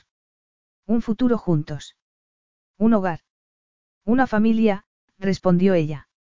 Y, para su sorpresa, una leve sonrisa asomó a sus labios. Sé que me amas. Lisias no estaba seguro de en qué momento había llegado a admitir para sí sus sentimientos. Había sido algo gradual, no repentino. La verdad era que, cuanto más trataba de negarlo, cuanto más trataba de centrarse en su venganza, más difícil le resultaba seguir negándolo. Sí, la amaba. Alexandra fue junto a él y le puso una mano en el pecho. Crees que el amor es dolor, y no te equivocas, pero ese es el motivo por el que deberíamos rodearnos de él, para que cuando una pérdida nos golpee, podamos apoyarnos en el amor que aún nos queda. En el amor que puede crecer y hacerse más grande. Sin pretenderlo me has abierto un mundo nuevo. Me has devuelto a mi hermano y ahora que sé lo que es el amor quiero más, no menos, le dijo. Puedes huir de mí, pero ya no eres un chiquillo asustado. Eres un hombre hecho y derecho, y huir es de cobardes. Además, yo no te dejaré marchar. Te perseguiré hasta los confines de la tierra para demostrarte mi amor. Eso suena casi a acoso, bromeó él. Alexandra sonrió. Pues entonces convénceme de que no me quieres. Solo así te dejaré tranquilo. Cuando Lisias puso su mano sobre la de ella, Alexandra se tensó como si pensara que iba a apartarla de su pecho, como si no estuviera tan segura de sí misma como quería parecer. Y entonces se dio cuenta de que aquel era otro acto de valentía por su parte. Tenía dudas, pero lo amaba lo suficiente y creía en él lo suficiente como para dejarlas a un lado y arriesgarse a que la rechazara de nuevo. Le había pedido que no le hiciera daño a Diamandis y le había hecho caso. Ahora solo estaba pidiéndole que le abriera su corazón. ¿Acaso era eso más difícil para él? Apretó su mano con suavidad y le dijo. Me parecía que lo nuestro era imposible, y pensé que sería más fácil si me alejaba de ti. Siempre he necesitado tener el control, aunque no pueda controlar los caprichos del destino. Lisias. Déjame terminar. Hace años me lo arrebataron todo, mis padres, mi hogar, mi patria. Durante estos 20 años he mantenido arrinconados en mi mente los horribles recuerdos de esa fatídica noche, pero también los buenos recuerdos de mi infancia en Calibá. Volver allí los reavivó, recuerdos de sentirme querido y arropado, el amor que mis padres sentían el uno por el otro, y por mí. La clase de amor que siento hacia ti. Te quiero, Alexandra, Zandra, si te casas conmigo y aceptas llevar mi apellido, te llamaré por el nombre que tú quieras usar. Ella tragó saliva, y con los ojos brillantes por las lágrimas que habían acudido a ellos, le dijo. Bueno, aún no hemos hablado de que en realidad no me salvaste la vida una vez, sino dos. Sí, pero tú me has salvado a mí, me has devuelto la fe en las personas, en el amor, replicó él, y la besó en la frente. Y por eso te doy las gracias. No sé, creo que lo de casarme contigo deberías pedírmelo por favor, contestó ella, juguetona, y con una sonrisa encantadora, ya que estamos. No te lo pediré por favor, replicó él, y al verla fruncir el ceño hincó una rodilla en el suelo, tomó su mano y le dijo, estoy dispuesto a suplicar. Una sonrisa radiante iluminó el rostro de Alexandra. Cásate conmigo, le dijo Lisias. Sea lo que nos dé o nos quite la vida, te prometo que no volveré a huir de ti. Eres la estrella que me guía, princesa, lo eres todo para mí. Un par de lágrimas rodaron por las mejillas de Alexandra, que se arrodilló frente a él. No me importa lo que nos depare el futuro mientras estemos juntos, murmuró. Siempre estaré a tu lado, mi vida. Siempre, respondió él. Y selló su promesa con un beso. Epílogo. 3 meses después. No se puede cambiar así como así la fecha de una boda real, Lisias, dijo Diamandis, sentado tras su escritorio. Alexandra y Lisias estaban sentados frente a él, cada uno en una silla, y Lisias, que sostenía la mano de Alexandra en la suya, la miró y esbozó una sonrisa traviesa. Luego se irguió en su asiento y le dijo muy serio a Diamandis. Tenemos un problema con la fecha que habíamos fijado. ¿Tienes idea de todas las cosas que habría que modificar? Replicó Diamandis. Habían tenido unas cuantas discusiones en los últimos meses.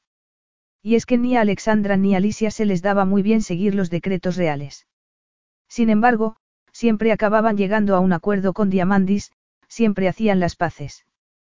Porque eran familia. Una familia a punto de aumentar. Nos damos cuenta de que es algo molesto, e inconveniente, dijo Alexandra, empleando el mismo tono que su hermano, pero como puede que en esa fecha me ponga de parto, nos parece que sería irresponsable mantenerla.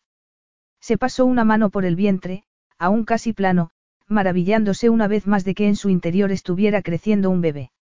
Hasta ese momento Lisias y ella lo habían mantenido en secreto, pero cuando vieron que la fecha de la boda podría coincidir con el parto, se hizo imperativo que le dieran la noticia a Diamandis.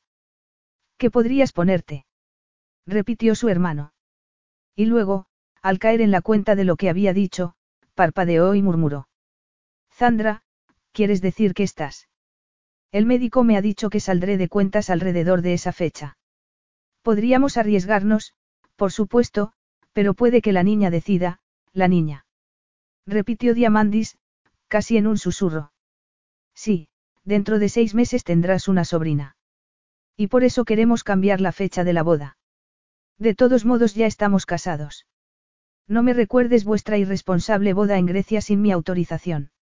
Aquí en Calibá no tiene ninguna validez, gruñó Diamandis. Como quieras, pero tú verás qué hacemos. Habrá que adelantar la boda o posponerla, pero no creo que debamos arriesgarnos a mantener la fecha. Diamandis cerró los ojos y resopló antes de volver a abrirlos. Y no podríais haberme dicho esto cuando aún tenía una secretaria competente. Ahora que lo dices, yo también echo de menos a Caterina. Nunca llegaste a decirme qué hiciste para que presentara su dimisión. Diamandis frunció el ceño. Si es posible adelantaré la fecha y os lo diré. Y ahora dejadme, tengo mucho que hacer, gracias a vosotros dos, masculló, agitando una mano para echarlos del despacho. Sin embargo, Alexandra no tenía ninguna prisa por irse. Ya hemos escogido un nombre, le anunció. La tradición en la familia real es que... Lo sé, Diamandis. Lisias me lo dijo. Pero no me parece bien ponerle el nombre de nuestra madre cuando por desgracia apenas la recuerdo. Además, como el primogénito, puede que algún día tengas una hija y quieras ponérselo. No tengo pensado casarme. Ni tener hijos, replicó su hermano. Así que la noticia me alegra mucho, porque así vuestra hija pasará a ser la siguiente en la línea sucesoria y al menos no viviré con la presión de tener que proporcionar a la corona un heredero, dijo en un tono sombrío. Alexandra sintió compasión por él. Alzó la vista al retrato de sus padres que colgaba detrás de él y, aunque no los recordaba, les pidió en silencio que velaran por ellos desde el cielo e intercedieran ante Dios para que su hermano encontrara el amor, igual que ella. Se lo pondremos como segundo nombre, intervino Lisias, ejerciendo de mediador entre los dos, como hacía algunas veces. No era algo muy frecuente, pero siempre divertía a Alexandra. Pero ya lo hemos decidido, le pondremos el nombre de mi madre. Diamandis suspiró, incapaz de replicar a eso. Me parece un bonito gesto, respondió. En fin, buscaré otra fecha para la boda, reiteró con otro suspiro. Hay que ver la lata que me dais, no sé, yo sí, aunque seamos familia, me merece la pena, Lisias sonrió con picardía. Ay, Diamandis, pero aún no lo has aprendido. Cuando se trata de alguien a quien quieres, a pesar de los problemas, cualquier esfuerzo merece la pena. La princesa Zandra Balaskas sonrió a su marido y murmuró. Sí, siempre merece la pena. Fin.